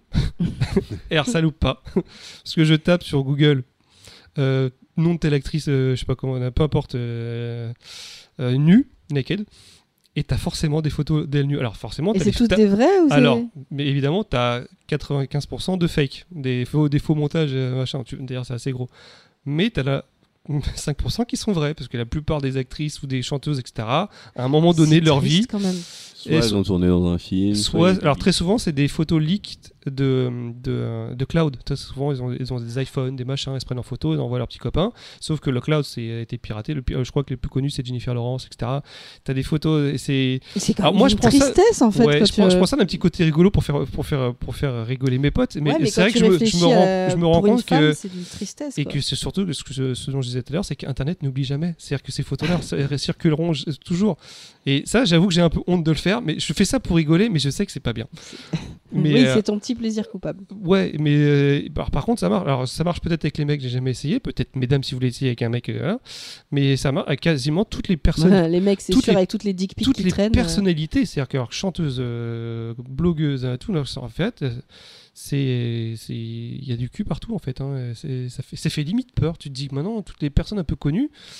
Euh, alors quand c'est pas des photos volées, très souvent c'est des photos parce qu'ils ont des comptes OnlyFans et machin. des- Enfin, importe, mais ça s'arrête jamais. Moi ça me, ça me fait rire, Je trouve ça presque triste. mais il y a un petit côté, ouais, je suis d'accord, il y a un petit côté euh, triste de savoir que bah tu, ta vie, ta- ton corps. Alors il y, en a qui s'assument sûrement, mais voilà. Moi j'espère qu'on verra jamais ma photo. Enfin peu importe. Et, et toi, du coup, euh, Bon, t'as pas trouvé? J'ai pas d'idée, non. Bon, alors je continue. Question de Gilgamesh Dono. D'ailleurs, euh, euh, bonjour à toi. Ça fait longtemps qu'on n'a Ah, pas eu de news. euh, du coup, ça fait super plaisir de voir une petite question et tout. Euh, qui nous demande Vous faites encore les quesadillas? Euh, Alors, pas quand il fait 40 degrés. euh, mais euh, printemps, euh, oui, toujours. Enfin, on en fait. Ça fait longtemps qu'on n'a pas fait des quesadillas. Ça fait longtemps. là. Ouais. Ouais. Mais Ouais, c'est vrai que quand il fait trop chaud, c'est dur. Mais on en fait toujours nous. D'ailleurs, non, justement, on a évolué le game. Enfin, on t'a pas encore fait goûter euh, Baldwin, mais on fait des. Ah ouais, on t'a pas fait goûter parce que euh, Choco a fait évoluer la recette et propose des barquitas. Ah oui, les barquitas. Donc en fait, c'est par rapport à la quesadilla gens qui est veulent plutôt savoir. plat. C'est quoi La barquitas, si tu veux, c'est. euh, bah, vas-y, explique. euh. C'est une tortilla, mais en forme de. presque comme un chausson, comme une chaussure. Et donc, euh, bah, tu peux mettre beaucoup plus de trucs dedans. Un peu comme un tacos Non, non, ça a vraiment. Non, fait, parce que ça euh, fait au vraiment comme un un truc petit fermé. bateau. Ah, d'accord, ok. Ouais, exactement, comme une Un petite petit barque. bateau. Ouais, c'est pas refermé, Une c'est- petite, ok. petite barquette, tu vois, qui serait ouverte. Et est-ce que ça flotte? Vous avez essayé? Non. non, mais tu mets des trucs dedans et par contre, c'est bien. dense. Enfin, t'en manges deux, quoi, maximum. dense, ouais, ouais, Après, un- euh, C'est un défi euh, on, a, on a beaucoup, on a beaucoup fait Challenge de barquitas et les quesadillas me manquent un peu. Ouais, Ouais, les quesadillas, il y a le côté. euh, ouais. Faudrait qu'on se refasse des, des- Mais moi, j'aime bien même juste les quesadillas simples des fois parce que toi, t'aimes bien les quesadillas, les quesadillas Ah, avec du poulet et tout. fromage. Moi, des fois, juste fromage, j'aime bien en fait. Ouais, mais fromage, mais avec un petit bout- avec du poulet, ça passe bien. Aussi, ouais. poulet, fromage. Voilà. On est Ah, là. C'est bon les quesadillas. Euh, autre question euh, de Océane Mayan. Vous expliquez comment à Papy Eugène les mêmes? Putain, Papy Eugène, je peux pas le saquer. Pour ceux qui ne savent pas et qui prennent euh, le podcast Ouais, un peu dans le désordre, déjà expliqué, mais Papy Eugène, c'est notre auditeur le plus vieux 4000 ans. qui ne comprend rien, à rien. Voilà. Bah, les mêmes, c'est des blagues sous forme d'images euh, qui font appel à, à un, un répertoire de références qui s'agrandit de plus en plus et, euh, et, euh, et C'est un humour visuel qu'il faut comprendre parfois. Faut, Ah oui, c'est clair. Quand tu quand t'as jamais vu de même, quand tu regardes, euh, tu vas pas. Ça, ça- c'est pas une image drôle comme dans un magazine avec euh, où tu comprends tout de suite l'image drôle. C'est-à-dire qu'il faut avoir, c'est bah, comme j'ai dit, il y a souvent un espèce de background de référence qu'il faut avoir. Ouais, euh, Parfois, l'humour référencé, ouais. Ouais, ouais, c'est c'est souvent très référencé. C'est- Et des fois, il faut comprendre le type d'humour de chaque mème. Euh, Il y a des, il y a des mèmes qui, qui vont jouer, qui vont être assez simples, qui vont jouer sur des jeux de mots, mais il y en a d'autres qui vont, qui vont être complètement obscurs si t'as pas. euh, Il y a des si mêmes t'as qui répondent un- à d'autres mêmes. et, Exactement. enfin, ouais, ouais, Il y a des, bah, il y a les, il y a, et il y a des personnages dans les mêmes. Et euh, comme je disais, quand j'évoquais les mêmes des millennials avec les troll face et trucs comme ça, si t'as pas ça, tu peux pas comprendre la chute d'une, du, tu peux pas comprendre la chute. Tu vas voir la tête de, de Yao Ming dessinée en mode euh, pas bien faite qui rigole. Tu vas pas comprendre ce qui se passe. Ouais, des, Donc, oui, des euh, fois, il faut une culture derrière. Ouais, il y a vraiment tout un truc de. Donc Voilà, Papy Eugène, euh, c'est pas tout de suite que tu vas te mettre même. avec ça, Papy Eugène. Il y, en- y a- y a des très faciles à comprendre, mais ouais, c'est ça. C'est, Voilà. Après, il y a un site qui les répertorie et qui les Ah, explique. Y a Il y en a, pas enfin, il y en qu'un a, seul il y en a pas qu'un seul, mais il y en a Ah, plusieurs le qui plus connu, les- c'est Know Your Name. Oui, Très, très, no- très utile. no- euh, K-N-O-W. Oui, peut le savoir. voilà, qui veut tu veux en savoir. C'est assez passionnant ce même- site, ça donne vraiment l'influence, le moment où ça a buzzé le plus et Il faut tout. t'as l'historique en fait, Ouais. donc c'est ça c'est intéressant. Différents exemples et tout, et, euh, et c'est une base de données qui grandit de plus en plus. Et donc j'ai la, la dernière question euh, qui, nous vient de, de Damien, qui pose des questions à chaque épisode, donc c'est cool. Euh, Qu'avez-vous fait la toute première fois sur Internet Ah, moi, je m'en souviens, je suis allé sur le site de Friends.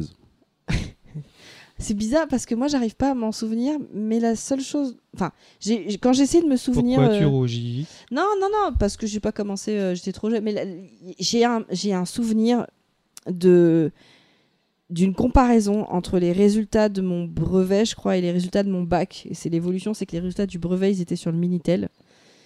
Et que ça avait pris trois heures. Et les résultats. Et je crois que pour afficher les résultats du bac. Ah non, j'avais dû me déplacer, mais il y avait une info sur internet pour aller se déplacer.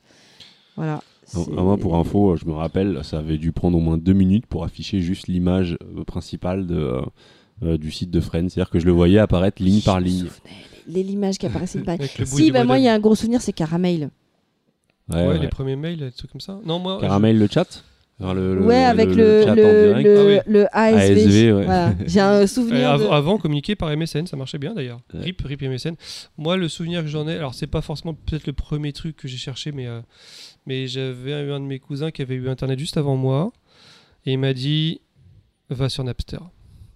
Ah. Et alors, euh, bon, euh, lui, il avait la chance d'avoir un internet illimité. Sauf qu'à l'époque, euh, si vous vous souvenez, en fait, on payait par forfait. Je crois que c'était 30 heures ou Tu 50 te souviens heures. quand t'arrivais à récupérer des trucs de AOL Moi j'avais récupéré les- des 15 les- minutes de on AOL. On parle bien et des de- musiques qui faisaient 3 méga 5, 3 mégaoctets 5 et qu'on mettait une journée avant de télécharger. Mais en fait, quand on l'avait, on était les rois du monde. On a dit, attends, j'avais pu télécharger ça et tout, etc.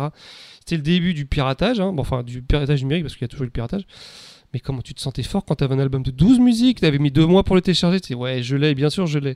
Bon, Moi, je me rappelle du- ça. Premier site de cul sur lequel je suis allé, j'étais en IUT informatique et on m'avait parlé de thehoon.com. T-H-E-H-U-N. C'était une page toute jaune où tu pouvais taper des recherches et tu avais juste des listes et tu téléchargeais des photos, des sets de photos. Donc, euh, premier site de Moi, j'avais connu des magazines de jeux vidéo où dedans il y avait des démos de jeux vidéo et dedans il y avait des fichiers cachés où il y avait des trucs de cul. Ah, les trucs de cul, ouais, les trucs hentai aussi souvent. Pas Canard PC ou un truc, je sais pas, un truc comme ça, ça, ça marche toujours euh, sur vous. Ah peut-être, peut-être, Bah, mais je cul, sais même pas comment je les ai trouvés, hein, mais bon. Mais euh, dans le début Internet, euh, ah, il y avait un truc, un petit côté excitant quand même Internet. hein. Tu pouvais chercher à tout, mais après on était limité par là. Mais par je la sais vitesse. que moi j'ai une. Enfin, je me souviens avoir eu une espèce de, de déception parce que nourri de science-fiction et de films et tout, j'avais cette image de oh, Internet, ça va tellement nous apporter. Ouais, moi, tu vois, ça va, être, ça va être comme ça, ça va être comme ça. Et en fait, les premières fois où j'y étais, ben en fait, non. Tu vois, c'est pas du tout. euh, bah, ce pareil, hein, les premières vend, fois, c'était. Tu sais pas quoi chercher en plus la première Oui, fois que t'arrives. C'est comme si t'arrives dans une bibliothèque, tu te dis je vais dans quel rayon? Oui, puis, t- puis on t'a on t'a vendu un univers virtuel. Et puis t'avais rien au début Internet. Là on l'a connu Ouais. en- même pas au début. Donc là, tu peux pas comparer, c'est deux mondes différents. Mais le début Internet. avoir, euh, à l'époque, il devait avoir quoi 200 000 pages, un truc comme ça. Et par contre, il y a un truc qui me manque, euh, on va dire, du, de, de, de- passé ce début un peu euh, pauvre, c'est la phase où finalement tout passait beaucoup par les recherches, parce que maintenant il y a les algos, et les algos, euh, c'est vraiment un double tranchant. Je trouve que c'est un truc qui tue beaucoup la créativité et qui tue aussi notre manière de consommer. Euh, on se retrouve à, à- à avoir des fils qui nous, qui nous, qui nous, qui nous maintiennent Qui un peu dans ce qu'on aime, qui nous enferment beaucoup dans ce qu'on aime. On se retrouve dans des bulles de consommation, des fois à scroller à l'infini sans, sans trouver de satisfaction. Trop Et de je me rappelle un peu de, ouais, je me rappelle un peu de cette période où finalement Internet c'était quoi? C'était aller sur Google, taper des phrases, aller sur des sites et pas juste euh, Facebook, Google, Instagram. Parce que maintenant c'est ça Internet. C'est tu vas sur ton réseau social, tu scrolles. Moi ça va être Twitter, Instagram, TikTok. Mais avant, c'était, tu passais par ton moteur de recherche, t'allais sur des sites internet, chose qui se fait quasiment plus d'aller sur des sites. Toi aussi, ton, ton père, il, il tapait Google alors qu'il était déjà sur Google. Je suis bien sur Google, il retape Google. Ah a, il a fait le truc classique de taper des recherches dans le, dans le, dans le truc de, sur Facebook de, euh, de finalement de posts. C'est ça. Mais, euh, bon, c'était un sujet quand même assez vaste. Mm. On était. euh, Bah là, on arrive sur 3 heures, hein, donc. Et surtout, on arrive sur 2 heures du matin. Ouais, on va souffrir demain. Quand Et on demain, arrive. Ouais, mais là, il, piquer, il fait quoi. meilleur niveau température. Ouais, mais nous, on a un réveil qui ne s'éteint jamais, quoi. C'est à 7 heures, il est là. Mais tu le débranches, comme non, tout le monde. c'est pas possible. Et d'ailleurs, c'est un réveil qui nous a pris toute la place de- dans le lit. Bon, Bon. bon, en tout cas, on a fait le tour. Bah, En tout Euh, cas, c'est quand même cool de constater qu'il y a des questions euh, sur les stories Instagram, ça c'est pas mal. Mm. Euh, Donc juste pour rappeler les réseaux, euh, Oui, les réseaux. Vas-y, eh euh, ben, on vas-y, a Choco, c'est toi? Instagram à base de PPPP, Euh, Ouais. On a, qu'est-ce qu'on a d'autre On a euh, Twitter à, à base de PPPP. On a une adresse mail à base de PPPP à gmail.com Et, on a le Facebook qui n'a rien à voir. qui est sur Zombie the Cat parce que ouais. euh, Parce, qu'on a merdé des jours là. parce qu'on ouais parce que c'est rigolo et qu'un peu de challenge ça vous fait pas de mal. Et puis, euh, Et puis sinon, si on a ajouté le podcast, euh, bon là il est parce que récemment on m'a posé la question, il est sur SoundCloud, Spotify, Apple Music et on l'a rajouté sur euh, Deezer. Deezer. Mais comme personne n'a de compte Deezer, je crois, on sait jamais si ça fonctionne ou pas. C'est pas gratuit, Deezer? Euh, je sais pas, moi j'ai Spotify donc euh. Spotify il tourne bien, mais Deezer, Deezer, ce que j'ai vu quand euh, j'ai déposé le truc, c'est que si euh, je crois que si personne l'écoute sur Deezer Il est supprimé. ou s'il n'y a pas de nouveau contenu sur Deezer au bout de je sais plus combien de jours, et ben il supprime le truc, il faut le, re- faut le recharger. Du coup, on, est, on va être obligé de faire un, pod- un podcast tous les mois, je crois. On n'a pas le choix. Donc le prochain, si tout se passe bien, ce sera fin juillet Si l'enregistrement. vous êtes gentil. Fin juillet, on espère avoir plus de monde de l'équipe ou de nouvelles personnes, euh, des invités. Euh, Ou des non, on verra. Pour Personne l'instant, on sait inconnue pas. On prend un sait mec dans la rue. C'est et- ça. Bonjour madame. De toute façon, on est Notre tous- livreur Uber la prochaine fois. D'ailleurs, un, un- un bisou à tout le reste de l'équipe. hein. Ouais, non, mais ouais, si on- bah ouais, en plus, l'a- euh, ouais, vous nous manquez. Putain, Ouais, c'est ouais, quand- est-ce que vous êtes K, on pense à vous. Mais oui, re- reviendez là, vous nous manquez. on vous refait des quesadillas. Bon, bah, on va finir. euh, On va se coucher. Voilà. Bonne nuit Bisous, poutou. Bonne nuit à tous.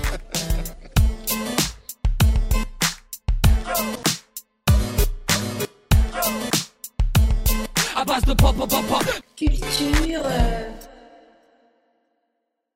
Ça va être compliqué parce que c'est celui de nous qui pense le moins à ce genre de truc. Bah, faut- on est là pour Et le en rappeler. plus, il, a, il est en mode euh, kryptonite. C'est un peu comme s'il était euh, sur Krypton, mais du mauvais côté, là où c'est vert. Pourquoi il y, a des il y a des côtés sur Krypton? Bah, c'est là où il y a les roches vertes et ça les atteint, tu vois. bah, C'est partout sur Krypton, c'est pas un Non, ou c'est à l'intérieur de Krypton, je sais plus où elles sont Je crois qu'il faut qu'on arrête de parler. euh, Déjà parce que ça vous fatigue. C'est- pour moi, c'est une souffrance. Pour moi, c'est- poser la question de ce qu'était vraiment la kryptonique vis-à-vis de la planète Krypton. c'est quand même bizarre d'avoir une roche qui est toxique pour des Bah, gens c'est qui du, vivent C'est dessus. du quartz hein, chez nous, hein, c'est ça? Ou euh, du piment d'Espelette, je sais pas.